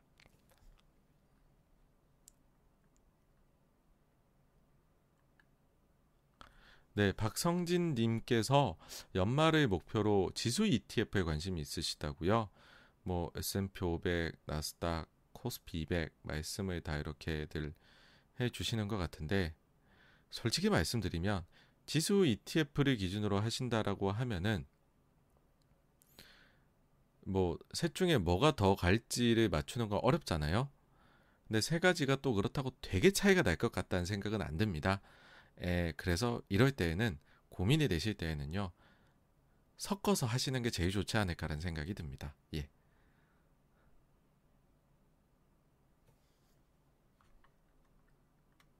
또 옹옥님께서는 아, 우리나라 경우에 주식 이 저기 시기가 고점 저점이 아마 중국을 따라가지 않을까라고 말씀을 해주셨는데 맞습니다. 그러니까 한국은 약간 하이브리드예요. 하, 미국과 중국을 좀 섞으면 대충 나오거든요. 그래서 요거까지 또 해가지고 보시면 또 좀 도움이 되시죠. 잭님께서 혹시나 아, 매도 클라이막스 나올 때 어, 만약에 그때 큰 이벤트가 빵 나온다라고 하면은 어, 커뮤니티 탭을 또 예, 사용할 겁니다. 예, 예. 아, 저희는 뭐 리딩방 어, 아닙니다. 제가 뭐 리딩할 아, 깜냥이 아니 리딩도요. 그 리딩 뭐 물론 이제 리딩방은 나쁜 거지만 리딩 하시는 것도 그것도 그 나름의 그게 있으시더라고요. 보니까 다 노하우가 있고 저 같은 사람은 리딩방 해보라 그래도 못합니다. 예. 루시드 머스크님 129행의 실적 장세 후반 넘어갈 때라고 해주셨는데 여, 여긴가요? 129행 네. 아, 아니요. 이거는 실적 장세 후반 넘어갈 때가 맞습니다. 그러니까 우리나라 증시 우리나라 자체가 경기 민감주라면 경기 민감주는 실적 장세 전반까지 시세를 다 내고 그 다음부터는 별다른 시세를 못 낸다라고들 하잖아요. 그러니까 실적 장세 후반에서는 우리나라 지수하고 관련된 거에 투자를 하기보다 개별주로 가야 된다는 거죠. 예. 그거를 이제 이렇게 예, 표현을 한 부분입니다.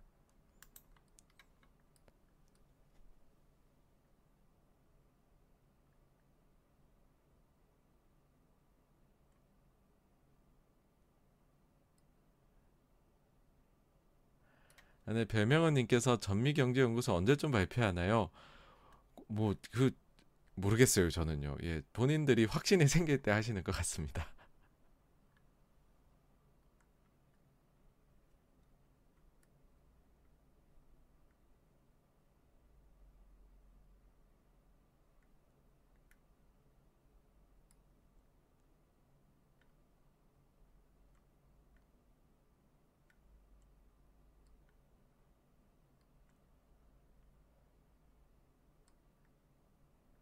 아, 네, 다들 또 생각하시는 좀 아, 저점을 만들 만한 요인들 말씀해 주셨는데, 네, 요것도 보시면 도움 되실 것 같아요. 좋은 말씀 많이들 이렇게 또 어, 해 주신 것 같고요. 그다음 지금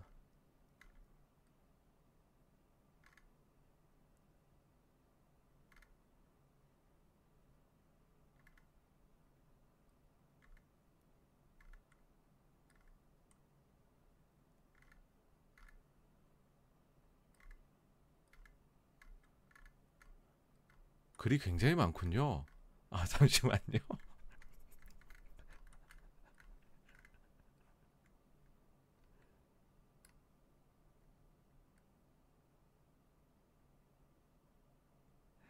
아, 네. 일단 그 김기선님 또 이렇게 저희 후원해 주셔서 감사하고요. 네, 감사합니다.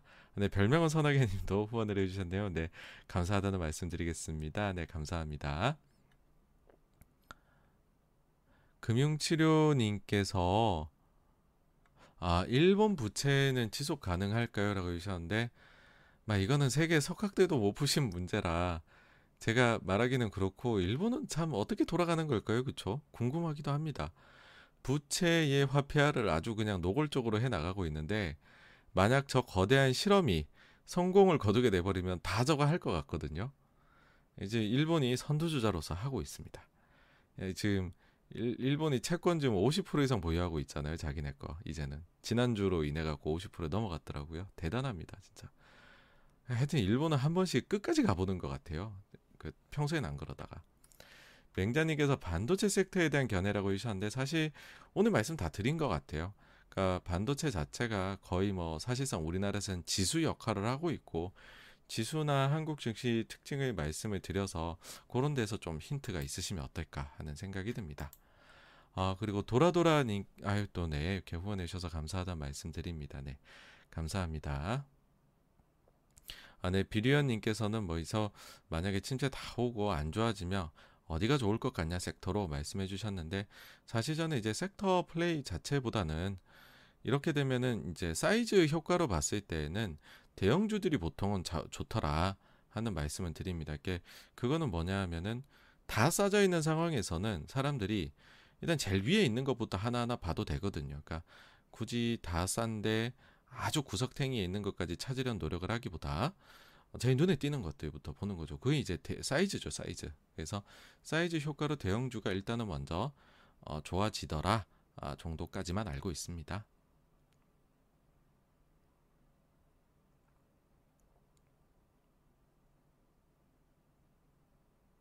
별명은님께서 유가가 참 끈질기죠. 유가는 어쨌든 공급 쪽에 문제들이 있기 때문에 좀 그런 것 같아요. 지금 공급 차질이 오펙 국가들끼리 뭐 증산하자 그래도 증산 잘 안 되니까요. 뭐 맨날 캐파만 늘리고 실제로 늘어나는 게 없죠 지금.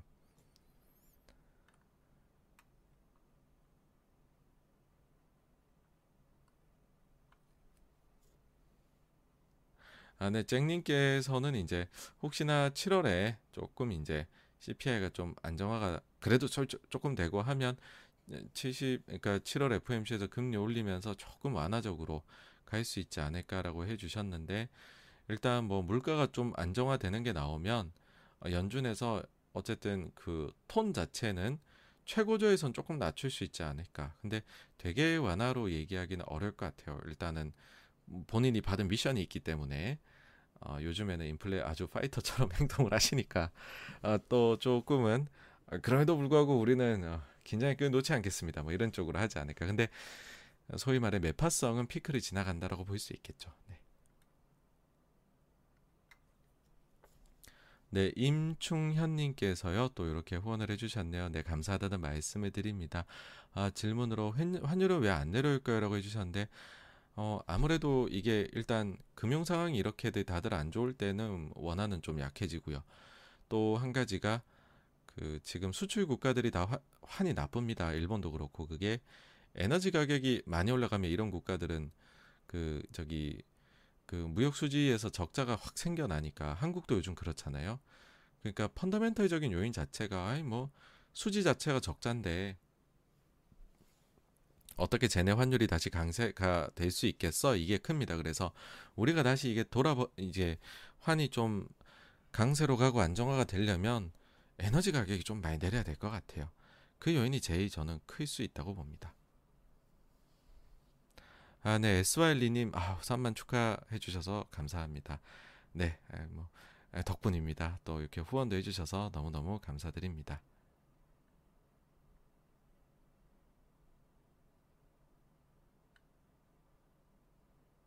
네, 구리너님께서도 또 반도체 쪽 말씀을 해주셨는데 저는 일단 뭐 우리 증시에 있어 갖고 그러니까 반도체는 또 어.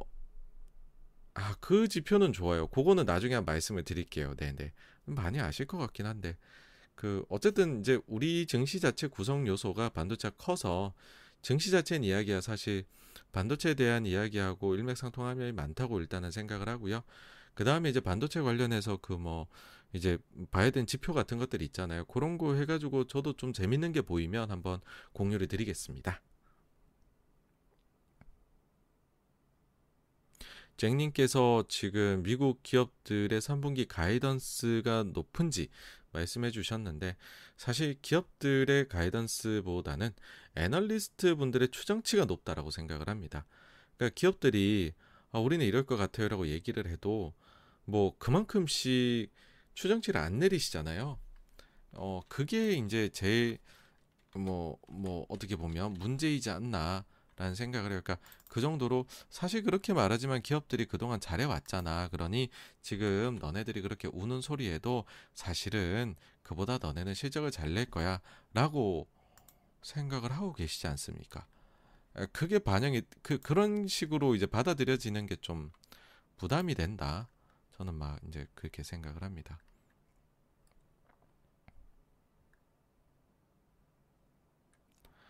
실제로 지금 마이크론 같은 경우에 어 얼마까지 낮췄죠 가이던스가? 아까 보시면은 지금 가이던스를 1.43에서 1.83으로 낮췄잖아요. 그죠? 다음 분기에 대해 갖고서. 근데 지금 이제 확 내렸죠. 확 내려와 갖고서 지금 보니까는 추정치가 1.72로 내려와 있네요. 둘 중에서는 좀 위에 붙어 있습니다. 그죠? 네.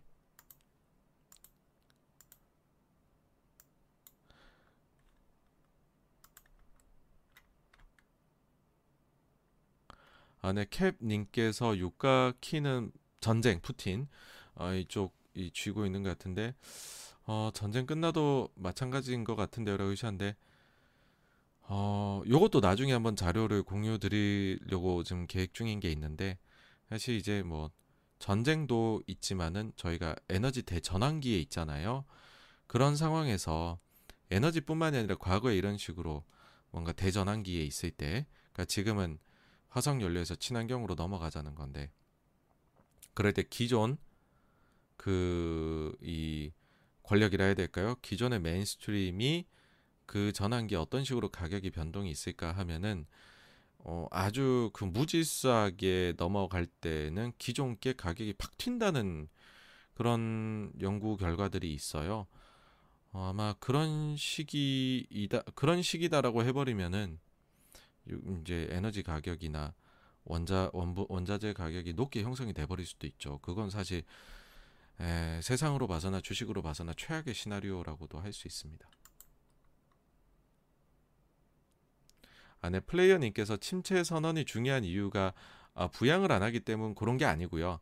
이제 최근에 보니까 침체 시기를 가지고서 아, 이제 과거의 침체 시기를 갖고 봤더니 요 즈음에서 바닥 잡기를 해야 되더라. 침체 어, 시기에 좀 앞서 갖고서 그런 식으로 생각하시는 분들이 많이 증가하시는 것 같아서 근데 실제로 그 시기라는 거는 MBR이 정하는 거고 그건 나중에 나오는 거고 그래서 우리는 지금 알 수 없으니 너무 그 시기에 매몰되지 말자. 그건 좀 주의하셔야 된다라는 차원에서 말씀드린 거지. 뭐 그때 부양이 안 나고 그거랑은 상관이 없습니다.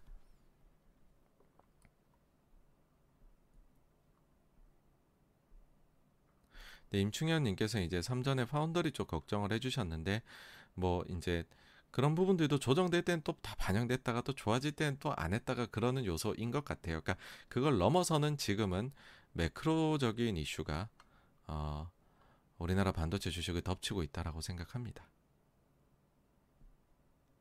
아, 네, 구리너님께서 이제 신냉정 관련해서 말씀을 해주셨는데, 막 그러면서 요즘에는 뭐 또 안 좋으려고 하니까는 2차 전지의 원부 자재가 알고 보면 중국 쪽에 아, 의존이 되게 크더라 이런 기사 최근에 나오고 있죠. 나오고 있는데 뭐 아직까지는 신냉정까지는 아니지 않나라고 생각을 합니다. 예.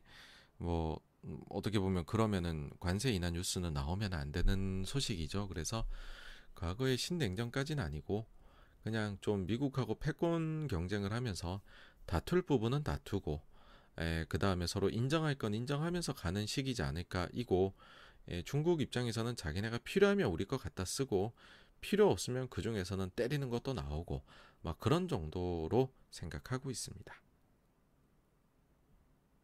딘님께서 외국인 기관들도 매도 나오는데 손실 보면서 매도하는 건가요? 네 맞습니다. 외국인 기관은 또 돈이 어디서 나왔겠습니까?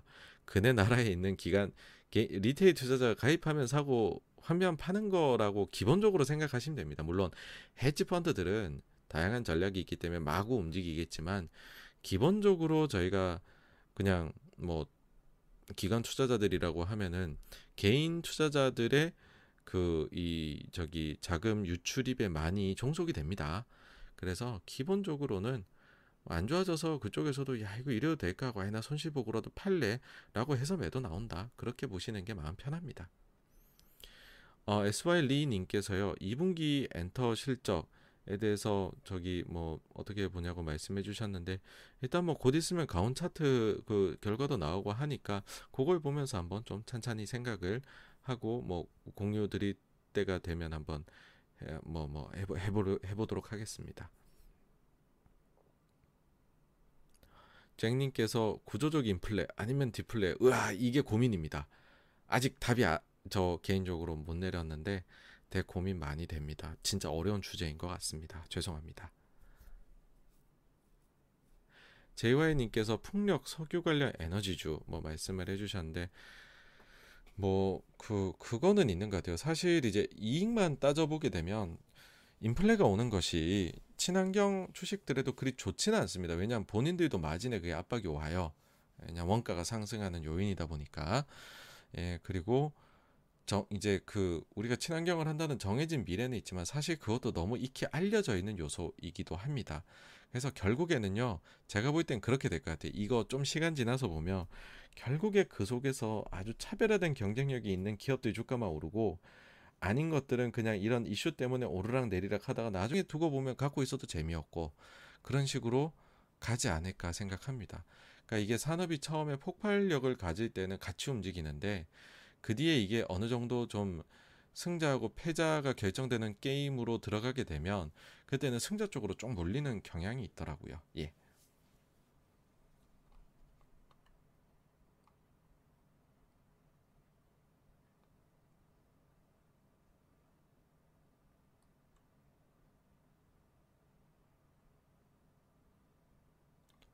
어, 네. 최고의 하루님께서는요, 역사상 지표로 보면 금리 인상하다가 금리 인상을 하면 역사적 대폭락이 난, 아, 아마 이제 금리 인상을 하다가 멈췄다가 이제 인하를 하면 이제 그 하락했다 그거를 말씀해 주시는 것 같은데 사실은 요거는 이제 선후 관계가 이렇습니다. 뭐냐 하면 금리 인상하고 인하하는 데에는 이제 그 하나의 인상 사이클이라고 제가 임의로 얘기를 할게요. 어떤 일이 벌어지냐면 아 인하 사이클이라 해야 될까요? 위기가 터지면 금리를 엄청 내려서 이제 돈을 확 풀죠. 이제 경제를 살립시다. 그러면은 경제가 이제 바닥에서 쭈쭈쭈쭈 살아나기 시작할 겁니다. 돈푼 효과 때문에.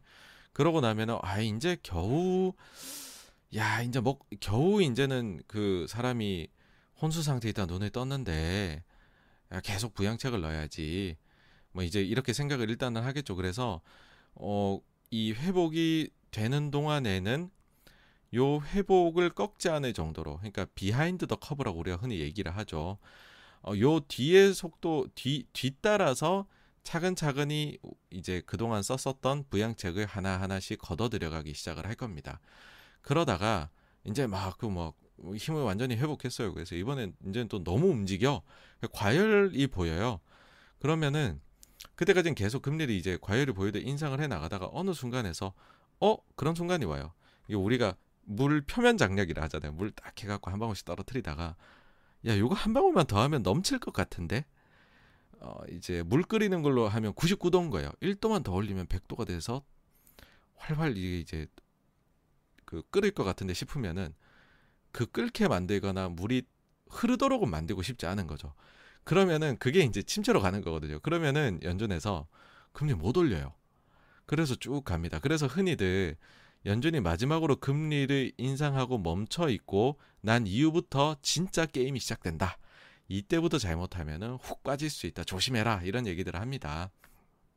근데 실제로는 이제 연준이 선제적으로 내리기보다 증시가 막 내리거나 경제가 확 안 좋아지고 나면 그 뒤에 따라서 이제 연준이 금리 확 내리게 되죠. 그래서 그걸 이제 아주 긴 시기열로 이렇게 그냥 딱 보시게 되면 금리를 내려서 주가가 확 빠졌나 이렇게 보이실 수도 있기는 해요. 근데 실질적으로는 사례들은 보통의 경우에는 이제 안 좋아지니까는 다시 살려야 되겠네 해갖고서 금리를 내려서 아 이제 고 어, 이제 그런 현상들이 나타나는 걸로 보인다. 그렇게 말씀드릴 수 있을 것 같아요. 크로만형님께서 매도 클라이막스 알 수 있는 지표라고 하면 이제 두 개가 있습니다. 하나는 뭐냐 하면은 거래를 거대 거래를 동반한 하락. 그러니까 몇 달 전에 있었던 홍콩 증시 하락 같은 거죠, 이제. 그러면 손이 바뀝니다. 예. 아, 투자자 손이 바뀌게 되고 그러면은 보통 바닥을 찍게 되죠. 그게 아니 그거랑 또 하나가 신저가 종목의 수가 줄어들기 시작한다거든요. 그건 뭐냐면은 저점을 이제 자꾸 스르륵 가기 시작했다는 거예요. 그럼 신저가 종목은 점점 줄어들 거잖아요. 그러면 우리가 아 바닥이 잡혔다 이런 얘기들을 하게 되고 그럼 매도 클라이막스를 지난 것 같아 얘기하죠. 네. 아, 네 수성님 안녕하세요. 아유 와주셔서 감사드립니다. 네 다들 이제 또 그 쨍님도 그렇고 7월에 나올 소비자 물가 참 관심 많으신 것 같아요. 네, 저 개인적으로는 하여튼 뭐 물가도 중요한 숫자기는 하지만 어, 뭐 솔직히 그 예상은 제가 어렵고요. 경기 침체 쪽에 더 어, 방점을 찍으시면 어떨까 하는 생각이 듭니다. 딘님께서 투자자 매매 동향이 어느 정도 신뢰라고 하셨는데 그냥 참고 정도만 하시면 될 것 같습니다. 네.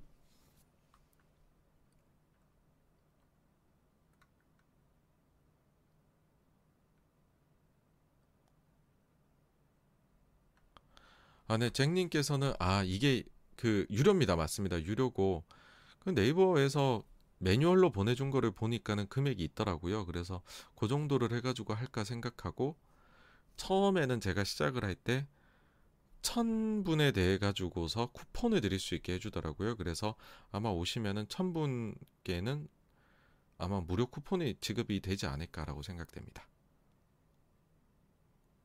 그 금액이 그래서 그 본게 그러니까 4,900원 뭐 이렇게 돼 있었어요. 예.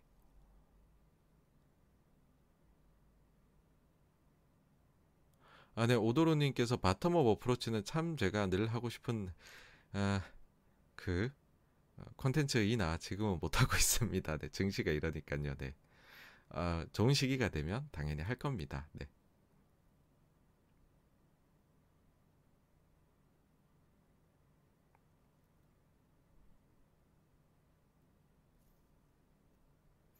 네, 잭님께서 신용잔고가 이제는 17조 원대까지 떨어졌는데 어느 정도까지 더 떨어지면이라고 해주셨는데 뭐 일단 뭐 10조 초중반대 정도가 되면은 뭐 그러면은 뭐 좀 예 괜찮은 수준 아닐까 생각합니다.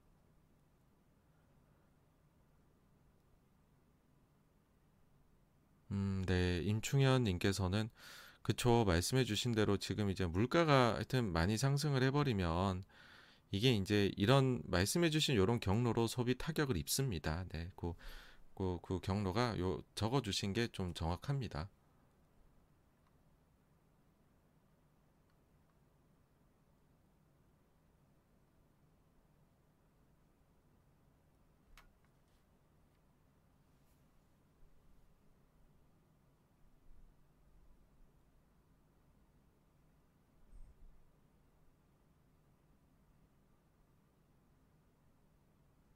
아, 나타뚜이님께서 이제 아 혹시나 이렇게 인플레 제대로 안 잡혔는데 뭐 연말에 또 돈 푼다 그러면 인플레가 다시 살아나지 않을까. 그쵸?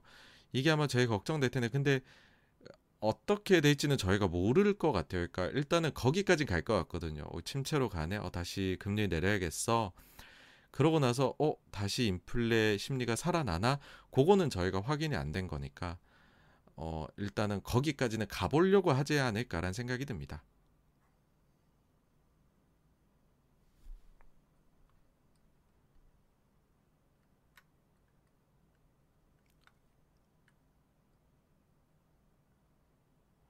네, 기대 인플레 심리를 이제 완전 잡아야 된다 이런 말씀들 하시는데 진작 했어야 되는데 지금 많이 놓쳤죠. 네, 아쉽습니다.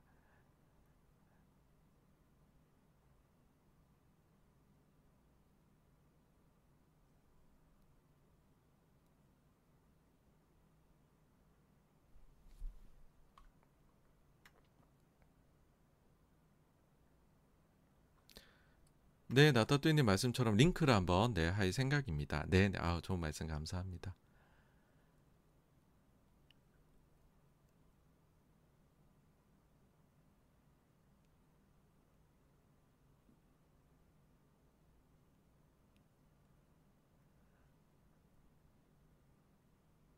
아, 네, 구리너님께서요. 그, 그러니까 북미 셰일의 캐펙스는 사실 좀 인플레가 내려와야 오히려 가능한 면이 있는 것 같아요. 그러니까 뭐 그들도 뭐 바이든 저도 뭐 탓을 많이 하긴 하지만 바이든 탓만 할 수 없는 게 원부자재 가격이 너무 올라가고 또 인력 수급이 좀 어려우니까는 캐펙스를 하고 싶어도 못 하는 것도 많았던 것 같아요. 그래서 그 부분에서 좀 내려가게 되면 좀 캐펙스를 할 수 있지 않을까 이고 근데 또큰 뭐 부분의 캐펙스는 기대하기 힘든 거는 그렇게 내려오면 유가도 같이 내려올 거라 또 본인들 입장에서는 수익성 있는 거 그 부분을 찾다 보면은 또 막 되게 많은 어, 캐펙스 하기는 좀 어렵지 않을까라는 생각이 듭니다.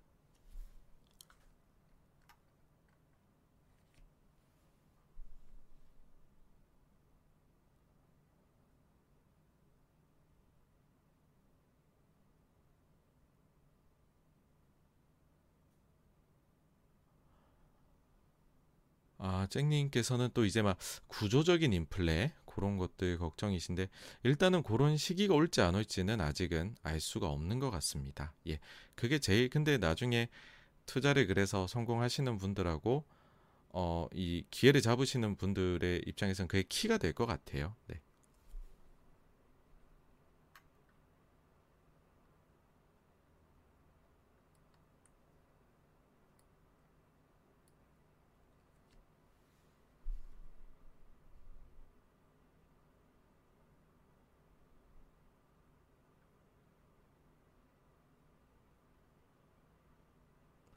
네, 김인수 님께서는 아, 이제 미 사실 이제 미국이 요번에 초강수를 뒀던 것 같아요. 그러니까는 그 본인들의 어떻게 보면은 금융 쪽에 결제 시스템 생태계 자체에 대해 가지고서 야 이거 잘못하면 우리가 가지고 있는 외환 보유고가 전혀 쓸모가 없어지겠는데 그렇게도 만들 수 있다는 걸 보여준 거잖아요.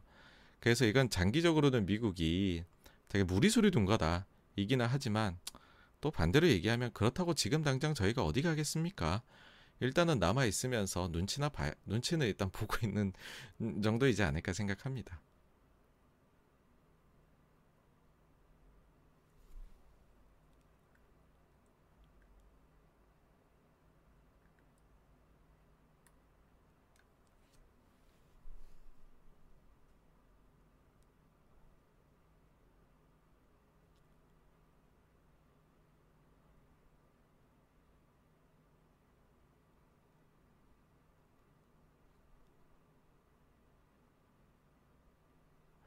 네, 같이 탐구 생활님께서요. 아, 맞습니다. 이게 진짜로 경기 침체로 완전히 들어가게 되면 뭐 금리는 내려가게 되겠죠. 그렇게 되면 채권 쪽은 좋아지게 되고요. 그러니까 완전히 침체 배팅이다라고 하면은 뭐뭐 사실은 또 아주 전통적으로 가게 됩니다. 그러면은 네, 채권이죠, 그때는요.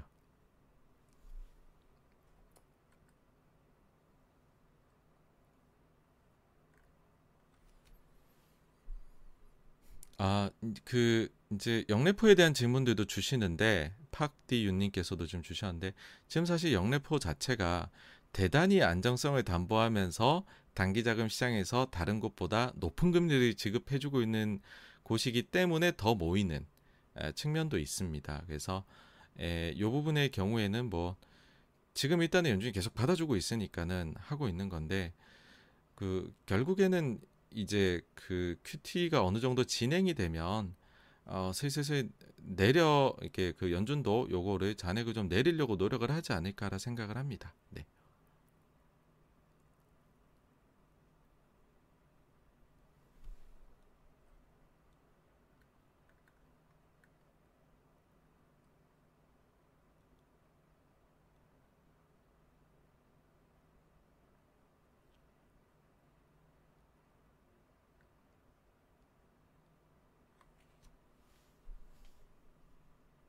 네, 쟁님 말씀처럼 이제 2분기 실적 시즌이 어쨌든 중요한 것 같아요. 중요하고 봐야죠. 뭐 제가 어떻게 알겠습니까? 실적이 어찌 나올지요. 근데 다만 좀 우려가 된다 이거고요. 네. 음, 네네.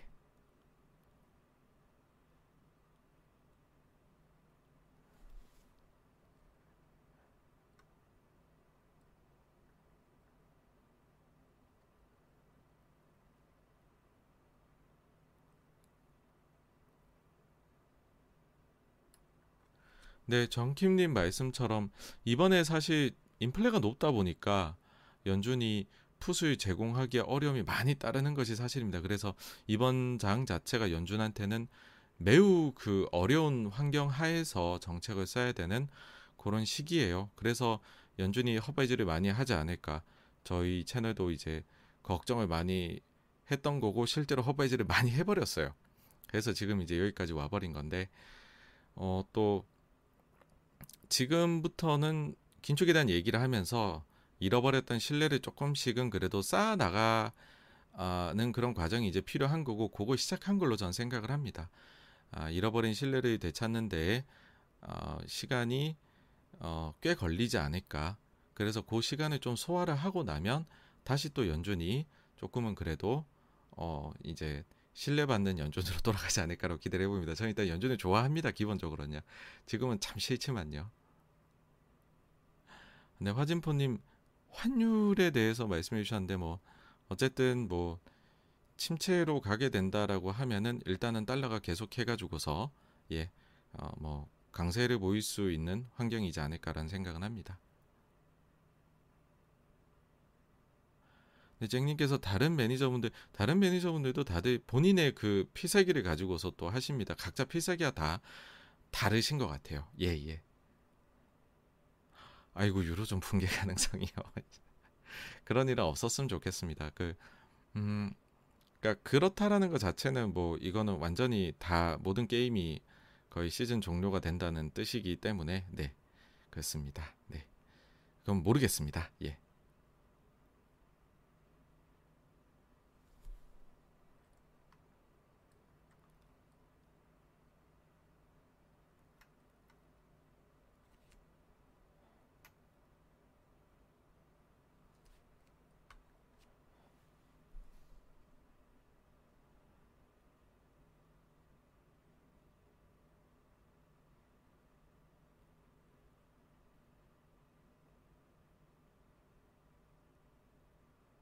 아, 네, 가자님께서 역실적 장세의 하이라이트가 기업 부도, high yield, 그쵸.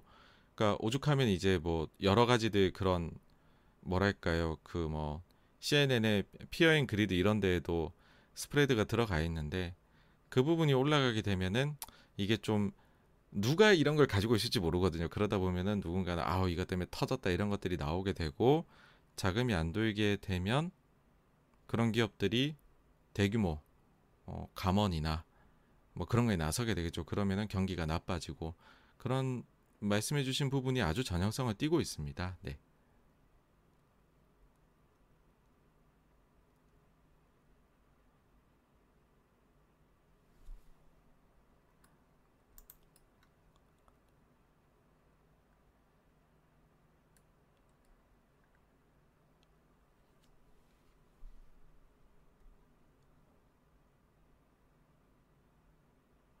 네, 큐리아이 님께서 이제 용기를 내면 될까요? 라고 해주셨는데, 뭐, 사실 앞에 다 이게 말씀을 드렸는데,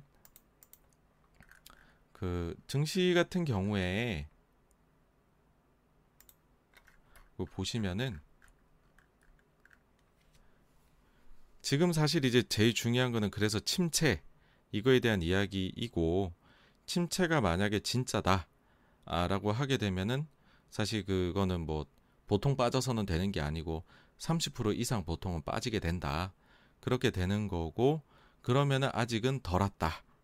아, 그거를 생각을 하면은 만약에 내가 이미 주식을 많이 갖고 있는 사람이면 지금 남아 있는 현금을 쓰기에는 적절치가 않은 것 같다. 현금 가지고 있는 게 중요하다. 이고 아, 그치만은 또 이게 사람이 틀릴 수도 있는 거잖아요.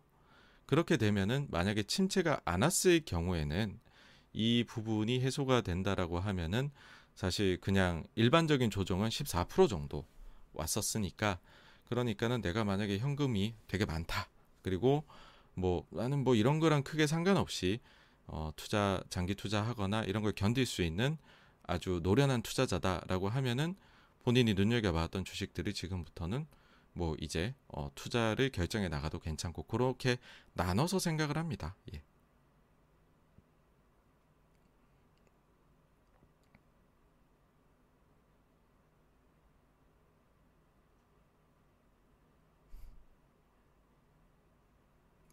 네, 돌님께서 이제 많이들 그런 얘기 하죠. 이제 지금 애플 MS가 오히려 그 뭐 P&G나 아니면은 뭐 코카콜라나 이런 애들보다 싸다 이런 얘기들 하시는데 그러면 누구는 뭐 야 그러면은 후자 애들이 좀 비싼 거 아니야? 막 그런 얘기도 하시고 하는데 사실 조금 그 많이 내렸죠. 나스닥이 훨씬 많이 내렸고 그러다 보니 그쪽 성향이 있는 기업들이 많이 내려서 아마도 이제 나중에 이제 뭐 그 반등이 나오게 된다라고 하면은 그뭐 제가 볼 때는 사람들은 지금 말씀해 주신 제가 아까 말한 뭐 사이즈 효과로 보면은 대형 쪽에 관심이 많을 거다라고 했는데 글로벌 모든 사람들이 애플을 보고 있지 않을까요? 모든 사람들이 MS를 보고 있고 그래서 만약에 반등장이 나오게 된다면 그런 쪽들이 더 빠르지 않을까라는 생각은 해봅니다.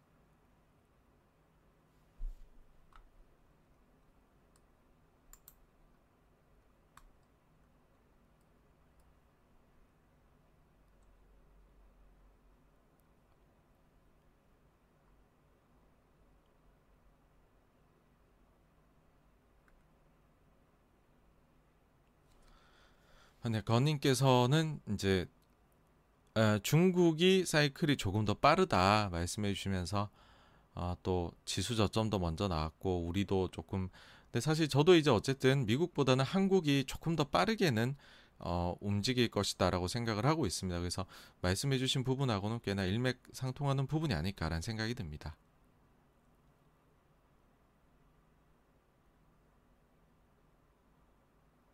그래서 뭐 많은 분들께서 이제 그냥 저점이나 이런 거에 대해 말씀하시는데 일단은 제 의견을 이렇게 뭐 아니면은 이런 자료들을 드렸으니까는 요걸 가지고서 보시면 사실 그렇게 크게 다른 건 아니에요. 네.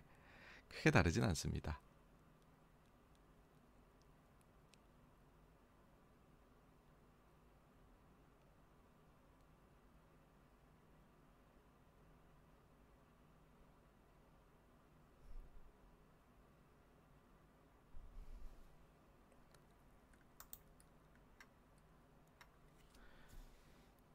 네, 이지은님 말씀처럼 정유 쪽에 대해 가지고서는 뭐 이익에 대해 가지고 좋을 거다라는 것들은 있지만은 근데 저한테는 사실 시클리컬은 그런 생각은 들거든요. 그러니까 이익이 여기서 과연 더 좋아질 게 있을까라는 의문이 들기 시작할 때부터 이익이 좋더라도 주가들이 빠지기 시작하는 경향들이 있기 때문에 저는 사실 시클리컬이 되게 좀 조심스러운 분야이고 어 그래서 이런 쪽들은 좀 반발짝 빨리 움직이는 게 도움이 됐었다라는 생각은 듭니다.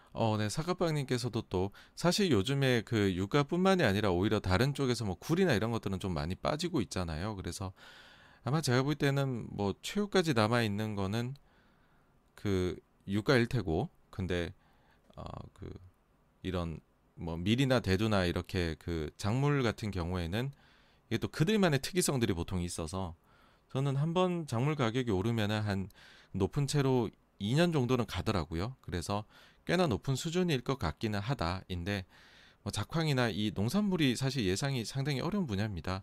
예상해야 되는 게 많아가지고서요. 그래가지고서 그런 게 좀 있는데 이쪽은 뭐 하여간 저는 그렇습니다. 뭐 올해 올라오기 시작을 했고 내년 정도까지는 꽤 높은 수준을 유지하지 않을까라고 생각은 합니다.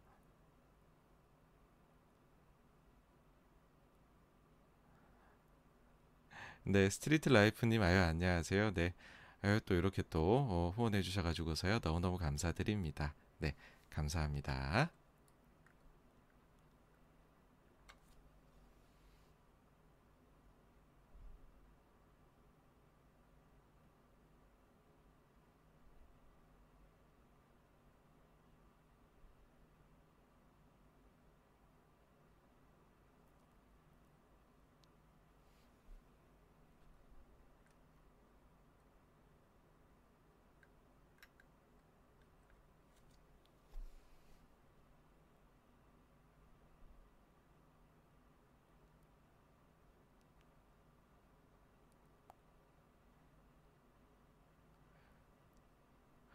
네, 사카빵님께서 아, 네, 그 채권 쪽 매수 이거는 나중에 뭐 중앙은행이거나 해외 쪽에 롱머니거나 하면은 뭐가 밝혀질 거예요. 지금 당장은 저는 잘 모릅니다. 예, 예.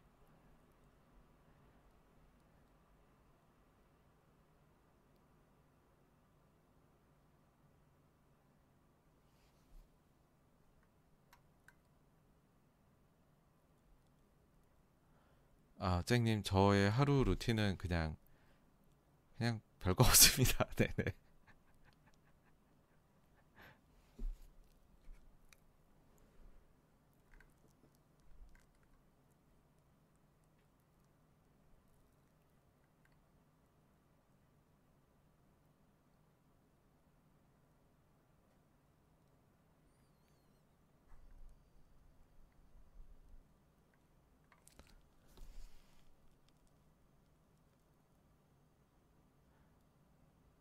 네, 또 하늘구름이 아유 또 이렇게 또 주셔서 너무너무 감사드립니다. 네, 감사합니다.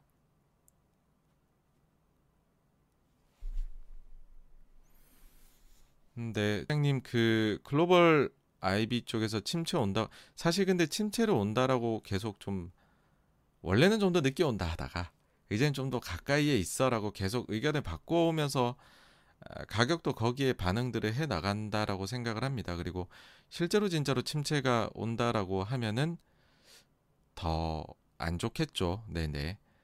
근데 아직까지는 그거 아까도 이제 보여드렸지만 어 침체는 오지만 그건 좋은 침체 아닐까 아니면은 얕은 침체이지 않을까 그런 것들도 많이들 지금 아직까지는 묻어 있는 것 같아요. 왜냐하면 워낙 코로나 때가 역대급으로 장이 좋았으니까는 그런 약간 좀 긍정 편향은 많이 남아 있다는 그래서 긍정 편향이 많이 남아 있다는 생각이 듭니다.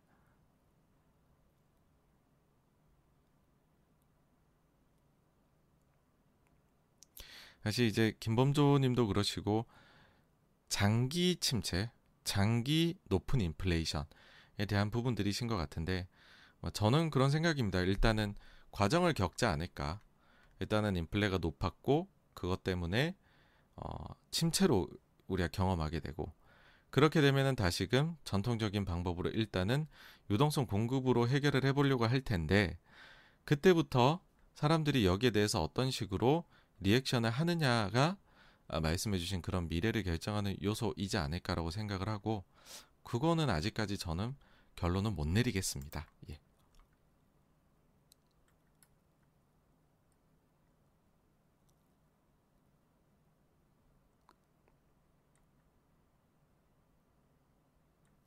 네, 션리 님께서 그렇죠. 에스터 조지가 원래는 매판데 이번에 반대했죠. 75bp 인상 그러면서 어, QT를 같이 이번에 쓰기 시작을 하니까이라는 거에 대해서 그러니까는 대차 대조표 줄어드는 효과에 대해 갖고서 영향에 대해서 이야기를 한 바가 있습니다. 그러니까 사실 이것도 금액이 그래서 QT를 얼마라면 어느 정도까지 금리에 영향받고 그건 본인들도 잘 몰라요. 연준에서도 잘 모르고 일단은 뭐 여기에 대해서 그만큼 이게 정책적으로 효과가 있는 거다라는 거를 얘기를 하려고 했다라는 것 같아요. 그러니까 연준은 사실은 trial and error를 하는 조직입니다. 그러니까 이거를 써보다가 이게 여기까지 가는 거 미리 알지 못하고 하다가 거기서 균열이 발견되면 이제 멈추는 식으로 행동을 많이 하죠. 예. 그냥 그 정도 수준으로 보시면 어떨까라는 생각을 합니다.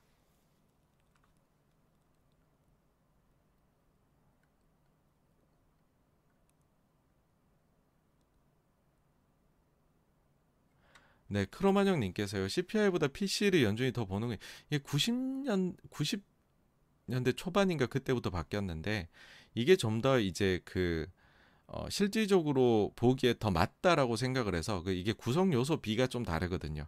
그래가지고서 이제 PC 중요도가 그때부터는 이제 PC를 본다고 얘기를 하게 됐죠. 네.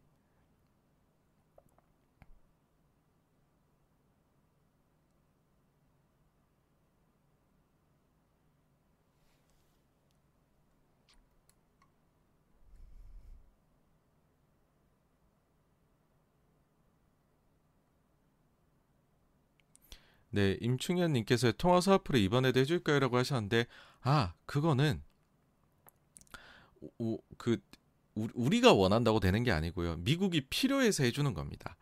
이거는 이제 그 예전에 저희 그 독서 모임 했었던 행동하는 용기라는 책이 있는데 그 벤 버냉키의 회고록입니다. 그걸 보시면 나오는데 왜 통화 스와프를 다른 해외 중앙은행들하고 하느냐라고 했었을 때 해외에서의 위기가 그러니까 미국 바깥에서의 위기가 미국으로 전이되는 것을 막기 위해서라고 하고 본인들이 먼저 아이디어를 내요. 그러니까 미국이 필요하면 맺을 거예요. 안 필요하다 생각하면 안 할 겁니다. 우리가 요구를 하고 말고는 솔직히 어 그 별로 요인이 아닙니다. 그래서 뭐 와 통화 사업을 해 왔으니 우리 정부 칭찬해 주세요 하는 것도 말이 안 되고요. 어, 우리가 이번에 통화 사업을 못 맺었어요. 우리가 못하는 정부예요라고 하는 것도 말이 안 됩니다. 그러니까 미국에 달려 있습니다.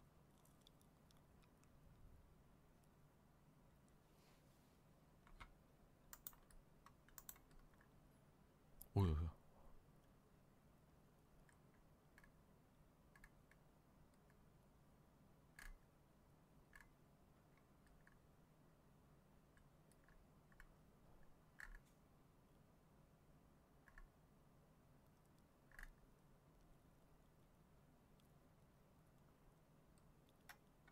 크로마정님 신흥국 유럽이 무너지기 시작하면 엔화의 강세가 돌아오지 않을까요?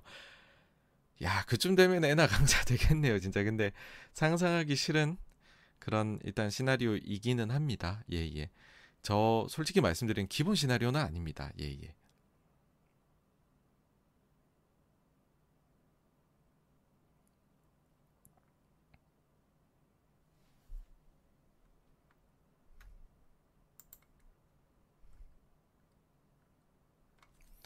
네, 크로마종님 철강석 하락은 철강주 악재인가요라고 해주셨는데요.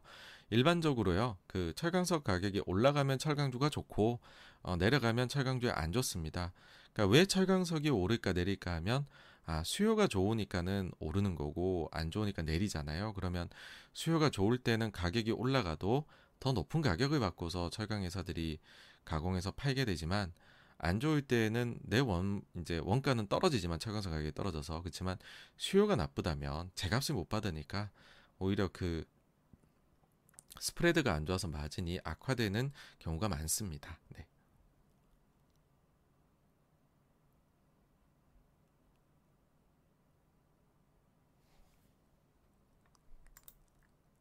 네, 진호구님께서 멘탈 관리 말씀을 해주셨는데 뭐 별거 없습니다. 뭐 저는 항상 그랬었어요. 그 가지고 있는 주식에 대해서 항상 하한가 맞을 수 있다는 생각을 하기 때문에 내가 지금 가지고 있는 거에 30%는 내 돈이 아니다. 생각을 했고 그리고 오늘 빠지면 어, 내일 오르려고 오늘 빠지나 하는 생각을 하고 살고 오늘 빠지면 아 오늘 오르면 아 내일 빠지려고 오늘 오르나 그런 생각하고 살고 뭐 그렇습니다. 네. 뭐 별다른 거는 없는 것 같아요. 누구도 누구나 그러시겠죠.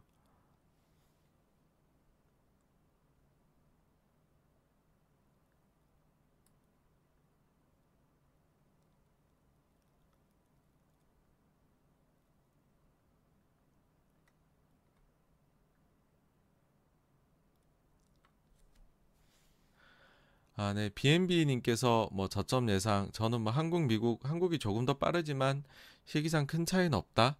아, 뭐 이런 생각이고, 낙한 버블 금융위기 수준의 침체는 아닐 거다라고 생각하시나요? 했는데, 그거는 모른다이고요. 거기까지 가는 데는 과정이 필요하다이고, 일단의 과정은 우리가 요번에 침체를 맞이하게 되면 어쨌든 인플레는 좀 내려갈 것이고, 그러면 연주는 늘 하던 대로 돈을 풀 것이고 그러면 사람들은 일단은 반응을 하겠죠.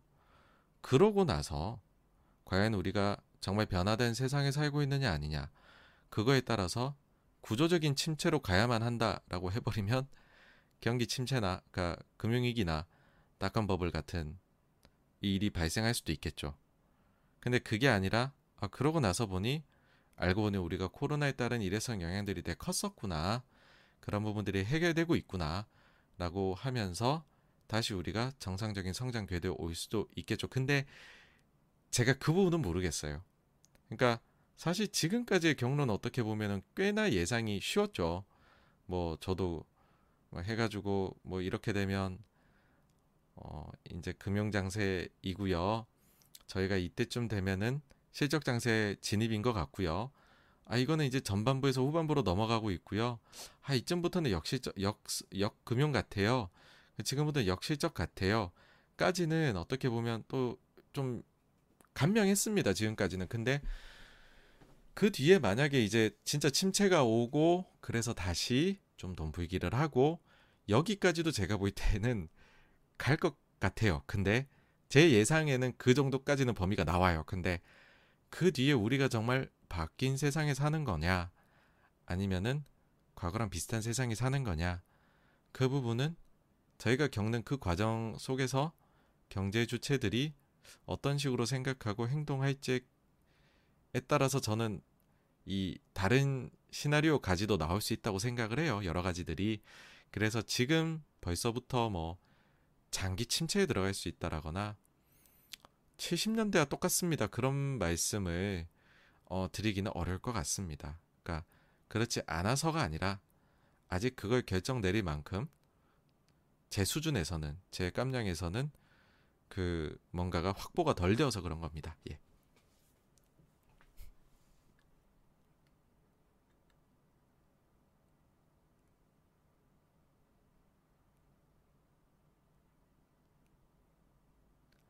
파월 한 번 더 면담을 한다고요. 아, 도대체 얼마나 파월에 다그칠 겁니까? 파월도 좀 살려주십시오. 네. 아, 네. 크로만 형님 네이버와 프리미엄 내일 저녁 6시에 일단 오픈하려고 생각하고 있습니다. 네.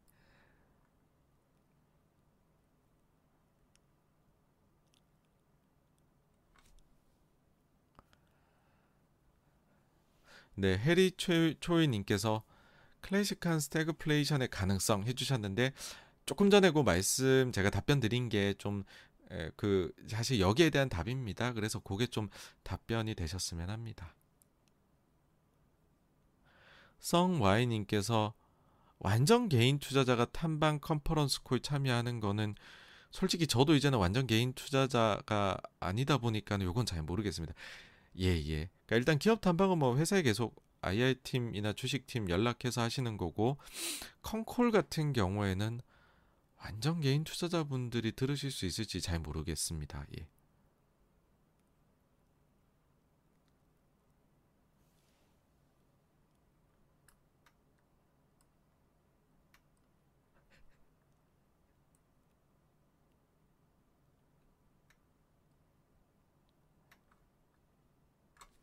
도깨비님께서 이제 전쟁이 만약에 이제 가을 돼도 끝나지 않으면 더 큰 위기가 오는 거 아닐까요? 라고 해주셨는데, 그러니까 이런 것들이 이제 변수라고 말씀을 드리는 부분입니다. 아직 이제 우리가 이게 어떻게 될지를 모르는 부분인 거잖아요. 전쟁은 처음엔 사실 진짜 일찍 끝날 줄 알았는데, 지금까지 온 것도 긴데, 또 가을까지 하면, 그러니까 또 근데 그때 양태는 어떨까? 그런 것들은 사실 모릅니다. 그래서 이 부분은 워낙 큰 이제 그냥 변수다 보니까는 제가 뭐 함부로 말씀드릴 수 있는 부분은 아닌 것 같아요.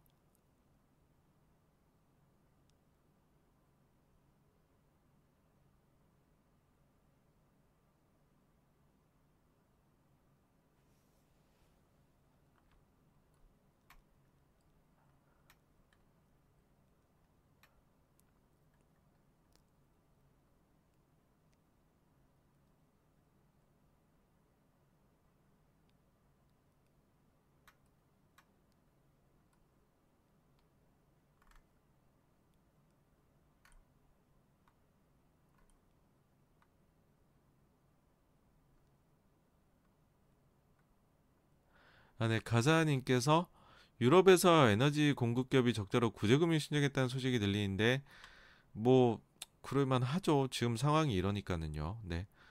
그 뭐 남의 얘기 아닐 수도 있고요. 그 다음에 그 지원을 할 수 있는 방법이 워낙 여러 개다 보니까 그러니까 우리는 이제 공기 국가가 가지고 있으니까는 다른 방향으로 지원이 들어갈 수 있고 민영화가 되어 있는 곳에는 뭐 또 이제 통폐합을 시키거나 아니면 또 국가에서 bad company, good company 나눠 갖고 할 수도 있고 그럴 여러 가지 방법들이 나올 것 같아요. 그러니까 그만큼 너무 빠르게 올라 버렸죠. 예, 예.